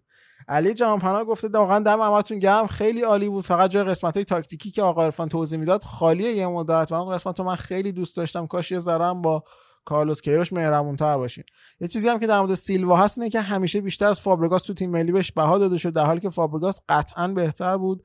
یه خواهشم از آقا محمدرضا دارم که کمی در مورد پیکه صحبت کنید، با اینکه من طرفدارش نیستم، ولی این همه فرق بین بها دادن به راموس و پیکه عجیبه که پشمام. اتفاقا مقایسه این دو نفر به شدت موافقم، به شدت موافقم. در حالی که تو اکثر فصل تعداد گلای خورده بارسا کمتر از رئال، تعداد کارت قرمزش کمتر، حتی تا پارسال ارورهاش هم کمتر بوده. دلیل گلای بیشتر هم که راموس داده بی‌نهایت، سانتای رئال و سانتای خیلی کم بارسا و پنالتی رئال. و از علی امیران بابت موزیکای خوب ممنونم. ببخشید یکم زیاد شد، دمتون گرم. مرسی علی جان، نظر لطفته. اما آقا من یه مقدار موتور سوزوندم اینجا، کمی در مورد پیکه صحبت کنید. هر هفته میاد ده دقیقه در مورد پیکه صحبت میکنه. نه ما یکی دو تا بارسایی کم داریم الان تو تیم محتوا، بی زحمت درخواست بفرمایید تشریف بیارن. بله چشم، بله. ولی خب مقایسهش با راموس به نظرم نمیشه به اون شکل مقایسه کرد. خب راموس اون دفاعی سرزن کلاسیک داد بزن علی انصاریان تور که هر بازی یه جاش زخمه میره خونه، و پیکه خب قطعا اینطور نیست دیگه. پیکه از خونه که میاد بعد جاش زخم. آقا به دور از تعصب یه بار من واسه بکنم کلا بحث دیگه چیز نشه، راموس واقعا دفاع راست خیلی خوبی بوده و اصلا هم همم هم یادشونه که وقتی که پویول و هیرو بودن راموس دفاع راست بود و پیکه باز با پویول دفاع وسط بود، دوباره راموس دفاع راست بود. بسیار با کیفیت ها، میتونه جای مختلف زمین بازی بکنه، ولی این خوی تهاجمی که داره و کنترل توپش و کاشت زنی و اینا که داره، همش به خاطر همون دفاع راست بازی کردن است که از سویا شروع شد و تو رئال هم ادامه داشته چند وقت. و واقعا با پیکه نمیشه مقایسه. پیکه هیچ وقت دفاع راست نمیتونه باشه، هیچ وقت، و بسیار گم میزنه. دفاع وسط هم به سختی نمیتونه باشه. ولی خب بالاخره تو ترکیب دو دفاع یعنی کنارش یکی باشه مکمل باز میتونه. میگم من خودم همیشه راجع به راموس صحبت کردم و گفتم که به نظر من خیلی بیشتر از اون چیزی که هست توی خط دفاع بهش بها داده میشه، ولی باز هم ای. با این وجود یه بازی نبود یزدانی دیدی که خب نه اون دیگه مشکل رئاله که نفر جایگزینش مثلا میلیتائوه، اون دیگه مسئله دیگه ایه. در مورد این کامنت من خیلی کوتاه نظر بدم. ببینید من اصلا کاری به گلای زده راموس ندارم، در فاز دفاعی دارم میگم، در کاری که یک دفاع باید انجام بده. این یه آپشن اضافه است که یک دفاع میتونه گلزن باشه، خیلی هم خوبه، خیلی هم عالیه و جای تقدیر داره. ولی در مورد دفاع وسط بودن، انجام وظایف دفاعی، تکل درست دادن، سر اولو زدن، ارور دفاعی ندادن، اشتباه منجر به گل انجام ندادن، بازم از پیک بهتر. در این موارد راموس ضعیف هست. آقا قبول کنید یا نه، پیاتی با یک و شصت و دو قد رو سرش سر زده، مسی همینطور، این تا بازیکن سر پیکش کی سر نزده، چرا سر پیک جسوس نزده، رو سر پیک هم زده، کلی هم اشتباه پیک داشته، کلی هم سوتی پیک داده. اما اونقدری که در مورد اشتباههای پیک صحبت میشه، یک دهم اون هم راجع به اشتباهی راموس صحبت نمیشه. راموس تلاشی میکنه جبران کنه، ولی خب درسته ما ولی داریم راجع به دفاع وسط تلاش خیلی پشت گلاش پنهان میشود، چون میتوناد بشود دیگه. نه من موافقم، پیکم شصت و دو تا گل پنالتی میدم بزن، پیک شصت و دو تا گل زده، کم نزده. تو مغزت انجام شد که فکر کردی با اعلام این بحث بحث تموم میشه، اینجوری شروع کرد بحثو، گفت من یه چیزی بگم که دیگه این بحث جمع بشه. الان ده دقیقه است این راجع اون بحث جمع شد. مرسی آقا، میدونم چرا بچه‌ها ادامه دادن. بله اما بریم سراغ کامنت بعدی دیگه بچه‌ها، بس دیگه مونده در مورد پیک راموس. پیک راموس آره ببین، تا دو تا بارسایی متعصب اینجا هستن تا ابد میتونیم در مورد پیک راموس و موضوعات، حتی کامنت هم در دفاع از پیک بوده. آره ولی سه تا بارسایی چیز اینجا بود در واقع. بله مجید فیضی میتونیم بگیم تا علی امیری و میلاد اینجا هستن این بحث تموم نمیشه. مرسی آقای ارشیزاده، ممنون از شما. مجید فیضی گفته در مورد یوونتوس بگم که سیستم مالکانه ساری بازیکن‌ها با این تفکر این توانایی نیاز داره و این قضیه در مقابل تیم‌های سه دفاعه برای یوونتوس مشکل ساز شد، چون تیم‌های مقابلم خط دفاع و خط هافبک شلوغ‌تری داشتن و این کار سخت‌تر می‌کرد برای ساری. باله مد نظر مربی یوونتوس، یکی از دلایل ضعف یوونتوس در این فصل تقابل با تیم‌هایی بود که از این سیستم سه دفاعه استفاده می‌کرد. این فصل تیم‌های بیشتر از این سیستم استفاده می‌کردن تو سری در واقع پرانتز دوم داخل پرانتز اول و این قضیه ممکن جلوی لیون هم برای مشکل ساز بشه. آی آی آی مجید فیضی، مجید فیضی تیم منتخب سری آ از نظر من سه چهار دو یک، دوناروما، باستونی، دلیخت، دی لورنزو، کولیبالی تو پرانتز، گوزنز، بنتانکور، ساویچ، لاتزاری، پاپو گومز، دیبالا، لوکاکو. لوکاکو رو خودم هفته پیش رفتم خونه یادم رفت لوکاکو رو یادم اومد که یادم رفت لوکاکو. من یادم بود گفتم به جای لوکاکو زلاتانو میذارم از قصد زلاتان با چیرو ایموبیله گذاشتم دیگه فکر کنم. آقا من یه بحث فنی اینجا فقط مطرح کنم سریع بفهمه. من الان یادم راجع با نه راجع با آتالانتا است که آتالانتا رو اگه حواستون باشه، الان که داشتم حرفای مجید رو گوش میدادم یادم اومد که بازیای یوونتوسش رو هم هر دوتا بازی که این فصل با یوونتوس انجام داد توی ده دقیقه آخر از دست داد، یعنی یه دونه کامبک خورد باخت و یکی دیگه هم پنالتی گرفت دقیقه نود یوونتوس و دو دو مساوی شد. این مشکل آتالانتا ریشه‌ای تر از این حرف هست. حالا در مورد آتالانتا به نظر میتونیم مفصل صحبت بکنیم تو اپیزودهای بعدی و فصل که تمام شد دیگه، مثلا یه مقداری به این مسائل و پرونده ها بپردازیم. اما کامنت بعدی میثم سلطانی گفته سلام، مرسی که به سوال بنده جواب دادیم. میشه گفت انتخابات بارسلونا مثلا انتخابات ریاست جمهوری آمریکا که الکترال نود روز دیگه هم باشه. آره الکترال هستش، کمتر از نود روز اگه امکانش هست در اپیزود آینده راجع به تاریخچه و تقابل‌های دو تیم بوکا جونیورز و ریور پلاته یعنی سوپر کلاسیکو صحبت کنید. حتما حتما آقای حکیمی خودش عشق من به شدت در خدمت می‌خوام. در واقع دربیاست. توز هم باز قرارداد امضا کرد با بوکا، تمدید کرد. مرسی از مجید فیزی که هر اپیزود برام کامنت خیلی خوبی میذاره، ممنونم مجید که تو هم هر اپیزود همراه ما هستی. و میثم سلطانی عزیز، سینا خلیلی یکی دیگه از همراهای پر انرژی و پرقدرتمون که واقعا تمام توییت های پاننکارم رو توییت میکنه، همه جوره سینا خلیلی با ما هست، دمش گرم واقعا. سینا خلیلی گفته همگی خسته نباشید، اپیزود عهد سری آ قوی بود. در بین تیم های این فصل سری آ هلاس ورونای، ایوان یوریچ و ساسولوی دیزربی برای من از بقیه دوست داشتنی تر بودن. نسبت به انتخاب پائولو خیلی حرفا زده شد، اما انتخاب شایسته‌ای برای این عنوان بود و زیر نظر ساری احیا شد. اگه ناپولی ساری رو به یاد بیاریم که مرتنز و اینسینیه چقدر نقششون ها از اهمیت بود و دیبالا که به تنهایی داشت همه شهر وظایف انجام میداد. در واقع دیبالا رو مقایسه کرده با جفت مرتنز و اینسینیه. همونطور که فصل پیش چلسی ساری هازارد بیس بود، این فصل هم یوونتوسش دیبالا بیس بود. همینطور ثبت آمار یازده گل و یازده پاس گل بعد از مشکلاتی که فصل قبل با آلگری داشت، یه آمار فردی خوب برای دیبالا است. ترکیب منتخب من از این فصل سری آ چهار دو دو دو دوناروما، تو هرناندز، دی فرای، دلیخت، دی لورنزو، ساویچ، بنتانکور، پاپو گومز، دیبالا، رونالدو، ایموبیله. آرش دیبالا زیادی گنده نمی‌کنه. نه به خدا. بابا آخه یازده گل یازده پاس گل چیه؟ آخه فقط تو یازده گل یازده پاس گل شده. اولا که حداقل دیبالا این فصل هفت هشت تا پنالتی گرفت. حالا هفت هشت تا زیاده ولی پنج شش تا رو مطمئنم گرفت. اینم بیاری رو پاس گلاش آمار پاس گل خیلی قابل قبولی میشه به نظر. بابا آخه همین رونالدو سی و سه تا گل زد، چاسی یکی گل زد. سی و سه تا گلی که زد دوازده تا پنالتی بود دیگه. پنالتی زد بعد نفر اول گلزنی تیم. دیبالا هم جریان بازی رو باید کنترل، نبض بازی دست دیبالاست تا دست رونالدو. من سوالم که چطور میگید که رونالدو بد کار کرده، دیبالا عالی کار کرده؟ نه نه دی... این فاصله شون اصلا اینقدر نیست. همون همونطور که دیدی حالا همه فکر می‌کنن باشگاه مثلا به خاطر اینکه رونالدو ناراحت نشه اون جایزه بهترین بازیکن باشگاه رو به رونالدو داد، ولی واقعا این رقابت همینقدر تنگاتنگ بود بین دیبالا و رونالدو. حالا دیبالا بیشتر توی جریان بازی تاثیر می‌ذاشت، رونالدو توی نتیجه بازی. ولی به نظر من اون نخ... من خودم اون کسی که توی نو... طول نود دقیقه تاثیرگذاره رو به کسی که با گلزنی تاثیر میذاره خیلی ترجیح میدم. یعنی اون نفر اول که تو جریان دیبالا رو به رونالدو ترجیح میدم. امثال دیبالا و دیبالاها. آره مثلا مسی رو من مدل بازی مسی رو به مدل بازی رونالدو ترجیح میدم. یعنی نیمار رو مثلا به امباپه ترجیح میدم. اونجا نه. اما بریم سراغ کامنت بعدی. سعید خرسند گفته درود بر شما، مثل همیشه خیلی خیلی ممنونم بابت زحماتی که میکشین. میخواستم بگم اگه ممکنه یه پرونده در مورد بهترین بازی‌های این فصل لیگا و انتخاب خودتون بررسی کنید و ما معرفی کنید بریم ببینیمشون. زنده باشید. من اگه بخوام یه بازی رو بگم که بری ببینیش، منم مثلا همون بازی رو میگم، یوونتوس میلان. بله بله آفرین، زیباترین بازی این فصل سری آ بود به نظرم. سری آ. آره مرسی سعید جان. اینتر و میلان به نظرم بازی زیبایی. جدی جدی جدی میلان و آتالانتا هم جدی خیلی بازی جدی سری آ امسال فصل خوب. اون میلان زیبایی نداشت، بیشتر مستهجن بود. ولی خب اینتر اینتر ساسولو رو بگو اینتر ساسولو رو بگو بله عشی زاده خیلی بازی داری اذیت می‌کنی. یکی تازی کردی اون داد اول تا آخر بازی تاریخ همون چهار هیچ لیورپول قد باید می‌خواستم بگم چهار هیچ لیورپول و رئال مادرید داریم میگیم. بله فوتان سلیمانی گفتی که خسته نباشید، دمتون گرم مثل همیشه عالی. در مورد آرسنال یه دیگو کارلوس میارزه به کل دفاع آرسنال، بهشتم یه بیت هم میارزه به کل آلبومت.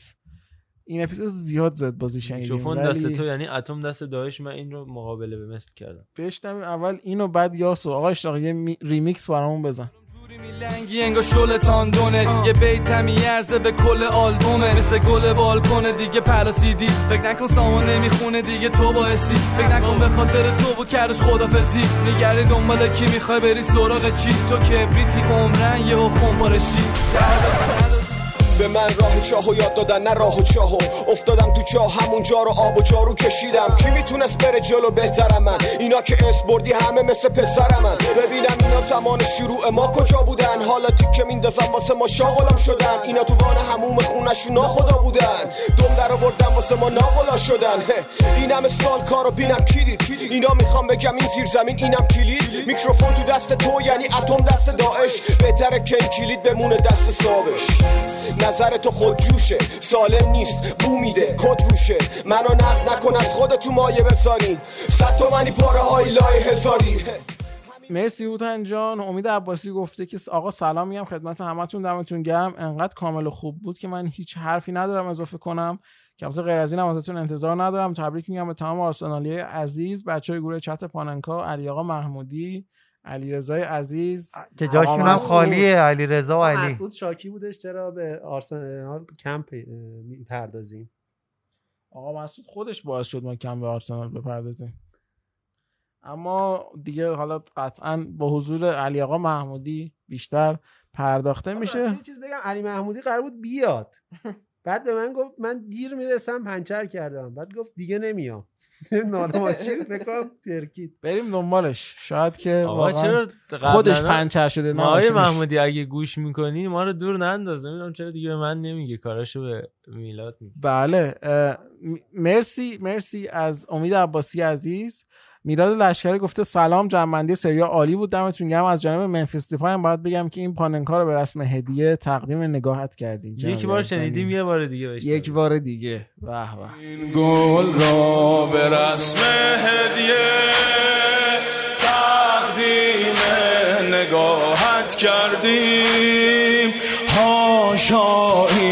که از راه تو حتی لحظه ای برگردی. علاقه‌مندم مردم به حزب یوونتوس. بله آیازدانی، مرسی میلاد لشکری عزیز، خیلی لذت بردم از این کامنتت. ولی علی جهانپناه گفته در مورد شصت و دو گفته که آقا دمتون خیلی گرم، خیلی خوب تحلیل کردید سری آ رو، امیدوارم چمپیونز لیگ هم خیلی دقیق تحلیل کنید و بیشتر وقت رو به چمپیونز بدین که دادین. همه وقت در مورد که گفته شد یوونتوس اگه هزار بار دیگه برای بازی بارسا بازی می‌کرد نمی‌برد، باید بگم که بازیایی که یووه جلوی رئال بارسا موفق شده رو گفته که گفتن که اتفاقا تو فصل دو هزار و هفده رئال اگه هزار بار دیگه بازی می‌کرد با یووه اونجوری نمی‌برد، تو همون فینال هم نیمه اول کاملا دست یووه بود، تو هر دو فصل هم نه بارسا نه رئال حتی تو خونه خودشون هم نتونستن یووه رو ببرن، اگه جریان بونوچی وسط فینال کاریف نبود الان یووه سگانه گرفته بود. تو این حوزه اگه یه مقدار قابل قبول نیست. من موافقم، ولی اینکه اگه هزار بارم بازی می‌کرد نمیدونم با اونا می‌باخت که صد درصد قبول نداره. اینم که حالا یه مقدار اقراق دیگه که صنعت اقراق آرشی زاده استادشه و علاقه‌مند. در مورد کنته هم نمیدونم چرا انقدر اقراق میشه در موردش. کنته یکی از بازنده ترین مربیای ایتالیایی تو مسابقات اروپایی، تنها برد کنته تو مراحل حذفی لیگ قهرمانان بازی با سلتیک بوده و هیچ بازی حذفی دیگه رو نبرده، فقط همون یه بار تونسته به یک چهارم برسه. اون وقت الگری هر سال تیمو به یه قدمی سگانه رسوند و به فینال رسید. یه سوالم از آقا محمدزاده داشتم که درسته که مسی بیشترین پاس گل رو تو تاریخ داده، اگه درست باشه که خیلی بخش رکورد فوق‌العاده مهمی کم پرداخته شده. بله ببینید، این رکورد بیشترین پاس گل تاریخ چون دقیق نیست و آمار درستی از قدیم تراش در دست نیست، سر گل هم حتی چالشایی هستش که حالا رکورد پله رو بیشترین گل میدونن که مسی فکر کنم سی و یک دو تا گل لیگ بیشتر بزنه میرسه به بیشترین گل زده در تمام تاریخ. اما در مورد پاس گل رکورد دقیق نیست، چند تا رکورد مختلف از بازیکنان مختلفه، ولی توی اکثر چیزایی که از سال دو هزار بعد نه هزار و نهصد و نود و هفت هشت به بعد که آمارای بهتر و دقیق‌تر در دست است، آره مسی بیشترین پاس گل بین همه داده و حالا همین اتفاق برای مسی توی تورنمنت‌های مختلف هم افتاده، گرچه تو چمپیونز لیگ پاس گل کریستیانو رونالدو بیشتره اما بهترین پاسور گل و گلزن تاریخ لالیگا هم هست. بله البته تو این بحث تاریخ من همیشه تو این بحثا توصیه می‌کنم که این لغت تاریخ رو حذف کنید، چون که تو تاریخ یه سری بازیکنایی بودن که به علت اینکه حالا اسپاتلاک جوشون نبوده و دلایل مختلف تاریخی که ما نمیشناسیمشون، ولی خب خیلی بازیکن بهتری شاید بودن، خیلی رکورداشون بهتر بوده، ما صرفا ما نمیشناسیمشون و این یه مقدار شاید ظلم میشه به اونها. یکیش هم در موردش صحبت کردیم، فرناندو پیروتیو گلزن پرتغالی، و حالا دیگرانی هم که هستن درموشون صحبت میکنیم در آینده. من اسمش یادم رفت که میخواستم بگم. مسعود هنر گفته که گادفرید چیتالا هم بودش. بله آی چیتالا. مسعود هنر گفته سلام خدا قوت، این پادکست عالی بود، لطفا همچین پادکستی واسه لیگ انگلیس هم ضبط کنید، حتما این کارو میکنیم، انگلیس و لالیگا و دیگه چی فارمرز لیگ هم داریم آقا حکیمی؟ نه بوندس لیگا ولی داریم. بوندس لیگا مزا هم فارمرز لیگ. فارمرز لیگ میشه فرانسه رو میگه. جمیع فارمرز لیگ ها ان شاء الله یه اپیزود جنبندی فارمرز لیگ های تمام دنیا. فارمرز لیگ از, از از وقتی که لیون یوونتوس اوت کرد دیگه از اون جمع فارمرز لیگ بیاد هست، بجز تیمای هفتم تمامی لیگ های معتبر اروپایی و همه. آیه هزدانی با غضب و کلافگی منو نگاه میکنه. هی من دلم از همین الان برای آقا ساری و سیگار دادم، میان لپاش تنگ شده. این پیرنی که میپوشید آیه یزدانی چرا چرا نمیدونم. بعد آخه من دقت کردم توماس توخل هم همونو پوشیده بود و این دوتا یک آنتی کاریزمایی دارن، یا این پیرنه منتقل میکنه نمیدونم چیه داستان، ولی توماس توخل عیناً هم پیرن پوشیده بود سایز کوچیکش، شاید از خود ساری گرفت. علی جوانپناه و مسعود هنر از دستون درد نکنه. علیزا اسلجی گفته سلام، درسته که سیتی و بارسلونا اومدن بالا ولی لیگ قهرمانان بدون لامپارد به در نمیخوره، دلی که بیتو بتونه دل باشه به خدا بهتر زیر گل باشه. بشنم آقا اشراق اینو از کجا آوردی؟ اینو کجا باید بشنم؟ می‌رسم مطمئنی آهنگه دارم این همه گریه آب میشم، سر دنیا دارم خراب میشم، خیلی مایوس دلم، یه کاری کن دارمی پوست دلم، یه کاری کن، غم و قصه شده حق دل من، به همینا مستحق نه دل من دلی که بی تو بتونه دل باشه، به خدا بهتر زیر گل باشه. میدونستی پیش تو زیر دلم. آقا شاقی امیدوارم که پیدا کرده باشی. امیر رضایی میگه سلام و خسته نباشید خدمت بچه‌ها. به نظر من میتونید یه پرونده راجع به تیم‌های باشگاهی بزرگ اروپایی و تیم‌های ذخیره و رزرواشون داشته باشید، مثل بایرن دو یا کاستیا تیم دوم رئال که نحوه پیدایششون چجوری بوده و تا حالا افتخاری داشتن یا نه. ایشالله چشم. حتما افتخاری که نداشتن، من تحقیقاتی کردم اصلا خیلی تیمای به که نمیتونن افتخار داشته باشن، افتخار نمیتونن داشته باشن. قهرمانی تو مثلا سگوند دیویژن مثلا برای بارسای بی چند فصل پیش اتفاق افتاد، ولی حتما یه اپیزود از بعدش هم که سقوط دسته سه و چهار و چند رفتش دسته سه سه چهار سال اونجا بودش، امسال رفت دوم شدش تو این چهار تا گروه. هم چوکا میاد بالا، نه چوکا مستقیم میاد بالا، این با خیبر میره پلی‌آف. خیبر بالا کجاست؟ خرم آباد. یه تیم هم هست به نام تیم آواران کامیاران، خیلی تیم خوبیه. خیلی خوب. در مورد بارسای بیام بگم که این تیم رفت خلاصه دسته سه. دسته سه هم بارها گفتم چهار تا لیگ بیست تیمی هشتاد تا تیمن که چهار تا تیم اولش میان بالا، تیمای بعدی تیمای دوما اینا با هم پلی آف میزنن، یعنی دو تا دو تا پلی آف.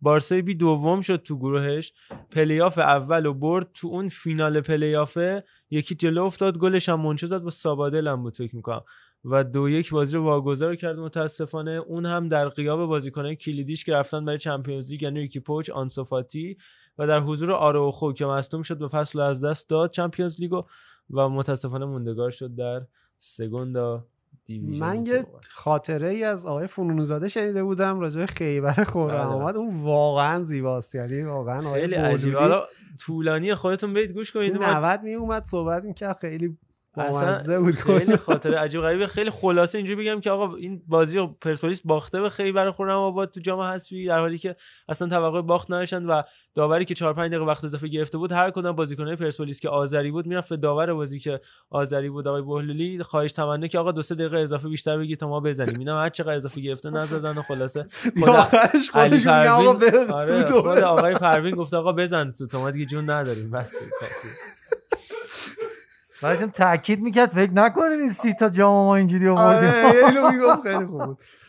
خب آقای هومن سبزی آخرین کامنته. سلام رفقا کجایید پا؟ نمیدونم چرا شما از همه پادکست ها زودتر برنامه میساختید و سریع اقدام میکردید، منتظریم. ما همیشه جمعه ها رو سعی کردیم قرارمون باشه، حالا خیلی وقته که دیگه جمعه ها شده قرارمون قرارمون یادت نره. بله قرارمون مثل که یادشون رفته بوده.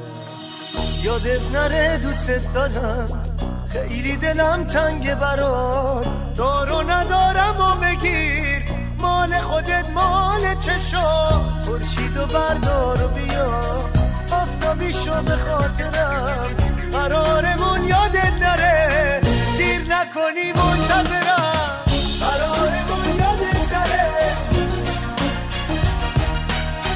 دوست دارم یادت نره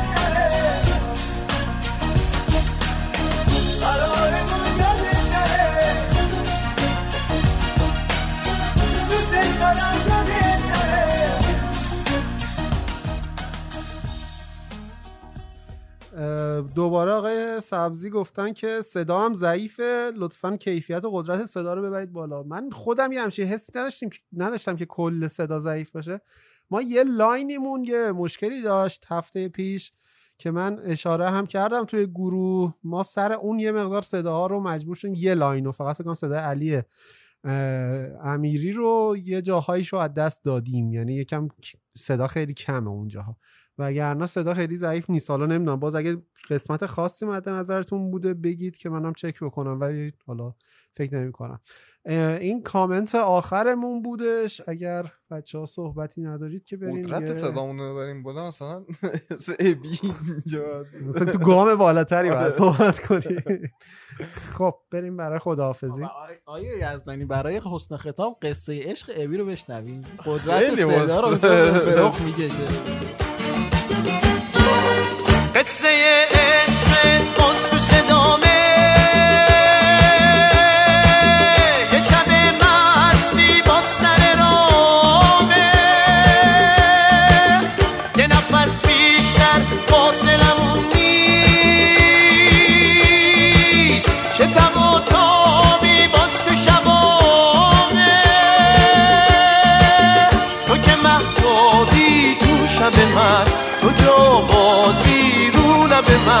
اومدی موندی شکل دوها توی هر یارم یارم من، شب به اون چشمات خواب نرسه، به تو میخوام من تو نرسه، بریم اونجا اونجا که دیگه به تو دست آفتاب نرسه، شب به اون چشمات خواب نرسه، به تو می... شنوندگان خوب و عزیز پاننکا، مرسی که تقریبا سه ساعتی کنار ما بودید. با چمپیونز لیگ و رابطه اروپایی رفتیم جلو به امید یه هفته خفن پر از فوتبال که به دل بارسایی و بارسایی جماعت بشینه. شما رو بشنویم اینجا تنها میمونم. دقیقاً منم اصلا همونه همونه آرش، پس بگو به امید هوای تازه تر دوباره و ذهن منم اومد، ولی حسیم دوباره است. به امید یه هوای تازه تر گفتیم از رفتن و خوندیم از سفر، خواستیم مثل پرنده ها باشیم، آسمون رو حس کنیم، رها باشیم، اومدیم دلو به دریا بزنیم، رنگ خورشید رو به شبها بزنیم، اما نه اینجا سراب غربته، سهممون یه کوله بار حسرته، اینجا فصل بی صدای قصه ها، سرگذشتی داره ما. هر هفته دیگه قرار داریم همین بعد اینو آهنگو پخش کنیم. منم گذاشتم اون جلو توی فایل ادیتام. بله بخونیم از سفر براتونم، سفر به لیسبون و ادامه تلاشمون برای فینالیست شدن. دمتون گرم. که ما ضبط کنیم فینال برگزار نشدن. نه نشد. نه نه تازه نیمه نهایی هم مونده، یعنی چهار تا بازی یک چهارم. راست میگی، من گفتم فینال نیمه نهایی. من هی نیمه نهایی خودم منم در نظر نمیگیرم. باطل همینه که امیدوارم این هفته به خوشی بگذره، چون بعدش فکر نمی‌کنیم بعدش هم سیتی تیم هفتم لیگ یک فرانسه در کار هست و اونجا مقدار کار ما راحت‌تر خواهد بود. عزیزان تریبون رو دست بگیرید و دیگه کم کمک سفره رو جمع کنید. بچه‌ها یه چیز نهایی، یه پیش‌بینی بازی بارسا بایرن بکنید. آقا عرفان شما بگو اول. ما داریم خداحافظی می‌کنیم. یه پیش‌بینی بکن. یه روزه هم بخون. خداحافظی. نمی‌خوام واقعا. نه حالا بگو. اصلا کلاً عدد بده. عدد اول کیه؟ بارسلونا. عدد دوم بایرن مونیخ. من چهار یک اینا. یک دو. یک دو به نفع. دو یک. هر چی بگی چیز دیگه میگم. به نفع کی خب؟ آقا بایرن مونیخ میبره بازی. بایرن مونیخ میبره. رفت اومد هشت زده. خب آیه ازنی.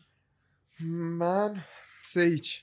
باید منم سه یک بارسا. شاید بخندید ولی سه یک بارسا. نه نمیخندیم، عادت داریم. هفته دیگه همین بخش رو پخش میکنیم و به هم دیگه میخندیم. آقا آقا آقا شق بگو. من فکر میکنم که بارسلونا میبره، البته بعیده تو نود دقیقه، ولی بارسلونا میبره.